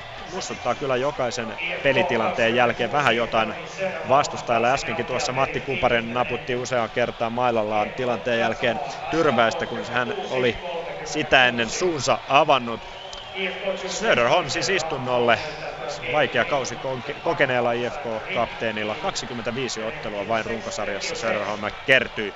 Tänään kuitenkin tärkeä osuma ja se oli kauden toinen maali Söderholmille. Ilvekseltä ylivoimalle tuttu kolmikko hyökkäjistöön sekä tuttu kaksikko siniviivalle Kivistö, Näppilä, Laakso sentteriksi, toisella laidalla Sandeli ja toisella Turo Asplund. Laakso kauhoa aloituksen viivaan, Näppilä levittää toiselle puolelle Asplundille. Sandel hakee paikan päädystä, saa kiekon itselleen, käyttää takaisin Asplundilla. Asplund tuossa P-pisteen kaarella syöttää maalin kulmalle nyt Sandelille. Sandel käyttää takaisin Asplundilla. Asplund jauhaa nyt P-pisteellä kiekkoa, siihen pääsee väliin, mutta ei saa kiekkoa itselleen. Käy nyt rajua kamppailua Sandelin kanssa pelivälineestä. Se päätyy lopulta sitten siniviivaan Matti Kuparisella, joka purkaa tilanteen ja rauhoittaa pelin IFK kannalta. 2.58 erää jäljellä. 2-1 IFK johtaa tätä ottelua. Sai päässä. Täällä 3.45 on erää pelaamatta, sai johtaa edelleen 2-0. Ja hetki sitten oli pitkä pyöritys tuolla porilaisten maalilla, mutta niin vain Riksman kesti nyt yrittää jälleen sieltä McIntyre tulla. McIntyre saa kiekon heittää vain päätyyn, koska hän on menossa vaihtoon. Sieltä plussista tullut Valtteri Virkkunen menee tuonne perään, mutta häneltä otetaan kiekko pois nopeasti, yrittää punapaidat avata, mutta jälleen kiekko menee suoraan keltapaidalle, sitten lähtee Virkkunen nousemaan, hänellä on siellä hyvin sitten Leivo mukana, Leivo tulee paikkaa, mutta hieman asittaa, sitten tulee hirveä veto sieltä Salsiidolta, mutta sen näkee hyvin, Riksman torjuu eteensä, mutta jälleen jää paine tuonne alueelle, Leivo menee tuonne nurkkaukseen, taistelee urheasti ja yleisö tulee todella vahvasti mukaan tähän kannustamaan Saipaa. Uudes kenttä pelaaja voisi sanoa että tässä tilanteessa. Riikola pystyy torppaamaan tuon porilaisten purkukiekon, sitten McIntyre hakee siitä sitten Jokista hieman sekaketjun Saipalle tuolla jäällä. Sitten lähtee Jokinen nousemaan kohti maalia, mutta niin vaan hänet torpataan pois. Nyt on Saipalla hyvä ote, kun 2.48 erää pelaamatta. Leivo vetää hieman sokkosyötön, Hansseen pääsee väliin, mutta niin vain sieltä jälleen tulevat keltapaidat, eli Ville Hämäläinen, tuo Saipan niin sanottu nelos, kolmosketju Hämäläinen, Jokinen venäläinen tuohon uurastamaan ja kiekkoa pidetään tuolla nurkauksessa sitten Sal Siidolle puolustukseen. Löfkis lähtee nostamaan hyökkäystä, tuoreet jalat puolustuksesta tulee, menee alueelle 2.28 erää pelaamatta yhtään, keltapaita ei ole maalissa ja tuo syöttö menee tavallaan uiviin. Säp johtaa siis 2-0 vahvan toisen ansiosta. Katsotaan mitä tekee venäläinen. Ei tee mitään, koska ei saa kiekkoa hallintaan. Siitä tulee pitkä kiekko ja peli katko. 2.15 toista erää pelaamatta. Saipi johtaa edelleen siis 2-0. Helsingin IFK Ilves. 2-0-1 jäljellä toista erää ja täällä Antti Tyrväinen show jatkuu. Hän ottaa aloituksessa kaksi minuuttia huitamisesta. Sen jälkeen Mikke Max Oosten tulee käsiän taputtaen hänen eteensä ja Tyrväinen dramaattisesti kaatuu jäänpintaan, yrittää siinä kalastella rangaistusta, mutta siihen ei Erotuomari kaksikko Fonselius Boom tällä kertaa mene. Neljännä neljä vastaan siis jatketaan tämä toinen erä täällä loppuun. Anteeksi, IFK pääsee siihen tietysti ylivoimalle reilun minuutin pyörittämään tuohon ihan erään loppuun. Tyrvänen on ollut tänään siis mukana hyvässä ja pahassa.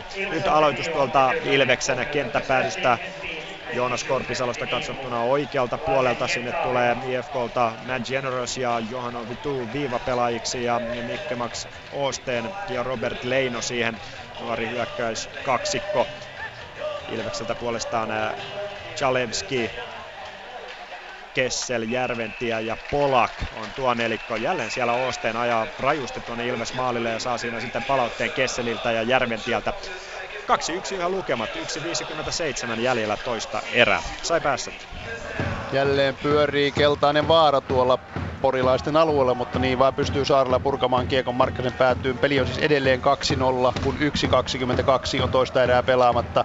Saipa on tehnyt tässä toisessa erässä nuo tarvittavat kaksi maalia ja se tarvitsi kahden maalin tekemiseen kaksi minuuttia ja kolme sekuntia aikaa todelliset ilotulitusmaalit Björkstrandin ja venäläisen toimesta kiekkoon keskellä. Mäkintar hakee siitä hyvällä syötöllä sitten Järviste. Järvinen vetää, mutta se menee hiuksin hienosti ohi äh, Riksmanin ja viimeisen minuutti pyörähtää toista käyntiin. Sitten lähtee Eh, porilaista numero 58, eli Marttinen nostamaan hyökkäystä, mutta se kilpistyy Saipa puolustukseen, sitten siitä tulee Elo, mutta Eloltakin otetaan kiekko pois. Nyt lähtee sitten jälleen Löhkis nostamaan hyökkäystä, panee vasemmalle Raulle, Rau vetää, mutta sen pystyy hyvin Riksman torjumaan ja tulee pelikatku. 39 sekuntia jää toista erää pelaamatta, Saipa johtaa siis Ässiä vastaan 2-0.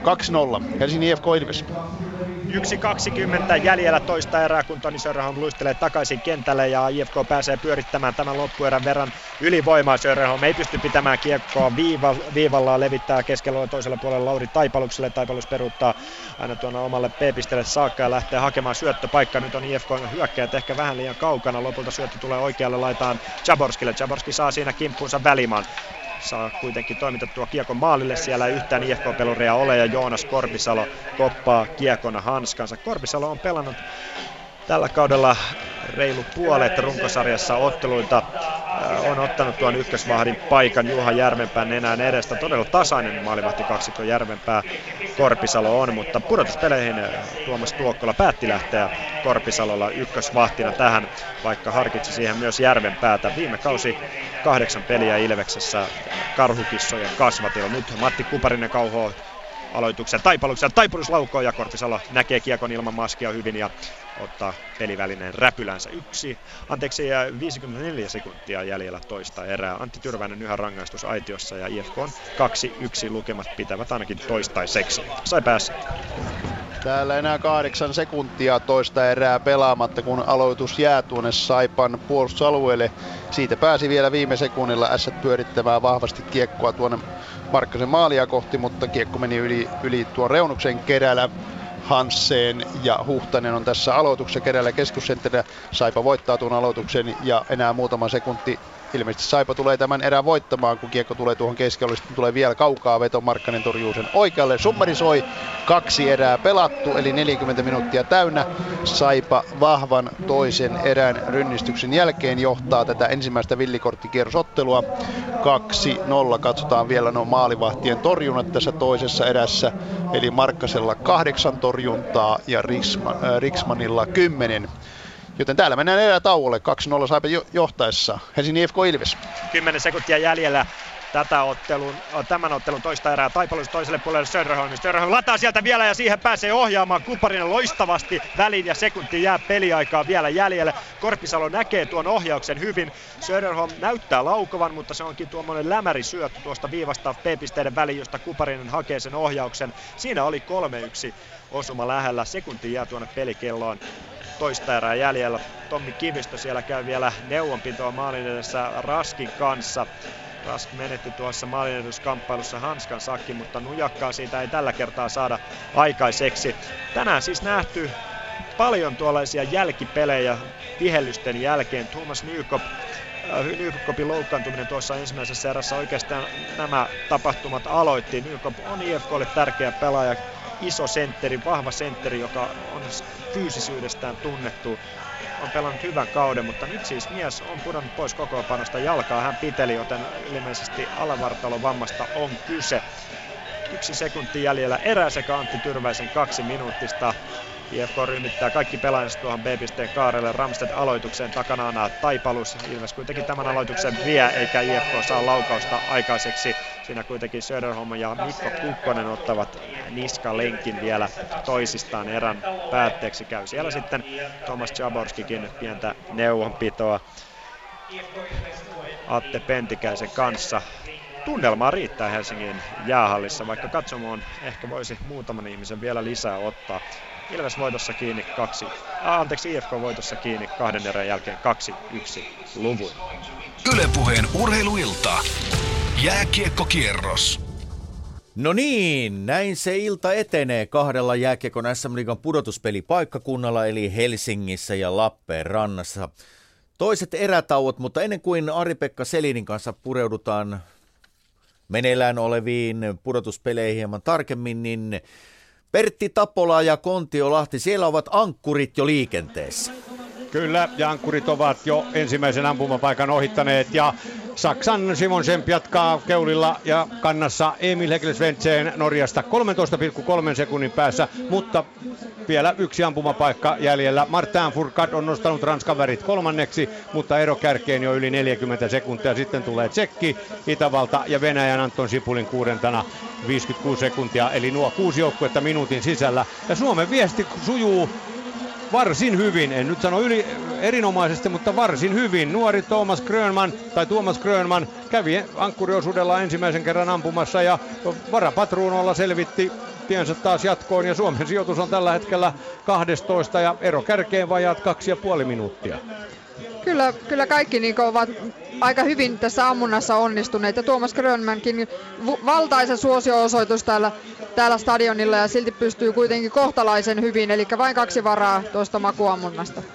Eli ollaan tällä keskimmäisellä lenkillä tässä ankkuriosuudella 2,5 kilometriä tässä hiidetään aina ampumapaikkojen välissä ja, ja Saksa ja Norja ovat tällä hetkellä tiukimmin kiinni maailman mestaruudesta. Mitä Martin Furkat sitten tuolta takaa pystyy tekemään, se selviää seuraavan vajan vartin aikana.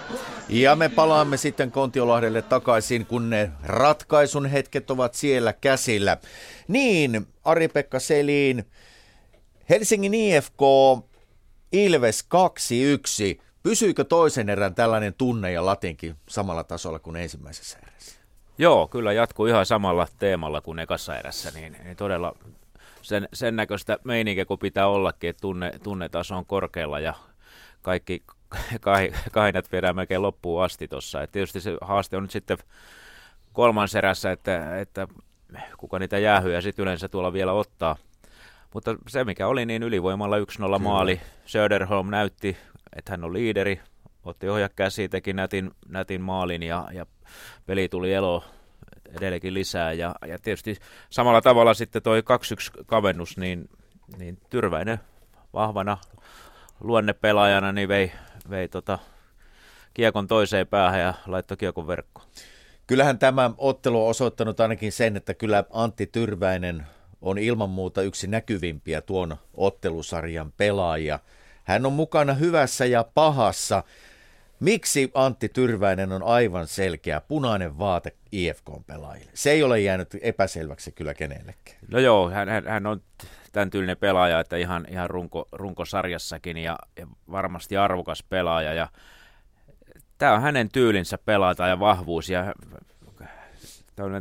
pelaaja, joka pelaa tunteen kautta, ja, mutta myös, myös pystyy tiukoissa paikoissa niin kuin löytää tasonsa, tasonsa illasta toiseen, että se on, se on kuitenkin hyvä merkki urheilijasta. Miksi Thomas Zaborski, puhtaasti taitopelaaja, miksi hän on... Mutta nyt mennäänpä Kontio Lahdelle. Näin Jussi ja Yle Puheen kuuntelijat ja Ari-Pekka Seli siellä studiossa. Nyt ne ratkaisun hetket ovat, nimittäin ankkurit tulevat viimeiselle pystypaikalle, tai viimeiselle ampumapaikalle, joka tapahtuu siis pystystä.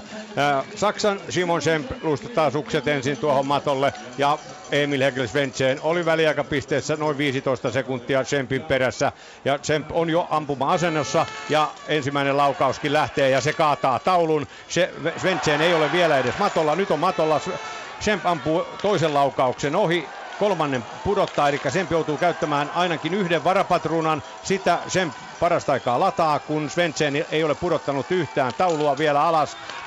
Tärkeä laukaus ja Simonsen pudottaa sen ensimmäisellä varapatruunalla. Ja näin kun Svensenkin joutuu ainakin yhdelle varapatruunalla. Tämä tietää sitä, että Semp, joka on hiihtänyt koko tämän ankkuriosuuden erinomaista vauhtia, taitaa vietä tuoda saksalaisen maailmanmestaruuden. No kyllähän se näin on. Vaikka Norja tästä Svensen pääseekin ampaisemaan perään, niin kyllähän se ero on kuitenkin vielä, vielä sen verran, että ei ole mahdollisuuksia minun mielestäni. Ja Ranskakin lähtee siitä kolmantena ja tulee ottaa mitalin. Hienoa. Näin, näin menee. Ja Suomi tekee töitä tällä hetkellä siellä sijoilla 12, 13 Tuomas Grönman. Mutta ankkurit tulevat sitten muutaman minuutin kuluttua maaliin.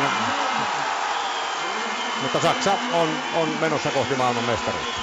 Kiitos Pertti sinne ja palataan vielä ihan hetken kuluttua vielä lopputunnelmiin Kontiolahdelle. Niin Ari-Pekka, kysymykseni jäi kesken. Jos Antti Tyrväinen on punainen vaate IFK-pelaajille, niin nyt, nyt näyttää siltä, että Thomas Zaborski edustaa tätä samaa osastoa.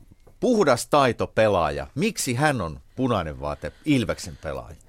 No varmaan sen takia, että hän on pelaaja, joka pystyy ratkoa, ratkoa pelejä tässä liikassa ja, ja erittäin juonikas ja ovella kaveri, joka, joka ampuu yllättävistä paikoista, niin kuin nytkin vei kiekon tuonne ylös sinisen, sinisen lähelle ja, ja sieltä maalia, toki vähän onnekkaastikin vaihto suuntaa, mutta hän on pelaaja, jota on vaikea puolustaa. Sitä taitoa on todella se, paljon ja pystyy semmoista hankalistakin paikoista virkkaamaan maaleja ja se, se on se syy mielestä. Onko hänessä jotain sellaista, onko hänen persoonassaan jotain tällaista ärsyt, tai seikkaa, joka ärsyttää Ilveksen?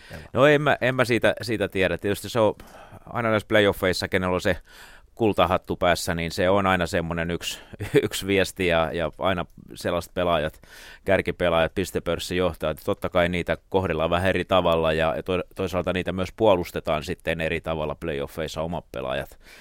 Mutta sitten taas toisaalta niin Zaporski Esimerkiksi viime kauden hän on KHL, Ufassa Salavat Julajeffissa ja, ja pelasimme toisella pudotuspelikierroksella pari Sastanan kanssa heitä vastaan, niin, niin Zaporski ei mahtunut kuin vitoskenttään, että, että siellä ei paljon taitoja päässyt näyttämään. Kummasta se kertoi, niin, niin hän ei todellakaan mahtunut Ufassa pelaamaan Kertooko se enemmän liigan huipputasosta vai siitä, että Zaborskin taidot eivät yksinkertaisesti riittäneet KHL? Taidot ja ehkä, ehkä sitten se luisteluvoima ja, ja kovuus, kovuus kohti maalia, mutta toki, toki hän on hyvä pelaaja, mutta siinä sarjassa hän ei pelannut peliäkään. Entä sitten Saipa Ässät? Siellä keltapaidat ovat päässeet niin sanotusti pelin ytimeen. Ville Koho, Sami Venäläinen. Maalin tekijöinä näin siis 2-0. Minkälaisia huomioita Lappeenrannasta? No sitä maalia odotettiin siellä pitkään ja Ville Kohohan sen sieltä väkisin runno maaliviivalta sisään ja ihan oikealle miehelle ja niin kuin puhuin, hän on pelaaja, joka, joka pystyy johtaa joukkuetta. Ja sitten kun puhuttiin tästä puolustamisesta, niin venäläinen kokeneena playoff-pelaajana, erittäin hyvä joukkuepelaaja, voitti oman yksi ykkösensä, lähti kulmasta tulee, vähän ravisti korvaa ja vei, vei S-pakin kahville ja, ja laittohallitusti, laittohallitusti etukulmasta sisään. Tällaisia suorituksia vaaditaan, jos meinaa voittaa. Niin, Ville Koho, arvostettu Saipan kapteeni, kunnon joukkuepelaaja, erinomainen kahden suunnan suomalainen keskushyökkääjä tähän liigaan. Mikäs Villen arvo on ylipäänsä Saipan organisaatiolle ja ylipäänsä totta kai myös joukkueelle? Se on, se on iso ja se, se, se pitää ollakin, että hän on ensinnäkin ihmisenä ne, siis erittäin, erittäin hieno ihminen ja kyllä jalat maassa oleva urheilija, huippuurheilija, joka kyllä, kyllä kriittisesti suhtautuu omaan tekemiseensä ja myös sitten sitä kautta joukkueen, joukkueen suorittamiseen ja pelaaja kanssa, kun nauttii sitten kovista paikoista pystyy sen tasonsa kaivamaan, niin kuin nyt nähtiin, niin teki äärimmäisen tar- tärkein avausmaalin, vaikkei tuo runkosarja loppu nyt ihan, ihan huikeasti mennyt, mutta pystyy nostamaan sitä tasoa, erittäin hyvä aloittaja. Ja kun pelataan viimeisten minuutin voitoista, niin, niin uskon, että joka toisessa vaihdossa nähdään Ville Koho.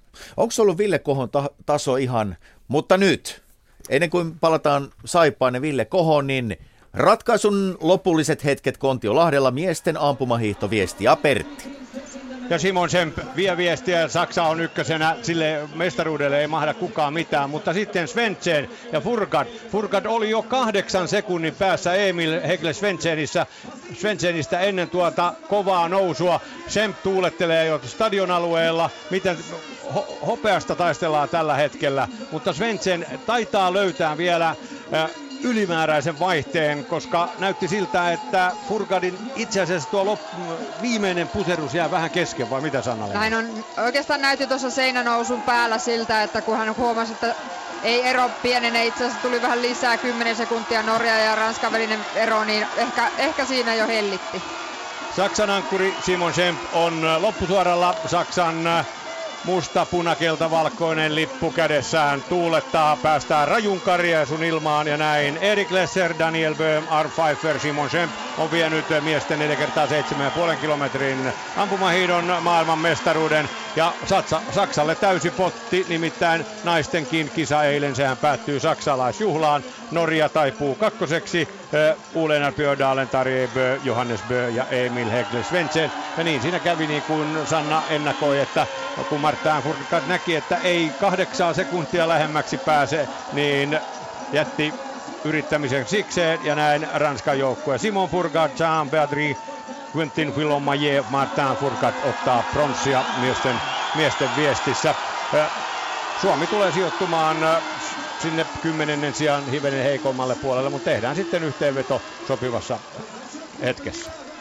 Näin tapahtuu ja jatketaan jääkiekkostudion kautta. Erätaukoa on vielä hetki jäljellä molemmissa otteluissa niin Helsingissä kuin Lappeenrannassakin. Niin, me jäimme Aripekka tuohon Ville Kohon vielä. Onko Kohon kausi ollut, tai kausi 2015, onko se ollut ihan isossa kuvassa ihan samaa tasoa kuin toi Saipan todellinen huippukausi viime kausi, joka oli myös Koholta aivan loista. No kyllä se varmaan on suhteessa koko joukkueeseen, että, että ihan, ihan siihen päässyt. Ja se, ei se ole niin yksinkertaista, että vetää huippukauden, että seuraava kausi olisi yhtä, yhtä huikea ja, ja tota, jopa vielä parempi. Ja sitten täytyy muistaa, että tietysti Villekin on ollut pieniä vammoja ja joutuu tekemään, tekemään varmasti paljon töitä sillä puolella myös, että se pelivire pysyy korkealla tasolla. Kohoa ei olla nähty arvokisoissa vielä, mutta oli varmasti yksi tärkeä, tai, tai olennaisia kandidaatteja viime kaudella, mitä Suomen arvokisavalintoihin, varsinkin MM-kisoihin liittyy. Mutta vieläkö Koholla huippukauden päätteeksi olisiko saumaa jopa kolmos-neloskentän sentteriksi nimenomaan MM-kisan joukkueessa? No kyllä se varmaan saattaa aika vaikeaa olla, että siihen ruutuun on aika paljon, paljon tota tyrkyllä pelaajia, pelaajia tällä hetkellä, mutta ö, kyllähän niin kuin Ville valittiin viime vuonna Eurohockey Tour pelaajaksi, mutta valitettavasti loukkaantui. Kyllä, päässyt, taisi olla parissa pari, Eurohockey Ja, ja tota, et kyllä hän tasokas pelaaja ja pystyy, pystyy kansainvälisiä pelejä pelaamaan, mutta tietysti tuo MM-kisa koneen paikat, niin, niin siinä on kyllä äärimmäisen kova kilpailu ensi keväänä ja useita pelaajia useille rooleille on Tyrkylä. Kyllä. Ja käväistäänpä tässä, kun aikaa mukavasti vielä on, niin joko siellä Suomi on tullut Pertti maaliin? No ei vielä, mutta hyvään hetkeen siirsit, nimittäin juuri odotamme Tuomas Grönmania maaliin. Kymmenen joukkuetta on jo ylittänyt maalilinjan. Belarus eli Valko-Venäjä on se kymmenes, Slovakia 11 noin kolme minuuttia kärjestä, mutta tässä kun odotellaan Grönmania, niin huomioitava, eikös niin Sanna-Leena Perunka, että tämä suomalaisten ampuminen tänään oli ja jos nyt ei huippuluokkaa, niin vähintäänkin ihan kiitettävää. Vain seitsemän varapatruunaa, ei yhtään sakkolenkkiä. Näin on, samalla kun Tuomas Grönman just tulee tänne päin, niin kyllä ammuntaa täytyy olla tänään tyytyväinen, että pojat ovat pystyneet tekemään sen, mitä osaavat. Että tota, siltä puolin niin ihan hyvä suoritus. Samalla Tuomas Grönman ylittää maalilinjan. Suomi sijoittuu tässä miesten 4 kertaa 7,5 kilometrin ampumahiihtoviestissä kolmanneksi toista. Ero kärkeen 3 minuuttia 29 sekuntia ja yksi kymmenys päälle. Vielä yhteenveto lyhyesti tuosta äh, voiton äh, ratkeamisesta. Mihin se sinun mielestäsi ratkesi? No kyllähän se noihin varapatruunoihin ratkesi, eli Norja käyttänyt, öö, käyttänyt Kuusi. kuusi ja Sa- Saksa vain kolme, eli ero 15 sekuntia yhdessä varassa menee noin 10 sekuntia vähintään. Niin, niin kyllä se siihen, siihen ratkesi, että Saksa ampui paremmin. Näin, näin se ratkesi ampumapaikalla nimenomaan tämä viesti Saksan eduksi ja näin Saksaan maailmanmestaruus, Norjaan hopeaa ja Ranskaan pronssiset lätkät. Ja Suomen sijoitus parempi kuin odotin, eli se kolmas toista. Ylepuheen urheiluilta. Jääkiekkokierros. Ari-Pekka Selin tuossa puhuit, että tämä ilta Helsingin jäähallissa, siinä on Ilveksen suuri sauma. Minkälaista, tai minkälaisella mentaliteetillä Ilves on tänään Helsingin jäähallissa operoinut? Onko joukkue saanut sitä ihan, onko miten hyvin joukkueen päässyt pelin ytimeen? No, kyllä se, Ilves on hyvin valmistautunut tähän peliin, eli he ovat olleet valmiita tähän fyysiseen peliin ja tämmöiseen tunnetason peliin, niin pystynyt haastamaan erittäin, tai vastaamaan kyllä IFKlle todella hyvin tänään, ja, ja tämä peli tulee jatkumaan huomenna ihan samantyylisenä Tampereella, että et sen, sen kyllä uskon, että tämä on kuum, kuuman näköinen pari tällä hetkellä. Ja, ja se, se on todella hienoa, koska tä, tällaista, tällaista todella mies miestä vastaa taistelua ja, ja todella niin kuin olla valmiita maksaa hintaa siitä voittaa peli, niin tätä on hieno, hieno niin kuin seurata. Ja tätä yleisö kaipaa tältä keväältä.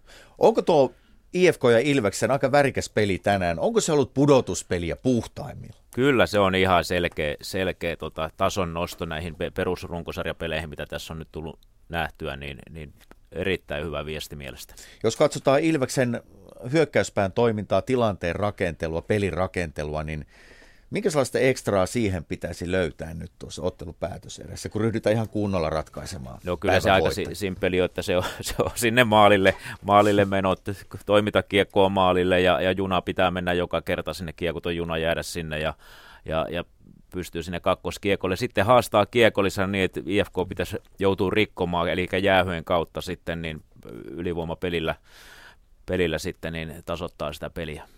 Otetaan vielä tuohon Antti Tyrväiseen kiinni, kun hänestä, tai hänen otettiin kiinni tuossa hieman aiemmin. Todella väkevä suoritus tuossa maali, tuossa hänen tekemässään maalissa. Todella niin kuin loppuun asti pelaaminen. Öö, onko Tyrväinen, jos ajatellaan hänen tämän päivän esiintymistä, niin onko Tyrväisessä tällaisia ihan niin kuin täydellisen pudotuspelin tai pudotuspelipelaajan ominaisuuksia? No kyllä hänellä on, kyllä, kyllä hänellä on ja hän on mun mielestä ollut, ollut tota, esillä jo runkosarjassakin niitä harvoja pelaajia, jotka, jotka tulee sitten aina aika, aika ajoin niin, niin, niin esille ja, ja otsikoihin, mutta on, on erityisen ja äh, sellainen todellinen niin kuin playoff-pelaaja, mitä, mitä varmasti jokainen valmentaja haluaisi joukkueeseen. Näin, ja siellä on Lappeenrannassa kiekko pudonnut jäähän ensimmäisiä vaihtoja vedetään ja Juhani Lahti, joten ei muuta kuin Saipa ottelun kiihkeisiin tunnelmiin. Niin, reilu minuutti menty. Kolmatta ja ratkaiseva erää johtaisi 2-0. Ja kyllä tuo Saipan avausmaali, vaikka itsekin hehkutin Ville Kohoa siinä, niin tilastomiehet kuitenkin löysivät siitä Patrick Björkstrandin avausmaalin tekijäksi, vaikka Ville siinä hyvin, hyvin oli siinä maaliviivalla, mutta niin vain Björkstrandin maila oli se, joka koski ja pisti kiekon maaliin ja syöttäjän siis Jesse Mankeni, mutta kyllä täytyy nostaa tuota Kohon ketjun arvoa. Se on pelannut koko illan tuota ässien pelattua lähteemäkin Niemi Eloa vastaan ja todella loistavasti ainakin tähän mennessä suoriutunut. Sitten Saipalla jälleen paine tuolla S-alueella. Siellä on tuo venäläinen, hämäläinen ja Jokinen tekemässä pahojaan. Sitten siellä kaadetaan, jos aivan pelaakin, mutta sitten kaadetaan myös Jokinen ja siitä ottaa turhaan sitten S-pelaajista Ville Uustalo kokenut pakki kampituksesta kakkosen, joten Saipalle tarjotaan 2-0-5 pelattu tätä kolmannen alkua ylivoimaa, kun se johtaa 2-0 ja Ville Uusitalo lähtee istumaan sitä kakkostaan, joten nyt on Saipalla paikka iskeä, mutta joko Helsingissä pelataan, Helsingin IFK Ilves täällä siis 2-0. Kyllä vain. Minuutti on Helsingin jäähallissa kolmatta erää takana. 2-1 tähän erään siis lähdettiin IFKn johtoasemasta. Ilveksellä nyt kakkosketju jäällä Polak, Jalevski, Tyrväinen ja IFKlta sitten vuorostaan kolmosvit ja siellä nyt sitten loukkaantumisten takia on äh, Ramsted Partanen ja, ja Sami Blunkvist kehissä. Blunkvist keskialueella kiekkoon, yrittää saada rystyltä kiekkoa päätyy, mutta Blake Kessel tulee siihen hyvin väliin. Kessel rauhoittaa peliä maalin taakse. Kesken kauden siis Pohjois-Amerikasta Ilves-puolustukseen tullut Phil Kesselin ja Amanda Kesselin veli Toronto Marliessin AHL-miehistöstä haki syksyllä pelipaikkaa, mutta kolmen ottelun verran sai lopulta AHL-pelejä vyölleen Kessel. Ilveksellä nyt erittäin rauhallinen hetki. Kessel lähtee vaihtoon, jättää kiekon maalin taakse, sieltä lähtee kivistä nostamaan peliä.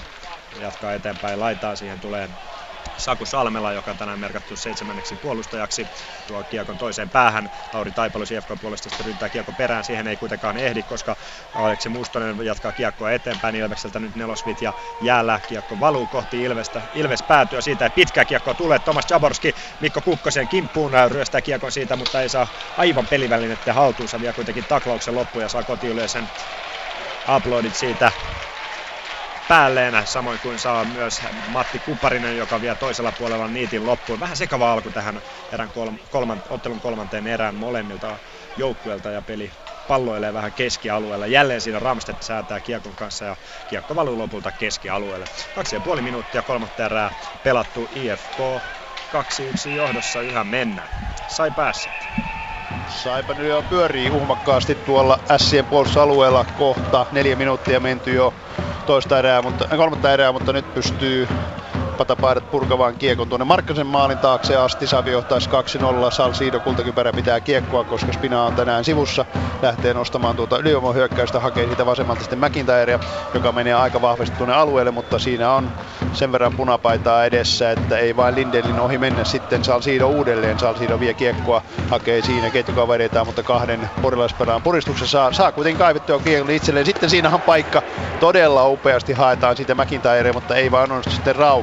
Rau pitää kiekkoa antaa Salsiidolle. Nyt pyörii ylivoima. Saman aikaan loppuu S-rangaistus. Sitten tulee McIntyren paikka, mutta kiekko menee hieman jalkoihin. Ja huono syöttö tulee McIntyrelta suoraan jäähoitossa. Pääst Uusitalo pääsee vetämään. Markkanen torjuu. Kiekko pomppii kuitenkin siitä sitten Saipan ää, Löhkistille. Ja näin sitten kiekkoa heitetään jälleen tuonne toiseen päätyyn. Eli täällä reilu neljä minuuttia menty kolmatta erää. Nyt sitten Jokinen lähtee nousuun kohti tässä maalia ja sitten viivalle tulee Vainoselle veto. Vainen vaihtaa puolta Pakmanille, Pakman vetää ruuhkasta. Ja sinne menee, sinne menee ruuhkasta Pakmanin veto kolmeen nollaan. Onko tässä se pieni ottelun ratkaisun askel?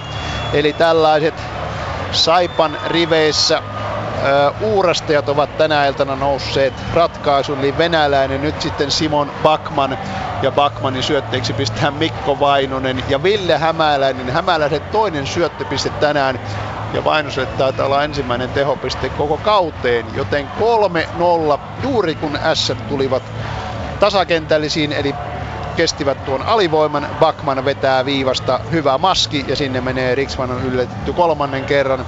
Saipa johtaa 3-0, kun vajaa viisi minuuttia pelattu kolmatta erää. Helsingin FK Ilves. Minuuttia päätöserää pelattu ja 2-1 lukemissa yhä edetään. Ilves lähtee nostamaan peliä. Heittää kiekko päätyyn ja ykkösketju siis tällä hetkellä jäällä Turo Asplund laukoo kiekko päätyy ja perään Tapio Laakso. Laakso ei saa kiekkoa haltuunsa siitä. Mikke Max Osten hoitaa kiekon keskialueelle. Nikolai Koldovin säntää pelivälineen perään. Martti Järventie siinä on hukata kiekon venäläistaiturille, mutta hän jää kuitenkin täysin yksin tilanteessa ja Ilves tämän selvittää. Koldovin keskialueella tiputtaa alaspäin ja Julius Nyqvistille, joka ei saa kiekkoa haltuun, heittää sitten rystyllä kiekkoa eteenpäin laidan kautta. Se kuitenkin valuu Blake Kesselille Ilves puolustukseen Jaborski laidasta sisään eteenpäin kiekko Juhan Ovitulle. Ovitu tulee siihen puolustajan tontilla mukaan hyökkäykseen. Järventie hoitaa hänet kuitenkin hyvin sitä seinään. Ilves nostaa peliä, harhasyöttö kuitenkin ja siihen pääsee jälleen IFK väliin. Matti Kuparista osuu nyt kyllä kova tälli päähän. Se on Antti Tyrväinen, kun se jälleen on se pelaaja, joka taklaa keskialueella Kuparista suoraan päähän. Kuparinen menettää siinä mailansakin ja jää hetkeksi jäänpintaan makaamaan, mutta pärjää kuitenkin omin avuin sitten kaukalosta pois. Lähtee siinä kuitenkin IFK-lääkäri Heleniuksen kanssa kohti pukusuojaa.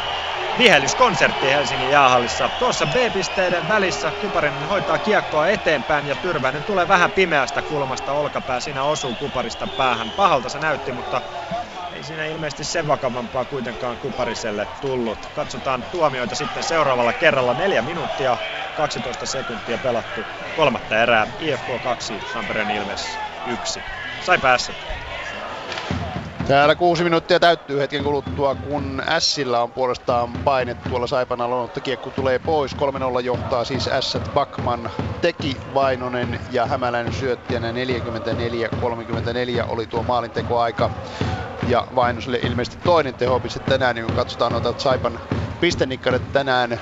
Björkstrand on perannut ennen tätä kahdeksan ottelua ja kaksi plus 0. Nyt pääsee sieltä jälleen Björkstrand menemään vetää ja sen pystyy hyvin sitten torjumaan Riksman. Niin, niin kyllä nämä Juuriketjun miehet ovat tänään olleet ratkaisuasemassa hämäläisellekin vain 4 plus 8 niin tätä iltaa, mutta peli on vielä kesken, Elo tulee vetää, mutta jälleen menee Markkasen ohi, sitten Niemi saa kiekon nurkkauksessa, nyt jäähtyy S-painin, Sammalkangas vetää kaukaa, ohjaus on maalissa, mutta uhrautuvasti vain Salsido puolustaja lähtee nostamaan hyökkäystä. Kuusi minuuttia, reilut pelattu, kolmatta ratkaisevaa erää, Saipe johtaa siis Björkstrandin, venäläisen ja Bakmanin maaleilla 3-0. Ja tuollainen vajaa 4000 on Ilvarsti illan yleimäärä antaa kyllä hyvin arvoa tälle Saipan suoritukselle, joka on aika monen tason nosto tuosta viime viikon peleistä, kun joukkue hieman hapuili ja hakin tuota voittojaan sekä Helsingin IFKsta että Espoosta, mutta nyt sitten näyttää, että Saipa on ainakin tällä hetkellä hyvässä kuosissa, kun se johtaa Ässiä vastaan 3-0, kun 8 ja 10 on 7 ja 10 on pelattu tätä kolmatta erää. Helsingin IFK Ilves.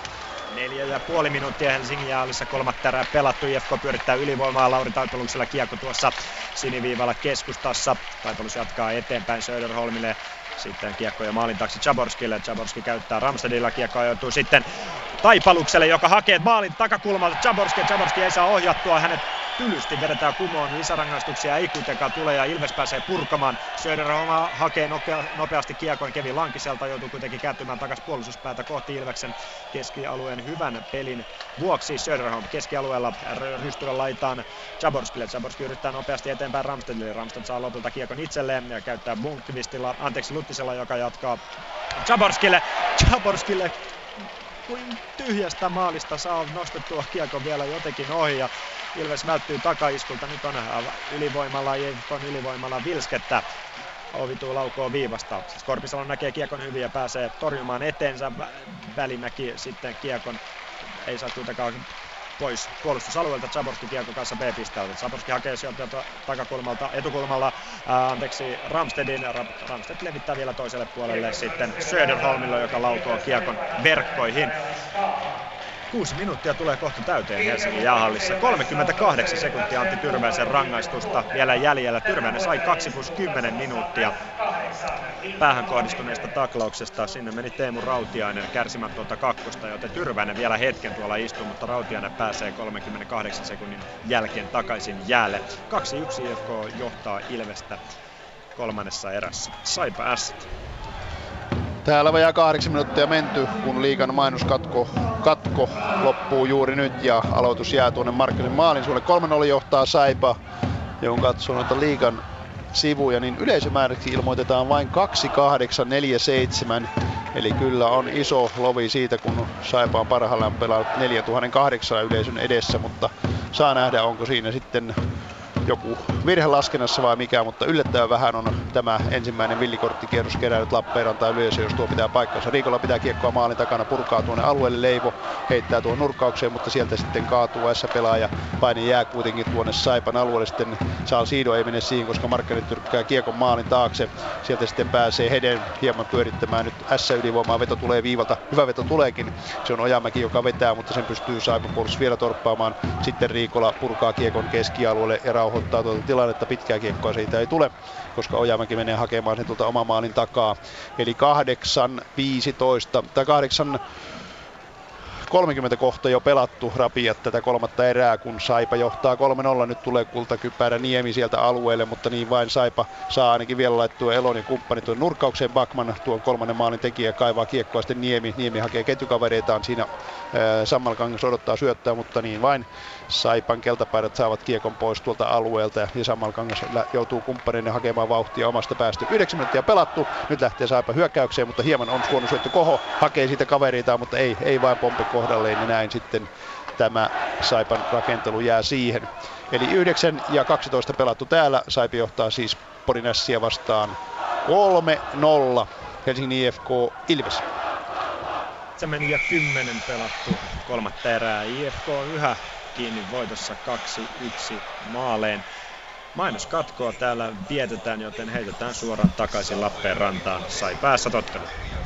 Esa Lindellinkin syöttö on hieman ponneton, se jää suoraan Saipan Raun lapaan, niin Rau heittää vain kiekon tuonne porilaisten alueelle ja sitten keskialue mennään sitten Järvinen. Järvinen vaihtaa puolta, hakee Salsiidoa. Kohta viimeinen kymppi pyörähtää Lappeenrannassa. Käytiin Salsiido pitkällä syötöllä, hakee McIntyre. McIntyre ovella jättö Raulle. Rau jättää vielä ovella siinä Järviselle. Tämä on kyllä hyvä ketju. Järvinen vetää kaukaa, mutta niin vain siinä McIntyren maskin edestä näkee Juuso Riksman tuon kiekon ja siitä tulee pelikatko. Eli 9.59 on täällä ottelua pelattu. Kolmatta erää siis mennään.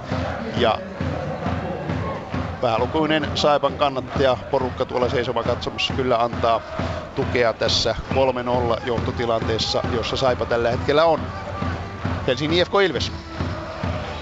Täällä mainoskatko juuri loppumassa. Matti Kuparinen asettuu Steven Chalevskia vastaan keskialueen aloitukseen.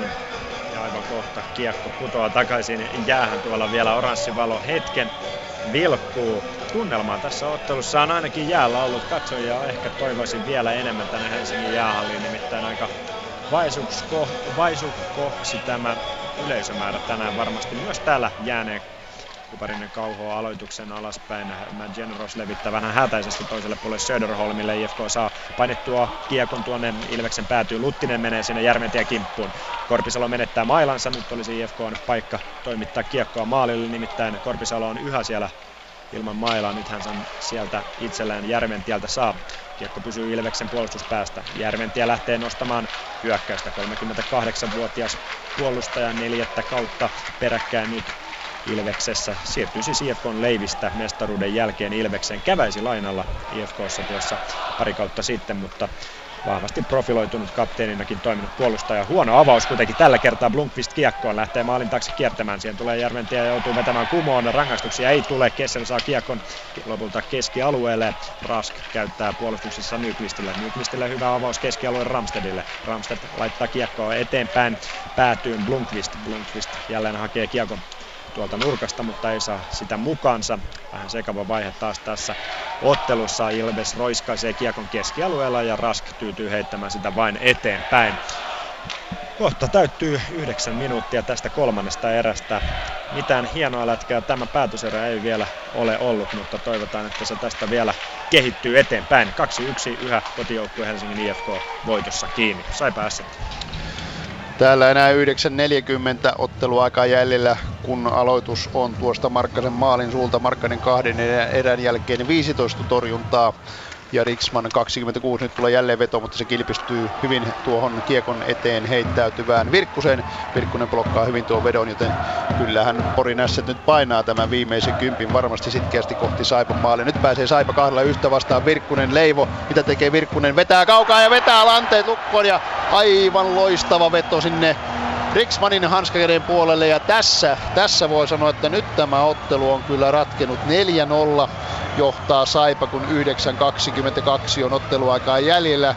Virkkunen ja siinä sitten syöttäjäksi laitetaan Vainonen, joten niin vain pääsee nuori Blues kasvatti maalintekojen makuun tässä pillikorttikierroksella. Erittäin napakka veto. Tavallaan varmasti S nyt ottaa riskiä tuossa hyökkäyspelaamisessakin, kun peli on jo 4-0. Niin vain Virkkunen hassuttelee ja hassuttelee ja vetää hanskakäden puolelle aivan sinne yläpesään. Ja erittäin hyvä syöttö, vaikka siinä oli sun leivokin mukana, mutta Virkkunen tekee ja Vainonen kerää toisen syöttöpisteen tänä iltana. Saipe johtaa 4-0, kun 9.22 on kolmatta erää pelaamatta. Helsingin IFK Ilves. Yhdeksän ja puoli minuuttia kolmatta erää pelaamatta. Ilvekseltä nyt kehin Laakso, Asplund ja ketjuja on hieman sekoitettu tähän kolmanteen erään. Siellä on vasemmalla laidalla Ilves-hyökkäjistä Roope Hintz noussut tähän Laakson ja Asplundin kanssa. Ilvekseltä hyvä paine tuon aloituksen jälkeen. IFK päätyy siellä nyt vähän huolimattomasti Generals työntää Laakson suoraan Lankisen päälle ja Lankinen vetää kumoon tuonne verkon perukoille ja lopulta siitä pelikatko tulee. Laakso ottaa jälleen yhteen Generosin kanssa. Tämä on toinen taistelupari tässä ottelussa, joka on toistamiseen jo käy aika kivakasta kivakkaa tuommoista iskujen vaihtoja ja sanan säilläkin siellä heiluu. 5218 katsojaa seuraa tätä ensimmäisen pudotuspelikierroksen avausottelua. IFK yhä kiinni voitossa 2-1 lukemin. Ilveksellä on kirittävä ja sitä aikaa kiriin on 10 minuuttia 15 sekuntia. Nyt sai päässä tottelu. 8.50 on täällä enää otteluaika jäljellä, kun jälleen Porinaiset yrittää hyökätä yltiöpäisesti kohti Saipa-aluetta, mutta niin vain sieltä keltapaidat pitävät kiekkoa. Ville Hämäläinen kokenut pelaaja heittää kiekon vain tuonne päätyyn, niin sitten siellä on kärki Saarella Heino. Saarella odottaa tuossa oikealla syöttöä, mutta menee sitten nopeasti keskellä alueelle. Kiekko vedetään päätyyn Markkaselle asti, sitten saa Siido rauhoittaa, näkee että siellä vasemmalla Jokisen.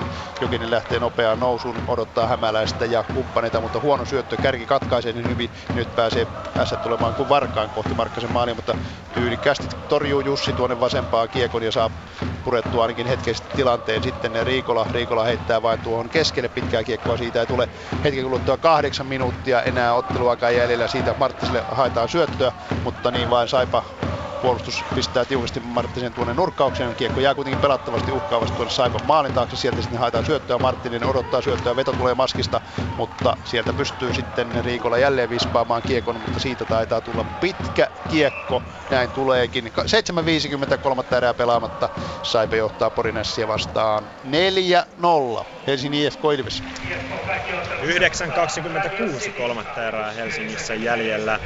Lauri Taipalus pääsi äskettäin laukomaan hyvin siniviivasta, mutta vähän ahtaasta kulmasta tuolta siniviivan kulmasta lähti alavuuden kasvatin laukaus ja Joonas Korpisalo näki sen laukauksen hyvin. Molemmista äh, maalivahdeista on sanottava sen verran, että hyviä otteita kyllä on sekä Korpisalo että Lankinen tänään esittänyt. Nyt äh, Mikke Max Oosten kyyristyy aloitukseen. Siinä on Boldopin oikealla laidalla ja Leino toisella vasemmalla laidalla Corey Elkins ja Thomas Newcop siis IFK-senttereistä on ulkona pelistä loukkaantumisten vuoksi. Se on paha takaisku helsinkiläisille, nimittäin Elkins on pelannut jälleen hyvän kauden ja Nykop on tärkeimpiä työjuhtia punapaidoille. Ilves on pystynyt vastaamaan ja horjuttamaan hyvin IFKta tänään. Alta vastaajina ehkä joku piti tamperelaisjoukkuetta, mutta siihen ei ole mitään syytä. Erittäin tasaista peliä tänään on nähty. 2-1 IFK tätä ottelua johtaa 9 minuuttia jäljellä kolmatta erää. Sai päässä. Täällä tilanne muuttuu, se on jo 5-0 ja nyt sitten Juuso Riksman saa tarpeekseen tästä tilanteesta ja Rasmus Rinne komennetaan S-maaliin. Eli Saipan Chad Rau käy vetäsemässä siitä kerran Riksmanin torjumaan kiekon tyhjään maaliin syötteenä Matti Järvinen, joten tuo Saipan ykkösketju saa vihdoin ja viimein tehopisteen. Ja kaikki Saipan ketjut ovat tehneet näitä maaleja ja erittäin hyvällä temmolla sitä on tehty, koska ykkösketju teki nyt viiteen nollaan, sitten kakkosketju yhteen nollaan ja tuo Saipan kolmoskenttä on tehnyt kaksi maalia, joten Venäläinen ja Bakman siinä saavat tehopisteitä ja 5-0 on siis Saipan murskalukemat, 7-38 on otteluaika jäljellä, minkälaisen sitten hyödyn tästä Saipa korjaa huomiselle ottelulle, mutta kyllä varmasti Pekka Rautakalliolla ja porilaisilla on paljon mietittävää menomatkalla kohti kotia, miten huomenna sitten joukkue kerää itsensä tästä tilanteesta, mutta Saipa on jostain syystä, jostain valmentaja Pekka Tirkkosen opeilla kaivannut erittäin, erittäin hyvän pelimoraalin tähän iltaan. Ja kun seitsemän minuuttia kohta otteluakaan jäljellä, Saipa johtaa siis Porinassia vastaan 5-0. Helsingin IFK Ilves. Vajaa kahdeksan minuuttia Helsingissä kolmatta erää jäljellä 2-1. IFK pitää johdostaan kiinni Kevin Lankinen maalin taakse. Nyt siellä on sitten väärä vaihto. Katsotaan kummalle joukkueelle se tulee. Taitaa tulla uploadeista päätellen Tässä lähellä nimittäin istui muutama Ilves-fani. Se tulee IFKlle Mika Partanen kärsijäksi tuosta joukkueen rangaistuksesta. Nyt on se paikka, mihin Ilveksen pitää iskeä. Mainoskatko aikaa hio kuvioita. Tuomas Tuokkola kerää Ilves-pelurit tuohon vaihtoehtojen ympärille ja käy vähän flappitaululla läpi, että mitä oikein tehdään. Palataan kohta tänne, kun Ilves pääsee pyörittämään hetken kuluttua ylivoima. Sai päässä. Liikan mainoskatkoa vietetään viimeinen varmasti tämän illan ottelussa. 7-9 ottelu aika jäljellä. Ja tuohon Saipa viidenteen maaliin toinen syöttäjä David McIntyre, joten tuo koko ketju Rau Järvinen McIntyre saa siitä pisteet. Ja kyllä Saipan tätä tehokkuutta kuvaa se, että kaikki nämä maalit ovat tehty tasakentällisin. Avauserässä oli paljon ylivoimaa Saipallakin, mutta jotenkin vielä ketsuppipullo ei aunut, mutta sitten tässä kolmannessa erässä, jota Saipa nyt johtaa 3-0, niin maalaja on tehty oikein liukuhihnalla vajaaseen 10 minuuttiin kolme maalia on kyllä kova saavutus tällaisessa ottelussa. 7-9 ottelu alkaa pelaamatta, 5-0 johtaa Saipa. Tulos ei ratkaise mitään, vaan voitto. Link lähtee nostamaan hyökkäystä, vie kiekon tänne päätyyn, mutta nopeasti sieltä sitten Jarno Kärki heittää kiekon toiselle puolelle ja kyllä varmasti Porinässä yrittää tässä edes kuparisen rikkoa, mutta saa nähdä, Saipan hurmus on kyllä nyt kohdallaan. Siitä tulee paitsi ja pelikatko. 6.53 jäljellä. Saipa johtaa Ässiä vastaan 5-0. Helsingin IFK Ilves. 7.50 jäljellä kolmatta erää ja Ilveksen ylivoima alkaa aivan tasan ja nyt. Ilveksen Sami Sandel on muuten istunut lähes koko erän tuossa penkin päässä, joten eiköhän siellä jotain vammaa Ilveksen kultakypärällä on ole tällä hetkellä. Hintz, Laakso, Asplund, Näppilä, Kivistä pyörittää tuota Ilveksen ylivoimaa. Siihen pääsee kuitenkin Tomas Chaborski heti purkamaan tuon tilanteen tuon Ilveksen pakkopelin. IFK alivoima oli äh, runkosarjassa liikan toiseksi huonolta 80 prosenttisesti. IFK vain selvitti näitä tilanteita, joten ehkä tässä oli se Ilveksen paikka iskeä ottelutasoihin. Nyt Laakso kaivaa kiekkoa kulmassa Hintsin kanssa. Jonas Rask, Rask ei IFK-pelureista vetää siinä nenälle, joten nyt on tilaa. Kivistö ei kuitenkaan saa siinä Laakson syöttöä haltuunsa ja kiekko valuu tuonne siniviivalle toiselle puolelle Näppilälle. Näppilä pitää kiekkoa jättää äh, siihen B-pisteelle Hintsille. Hintz, joka U20-kisoissa keräsi vyölleen kaksi syöttöpistettä Suomen riveissä viidessä ottelussa on yksi 96 ikäluokan lahjakkaimmista peleistä. Nyt siis katsotaan, onko hänestä ratkaisijaksi ylivoimalla. Aika seisovaa tämä Ilveksen ylivoima on. Kivistä laukoo, sen kuitenkin blokkaa IFK-pelureista Lauri Taipalus. Siellä sitten kaatuu omia aikojaan Jarkko Näppilä kulmassa. Ei sitä rangaistuksia voi tulla eikä tule. Teppo pääsee laittamaan kiekon ränniin ja Robert Leino lopulta purkamaan. Puoli minuuttia jäljellä tuota IFK-joukkueen rangaistusta. Mitä hienouksia tällä hetkellä ei ole Ilveksen ylivoimalla nähty. Sai päässä. Kuusi minuuttia tovin kuluttua täällä otteluaika jäljellä, kun 5-0 edelleen johtaa Saipa. Nyt on jo sekin raja mennyt rikki ja nää, tämä varmasti tämä viimeinen Kuutonen on pelkkää pelailua, kiekko on tuossa keskialueella, mutta siitä tulee paitsio, mutta ei.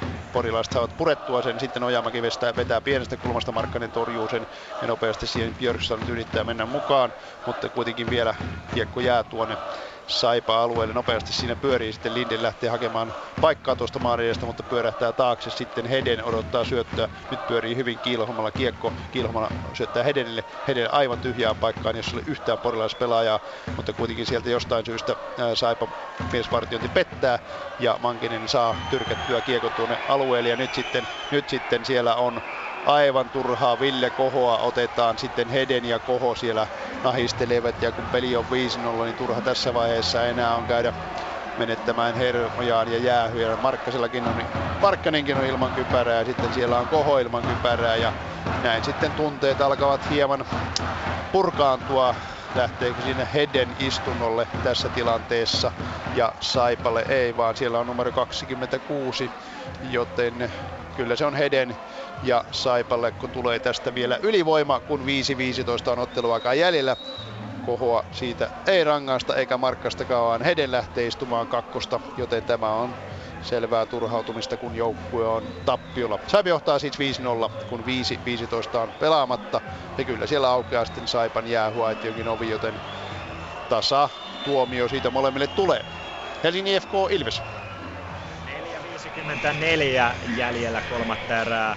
IFK ja Ilveksen välisessä ottelussa. 2-1 lukemat yhä taululla IFK on kotijoukkueen hyväksi. Ilveksen alivoimalla ei saatu hienouksia aikaan ja lukemat pysyvät siis kahdessa yhdessä isäntien hyväksi.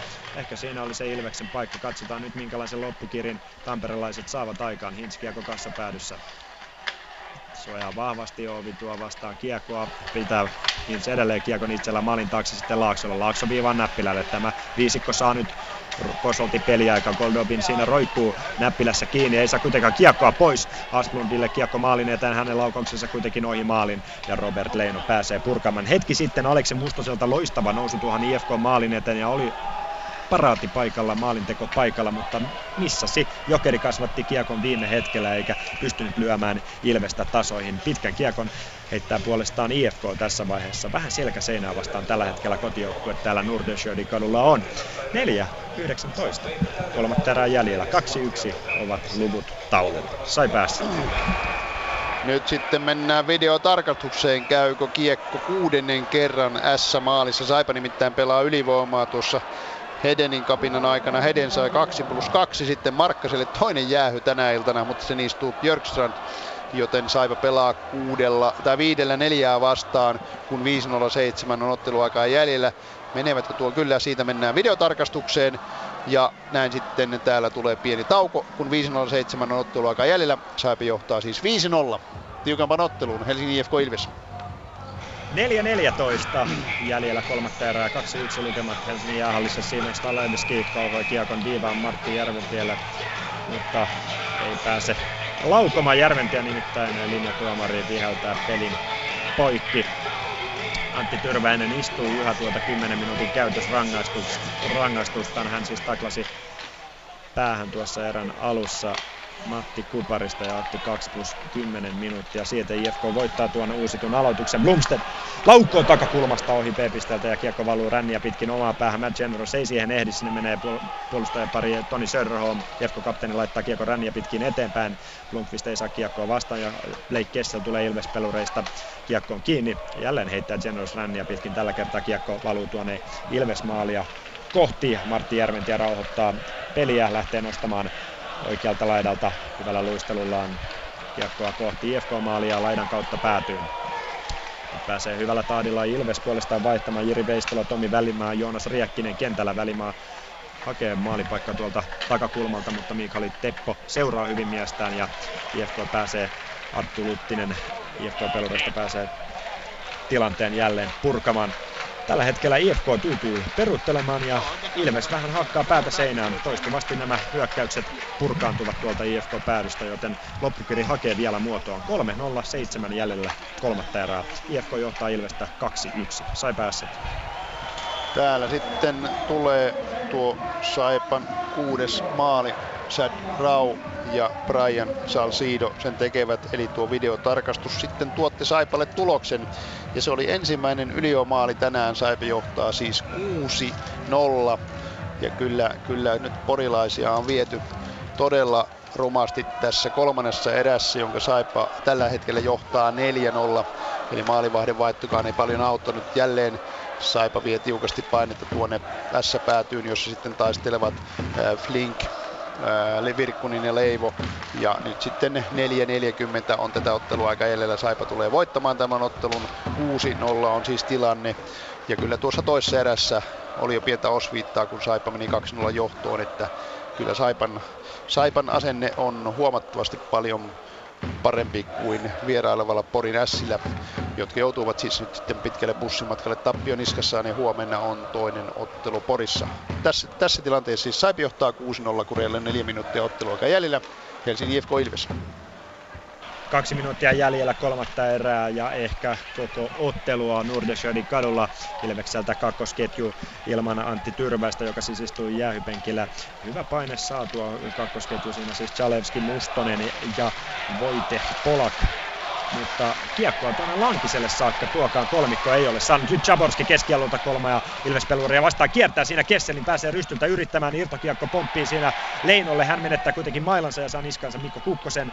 Siihen tulee apuun niin Kukkosen avuksi Joonas Riekkinen. Rauhoittaa pelin sitten toiselle puolelle Kesselille. Kessel palauttaa alakertaa Kukkoselle. Kukkonen laittaa eteenpäin Ilves pääsee hyökkäysalueelle, Jyri Veistalo lähtee kiertämään IFK-maali, yrittää vääntää sieltä rystyltä kiekkoa maalin eteen. Kiekko jää pomppimaan takatolpalle, siihen pääsee loistavasti tulemaan Onko se näppilä noussut viivalta? Kyllä, näppilä yrittää toisen kerran. Kiekko pomppii siitä Tommi Välimäällekin, mutta hän ei saa laukausta oikeaan. IFK näyttää selvittämään tämän tilanteen. Sieltä roiskii kiekkoa Ramsted ränniin. Nyt on hyvä paine Ilveksellä tuolla IFK on päädyssä 50 sekuntia peliaika jäljellä. Kivistö, Kivistö laukoo viivasta, siihen pääsee Riekkinen kiekkoon, mutta ei aivan saa tyhjää maaliin laukausta ja kiekkoa suunnattua nyt Blomqvist sitten säntää Kivistön kanssa irtokiekkoon. Niin Ilveksen tällä hetkellä maalivahti Joonas Korpisalo lähtenyt tuonne vaihtopenkille, joten kuudella pelaajalla haetaan ratkaisua. 30 sekuntia jäljellä kolmatta erää. Ja onhan tämä Ilveksen kannalta huono homma, että kultakypärä Sami Sandel ei ole ratkaisuhetkellä kentällä. Katsotaan sitten ottelun jälkeen, että mikä on Ilveks kapteenin tilanne. Hän on siis seurannut tuosta penkin päästä koko tämän kolmannen erän. 22 sekuntia jäljellä Ilveksen armon aikaa. 2-1 IFK johtaa, kun siellä jälleen nujakka on tuolla maalin takana. Sai päässä.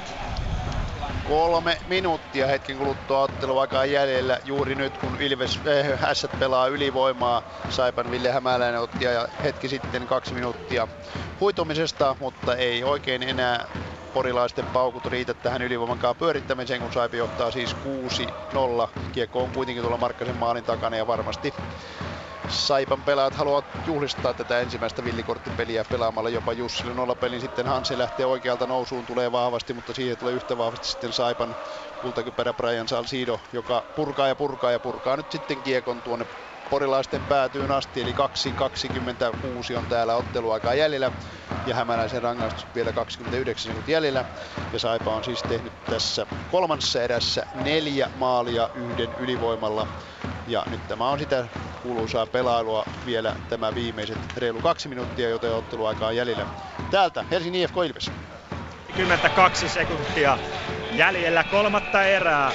Ilves hakee tasoitusta 2-2 tasoitusta kuudella kenttäpelaajalla. Siellä on Hintz, siellä on Tyrväinen. Tyrväinen varmasti tuohon maalin edustalle hakee omaa paikkansa. Tapio Laakso kumartuu aloitukseen toisella lailla Turo Asplund.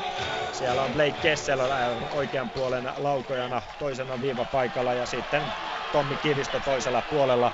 IFK voittaa aloituksen, purkaa tilanteen ja Kivistö ajaa sitten rankasti Chaborskin päälle tuonne päätyyn. 9 sekuntia jäljellä. Laakso maalin eteen hakee Asplundia. Hän ei pysty kuitenkaan ohjaamaan kiekkoa maalia kohti. Jaborski keräilee itseään ja luistelee vaihtoa kohti. IFK taistelee neljällä miehellä kuutta Ilvespeluria vastaan ja Summeri surra, särähtää. Aikamoinen ottelu takana Nordensjödin kadulla. IFK vie tämän pudotuspeli avauksen 2-1 luvun, kun Antti Tyrväinen siellä vielä hämmentää Mikke Max Oostenia ja pientä tunnetta siellä vähän on tämän pelin jälkeen. Jonas Ras puolestaan sivaltaa sitten Sami Sandelia tilanteen jälkeen. Siellä on Atte Pentikäinen ottamassa niskalenkkiä Matt Generosista. Useita tanssipareja tällä hetkellä on jäällä, mutta ottelun tuomaristo pitää huolen siitä, ettei tanssiin kutsuihin vastata. Lämmin ottelu päättyy tasaisen taiston jälkeen IFK 2-1 voittoon. Aikamoiset asetelmat huomisen sunnuntai taistoon minä lähden hakemaan haastatteluja. Ei ole epäselvyyttä siitä, ketä yritän saada Ilveksen puolelta. Antti Tyrväinen hän on. Katsotaan IFK-puolelta, odotetaanko vaikka Söderholm tai päävalmentaja Antti Törmänen. IFK voittaa 2-1. Sai päässä.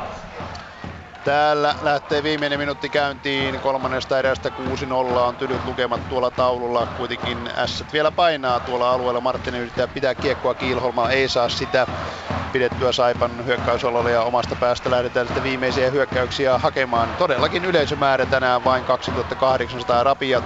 Jälleen Markkanen torjuu hienosti, kun sieltä tulee vahvasti Hansseen, mutta niin vain Jussi Markkanen pitää kyllä tänään tänään joukkuetta pystyssä. Saipan puolustuspelaaminen on ollut kyllä erittäin hyvää. Ja tuo yleisömäärä todella 2847, lähes 2000 siitä mitä Lappeenrantaa mahtuu. Ja kauden ratkaisevimpia pelejä, niin täytyy vain ihmetellä, mihin Etelä-Karjalan kiekkokyyleisö on Saipan hylännyt. 41 sekuntia on otteluaika jäljellä. 6-0 Saipa johtaa tätä maaliiloittelua. Viimeinen alo- viimeisiä aloituksia viedään tuolla Saipan päädyssä. Siellä on Flink ja yleisö kyllä on hyvin mukana. Flink voittaa aloituksen, antaa Riikolalle. Riikolahan palasi tähän peliin, sai puolustukseen. Hansen saa kiekon, pelataan tuolla nurkkauksessa. Hyvin siellä sitten Flink yrittää pitää Hansenia kurissa. Hansen pyörii ja pyörii, lähtee sitten vetämään. Hyvä syöttösi kerälle, kerälle vetää, mutta niin vain Markkanen tuonkin näkee ja torjuu. Ja sitten Saipa purku jää tuonne nurkkaukseen. Jälleen tulee rangaistus siitä. Onko se vain käsi syöttö vai mikä se on?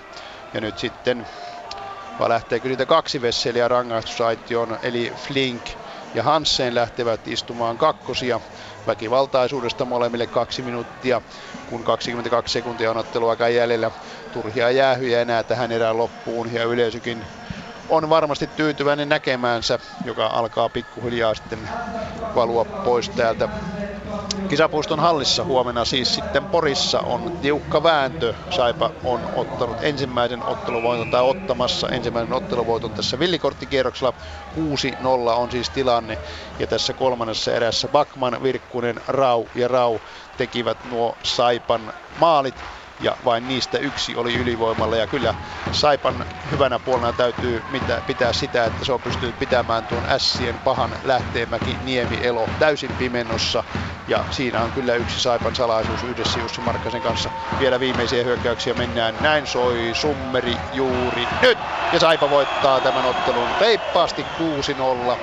Ja seuraava ottelu sitten katkolla, ja koko sarja on katkolla huomenna Porissa. Joten Jussi Saarinen, ole hyvä.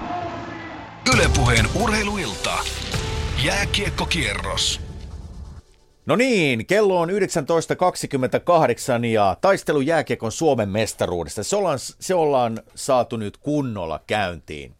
Ja nyt seuraavan puolen tunnin aikana odotellaan sitten erittäin mielenkiintoisia pelin jälkeisiä haastatteluja molemmista otteluista ja varmasti tuo Helsingin ottelu IFK Ilves varmasti kiinnostaa kaikkia kuuntelijoita. Mitä sieltä pelin jälkeen, millaisin tunnelmin ja tunteen pelaajat kokivat tuon ottelun? Ari-Pekka Selin. Helsingin IFK Ilves ottelusarja. Se osoitti juuri sen, mitä tuossa ennakointiin. Tämä on räjähdysherkkä ottelusarja. Joo, pitää paikkansa ja, ja hieno sellainen, että harmi, että tämä ottelusarja ei ole paras seitsemästä, että kun ensimmäinen peli on tällainen, tietäisi, että olisi tulossa huikea sarja – huikea sarja ja kyllä tämä tarina tulee jatkuu pommi varmasti huomenna Tampereella ja, ja peli oli äärimmäisen tiukka, mutta ennen kaikkea niin se, oli, se oli fyysinen ja se oli kuuma kamppailu ja, ja siellä kyllä haeta, haettiin asetelmia kyllä huomiseen. Ja ottelun jälkeen, loppusummerin jälkeen se, siellä oli aika lähellä, että hanskat eivät pudonneet. No ei tänään, mutta huomenna putoa. Oletko varma siitä? Mä olen melko varma. Siellä oli nimittäin tuon ottelun jälkeen, tuon loppusumeriin, siinä oli ainekset aika aikamoiseen mylläkkään. Siis sen aisti jo tuossa ihan loppuhetkillä. Se oli todella räjähdysherkkä Joo, se tilanne. Kyllä, ja, ja huomenna on myös iso haaste, haaste tuomari, tuomarin nelikolle, että, että heidän valmistautuminen on myös huippuluokkaa huomiseen peliin, että se pysyy kuitenkin sellaisessa, sellaisessa hanskassa, että kuitenkin peli pitää olla viihdyttävä, mutta ei se, ei se pitää olla niin mitään seko, sekoilua ja enkä mä nyt sitä sillä uskokkaan, koska nyt on iso panokset. Molemmat haluaa todella jatkoa, se nähtiin tänään. Kentän varmasti puhutuin hahmo oli Antti Tyrvänen Ilves. Hän oli mukana hyvässä ja pahassa, mutta otetaan kiinni vielä tuohon hänen päähän kohdistuneeseen tai tilanteeseen, jossa hän sai päähän kohdistuneesta taklauksesta 2 plus 10. Oliko oikeutettu? päätös. No joo, se oli kiekoton, siis jäähy ilman muuta, että se oli kiekoton pelaaja, oli irti kiekosta, kiekko oli jo 4-5 metriä ihan muualla, että että hyvä puoli oli siinä, että, että toi IFK-pelaaja näki tämän taklauksen, että, se on tulossa, että pystyy pikkusen niin varautuu siihen. Ja eikä siinä pitää hyppyä ollut, vaan kiekottoman miehen taklaus, taklaus mistä tulee jäähy ilman muuta, siitä ei ole kahta sanaa.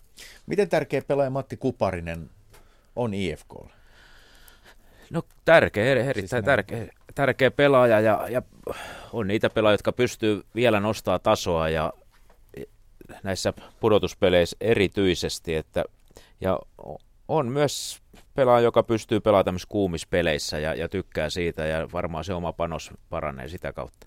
No Ari-Pekka tuossa niin kuin todettiin, niin räjähdysherkkä tunnelma, räjähdysherkkä ilmapiiri, nämä seikat nyt heijastavat tätä ottelusarjaa. Minkälainen tilanne tämä on valmentajalle, kun lähdetään näistä asetelmista, räjähdysherkästä asetelmista huomiseen peliin. Millaisia haasteita valmentaja tässä tilanteessa? No kyllä se tuo, tietysti pitää käydä faktat läpi, että mitä yleensä pelissä tapahtuu, että miksi peli päättyy 2-1. Ja, ja se on, ne pitää kuitenkin aina muistaa, ettei mennä mutulla ja, ja tunne edellä. Ja, ja, mutta kuitenkin, koska toi oli positiivinen mielestäni, niin ton Ilveksen vastine IFKlle, niin en mä usko, että sitä valmennus niin hirveästi haluaa purkaa sitä, sitä asiaa, koska se näkyy olevan myös Ilveksen vahvuus tänään ja kun pelataan huomenna Tampereella Ilveksen kotikentällä. Miten hyvin Ilves pääsi nyt tässä heille erittäin tärkeässä ensimmäisessä pelissä niin sanotusti pelin ytimeen, eli luomaan niin hyviä maalipaikkoja, laadukkaita paikkoja? No muutam, muutamia tosi, tosi laadukkaita. Ei tuossa nyt kaukaa käynyt tasotus maalikaan, että ihan tässä loppuvaiheessa, loppuvaiheessa ja toi, mutta ei se helppo ole. Siis tällä tasolla, kun pelataan näistä peleistä, niin, niin kaikki puolustaa erittäin hyvin viisikkona ja maali eteen on vaikea syöttelemällä mennä. Että kyllä ne tulee niin laukauksien kautta näillä kakkos, kakkoskiekoilla, kakkoskiekoilla ja ylivoimat. Ylivoimat on ne, mitkä, mitkä pitää pystyä hyödyntämään.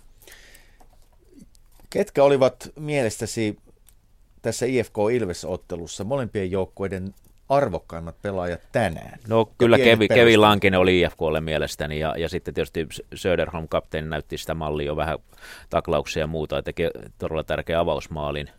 Ja sitten tietysti vähän hyvässä huonossa, niin Tyrväinen niin toi kasvot tämän taistelevalle Ilvekselle tänään, tänään. Ja nyt tietysti mielenkiintoista sitten katsoa, että mikä siellä Sandel taisi jäädä pois, pois siitä, että mikä on hänen tilanteensa, koska on äärimmäisen tärkeä kyllä pelaaja, hyvä pelaaja ja sen lisäksi liideri joukkueessa. Niin, ja sitten Lappeenrannassa ei ollut tänään voittajasta epäselvyyttä. Saipa S, erittäin harvinainen 6-0 pudotuspelitulos.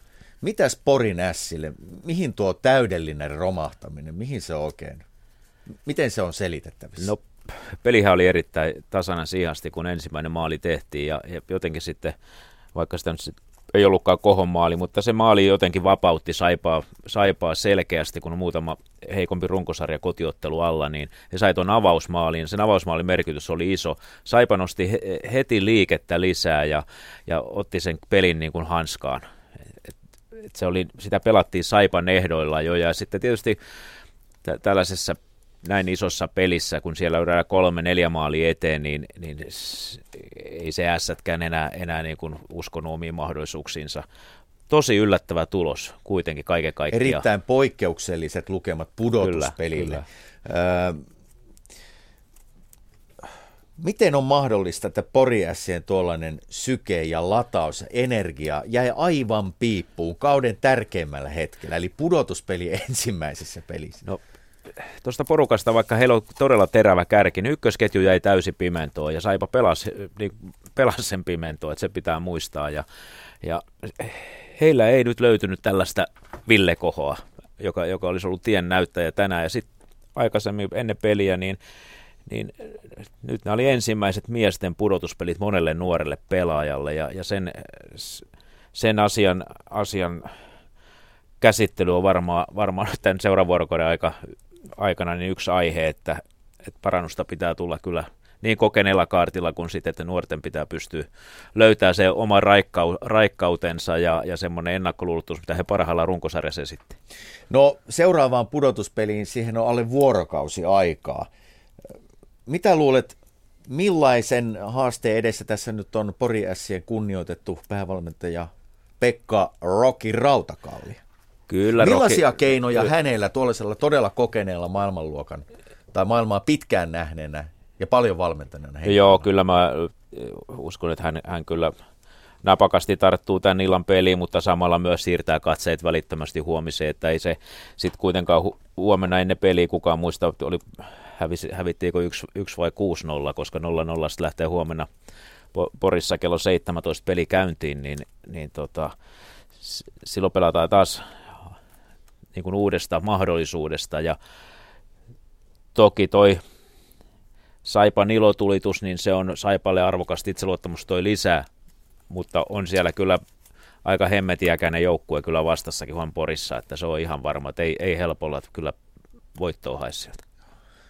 Öö, mitä sä luulet nyt tämmöisessä tilanteessa, mitä tuon Pori Ässien tuollaiseen nyt näiden tulevien tuntien aikana, kun ollaan niin sanotusti hereillä, nukkuminen on erikseen, mutta mitä tavallaan tässä tällaisen rökityksen jälkeen, mitä siinä niin kuin on yksilötasolla vielä tehtävissä?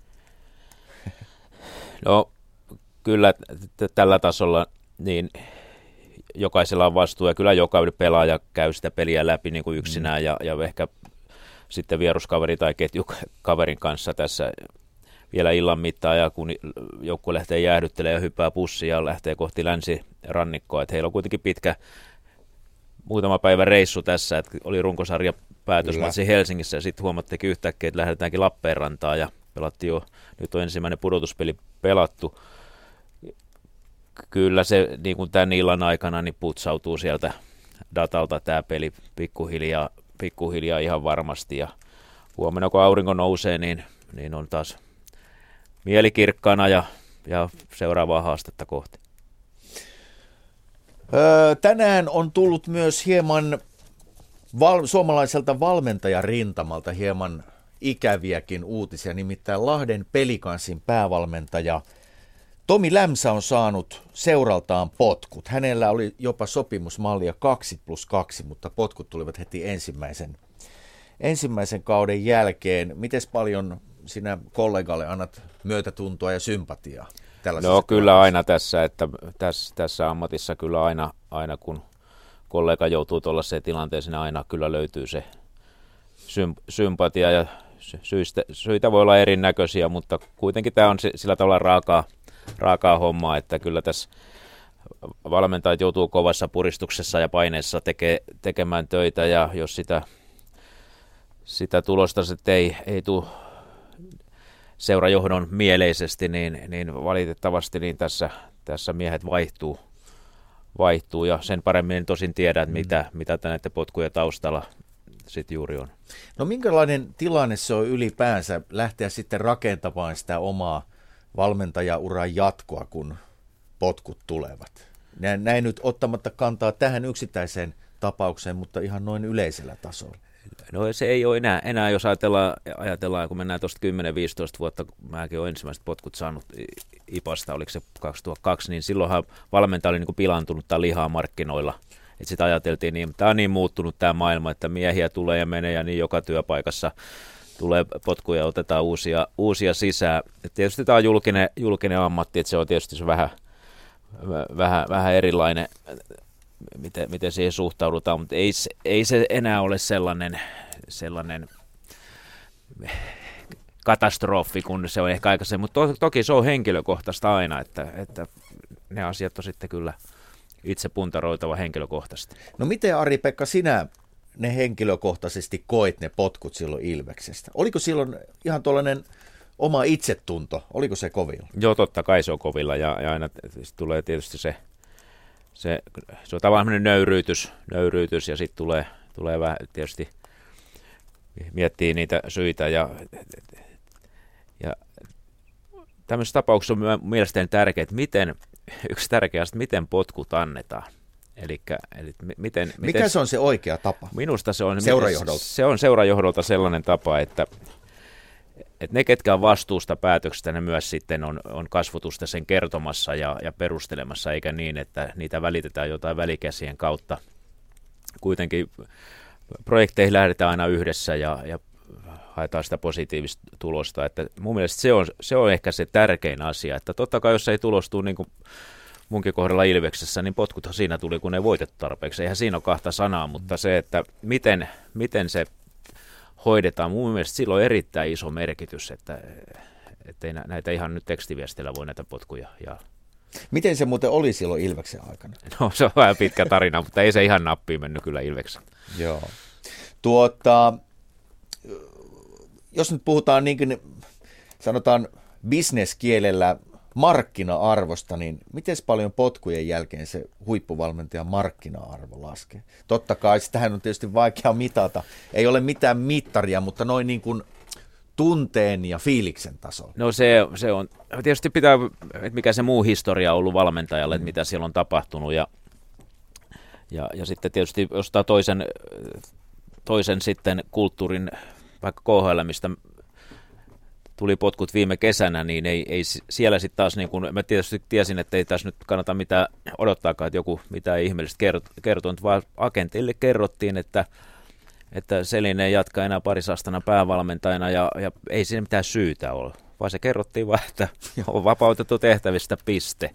Ja, ja se oli siinä se käsittely ja, ja näin, mutta usein tuommoiset potkutkin ne yleensä vahvistaa, vahvistaa ja silloin aina joutuu käymään prosessia, että mitä, mitä tapahtuu ja missä onnistuttiin ja mihin pystyy vaikuttamaan, mihin ei. Ja kuitenkin katseet sitä tulevaisuuteen ja, ja sitä on yleensä entistä vahvempi seuraavassa projektissa. Niin, puhuit tuosta, että KHL ei paljon potkuja, niitä ei perustella, piste. Mikä se kulttuuri on Suomessa tässä suhteessa? No niin kuin mä sanoin, niin mä usko, toivon ainakin, että se olisi paranemaan päin, päin, että mulla on vaan huonoja kokemuksia ja kuunnella muutaman kollegankin, että, että miten, miten ne käytännössä hoidetaan, mutta tämä on tulosurheilua ja, ja kaikki tietää, että jos ei tarpeeksi tule tulosta, niin siihen on syytä varautua varautuu, että näin voi käydä, käydä ja, ja, ja tämmöisiä vissiin viestejä oli tässäkin tapauksessa, että jotain jo seurajohto antoi sellaista signaalia, että tätä asiaa mietitään ja, ja, ja nyt sitten tämä potkut on toteutettu Lahdessa. Öö, siellä voin kuuntelijoille sen verran paljastaa, että siellä parhaillaan Juhani Lahti tekee haastatteluja – Lappeenrannassa ja Porin Ässistä on ainakin haastatteluun tulossa sentteri Mika Niemi, mutta haastatteluja edelleen odotellaan. 19.43 on kello. Meillä on lähetysaikaa vielä tasan kello 20. Puhutaan Ari-Pekka vielä noista potkuista. Pohjoisamerikkalaisessa huippuurheilussa ja joukkuekulttuurissa joskus joku sanonut, että valmentajasta tulee todellinen huippuvalmentaja vasta kahden tai kaksien kolmien potkujen jälkeen. Allekirjoitatko tämän? Mä olen sitten oikealla tiellä. Tuo kuulostaa tosi hyvälle. Että Käy mulle hyvin. Juuri näin.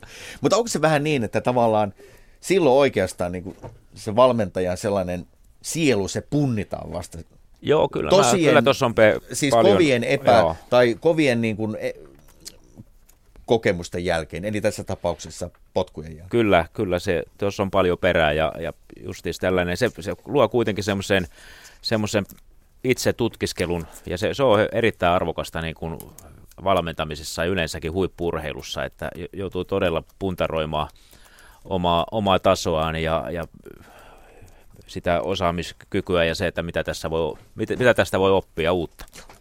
Ylepuheen urheiluilta. Jääkiekkokierros. Räjähdysherkkä Helsingin IFK Ilves-ottelu päättyi Helsingin jäähallissa 2-1 ja nyt Sami Laineella on haastattelussa ottelun puhutuin hahmo Antti Tyrväinen Ilves. Antti Tyrväinen ensimmäinen IFK-taisto takana. Ei ainakaan tunnetta näyttänyt puuttuvan, miten koet on peli? No, just sitä siinä oli. Et, et, tiukka matsi, tiukka matsi ja tunnepitoinen ja, ja, ja meidän häviö päättyi ja, ja tuomarit oli kyllä surkeita tänään. Niin mitä sanot Dumarin linjasta? Se lähti oikeastaan ekassa erässä, näytti tuonne katsomaan, että näytti vähän väärille raiteille lähteä.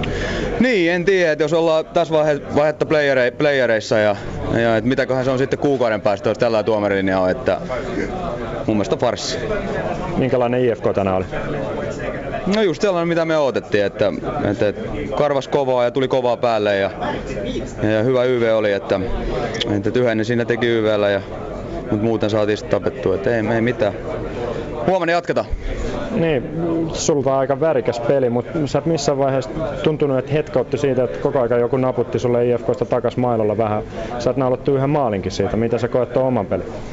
No mä vaan saan lisää siitä virtaa, kun koputtelee tuolla, että ei, ei, se, ei se mua haittaa, että saa koputella jatkossa ja vaikka enemmänkin. Kuinka paljon tämmöisessä ottelusarjassa itse katot pelaajalistoja ennen sarjan alkua, että ketä siellä olisi semmoisia helppoja kohteita tyrväisen? Kyllä mä kaikki yritän siellä hiilostaa, että ei, ei, ei mulla sellaista, että mä jotain lähtisin hakemaan, että kyllä mä pelaan omaa peliä ja takataan aina kun on paikka. No mitäs joukkueena peli meni omasta mielestä?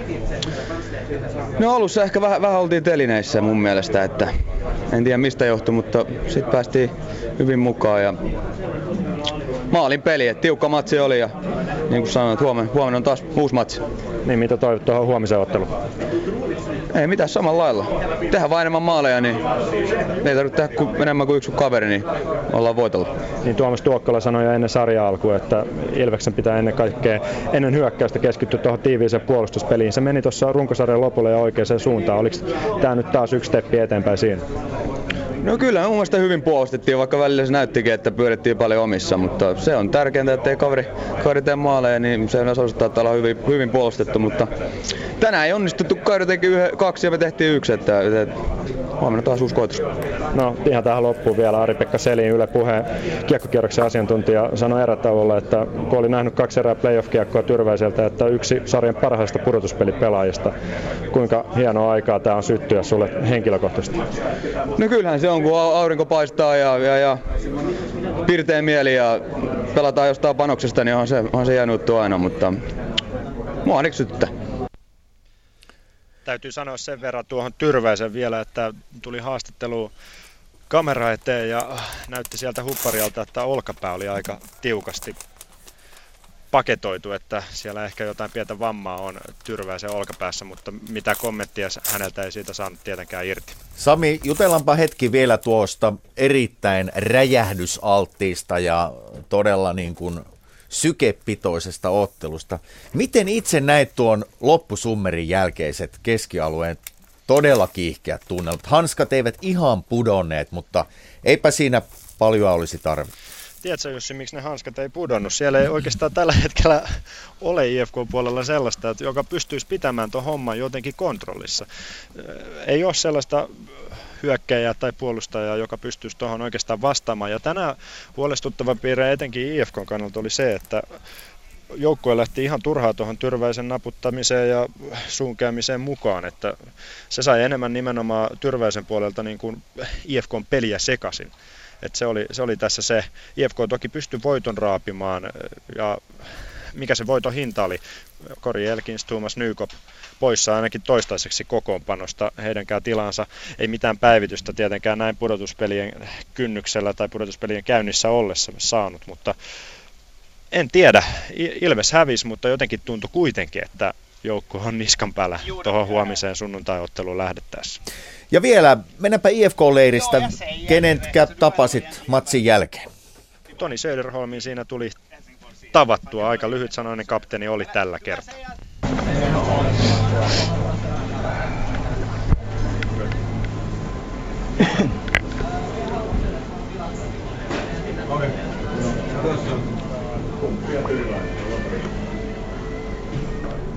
Voinko mennä? Mennä. No niin. Same. Hyvä. Toni Sörrahman, se näytti ihan playoff-kiekolta. Oli hieno peli. Paljon tunnetta, hyviä taklauksia. Vähän myöhästyneitakin taklauksia, mutta paljon tunnetta. Molemmat jenkit laittoi itsensä likoon ihan tosi hauska pelata. niin, siinä oli avauserässä pari vähän ylilyöntiä. Tuossa erätavalla kuului, että vastustajan puolelta, mitä sanot näistä parista tilanteesta, missä tuomiot meni niin kuin meni? No siis, niin kuin mä sanoin, niin tuolla tapahtui. Turha nyt sillä alkaa kaivelee yksittäisiä tilanteita, että, että tota, ihan niin kuin mä sanoin, niin hyvä, hyvä peliä, paljon kovia tilanteita, hyviä kamppailuja.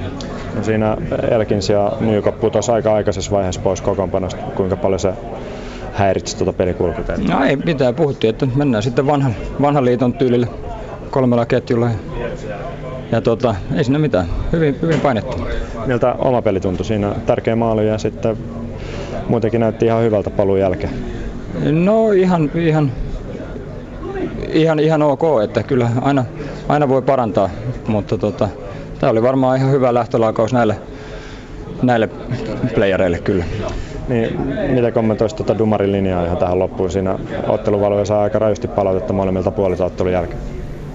No mä luulen, että se on osa tätä hommaa, että, että, tota, että vaikea nähdä nyt tässä vaiheessa.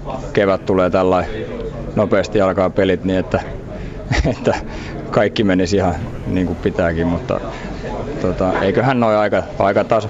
Jos molemmat valmentajat tässä on antanut palautetta, niin sittenhän ne on mennyt aika tasanne homma.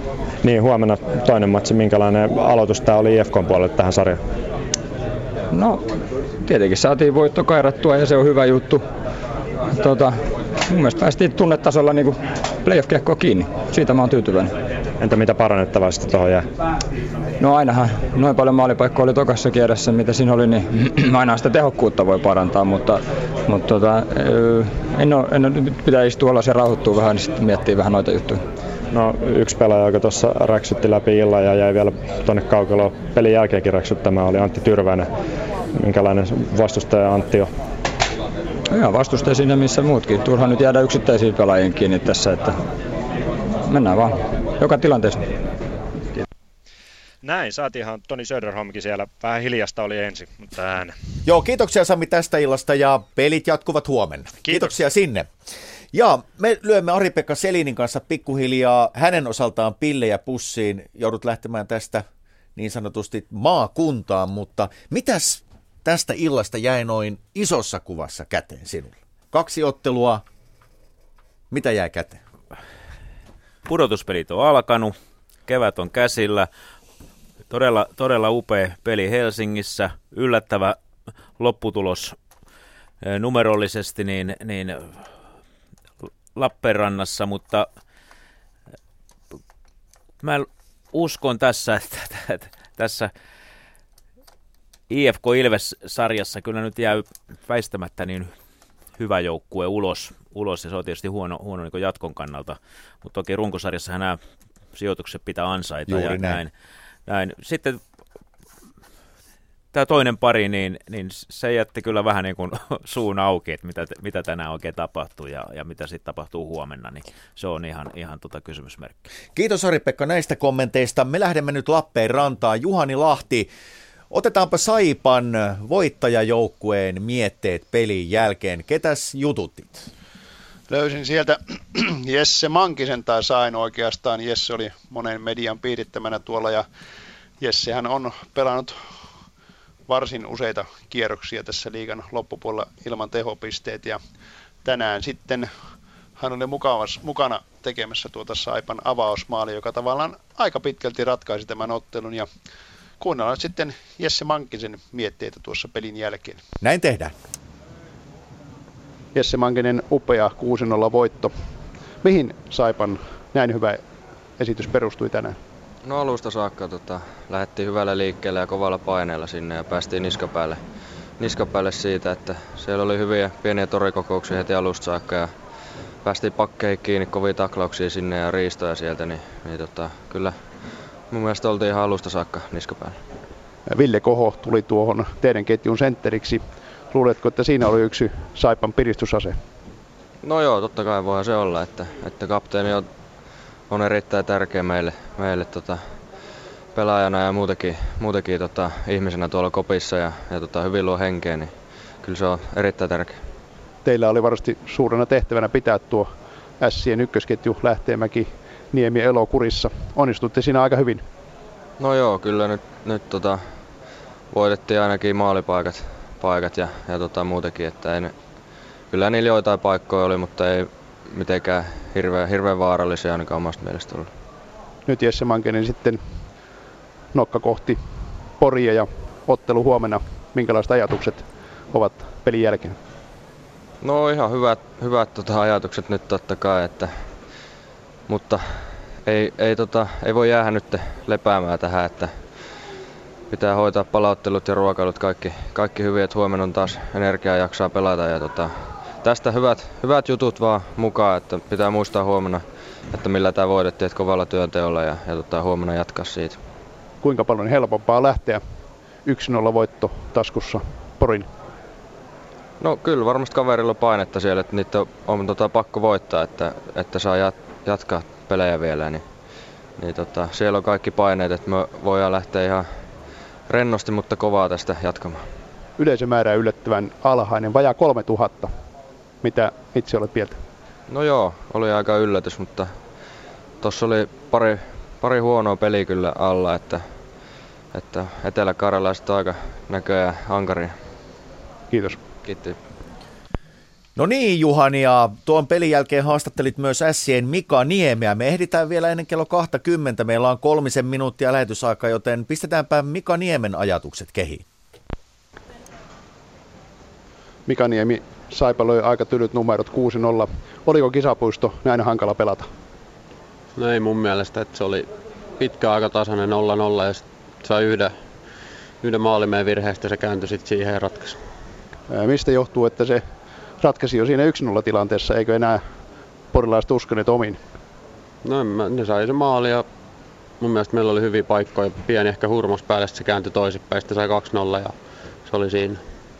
Sitten sunnuntaina toinen peli. Miten luulet, Rautakallio kokoaa nyt joukkueen tämän aika murskatappion jälkeen? No kyllä mä luulen, että jokainen tajuu, että ei tätä nyt kannat miettiä. Meillä on pakko voitto huomenna, muuten on kausi ohi, että luulisi se sen verran jätkii kiinnostavaa. Oliko tässä hieman viitteitä siitä runkosarjan viimeistä pelistä Helsingin IFKta vastaan, jolloin teillä oli myös vaikeuksia tuossa maaliteossa? No en mä tiedä.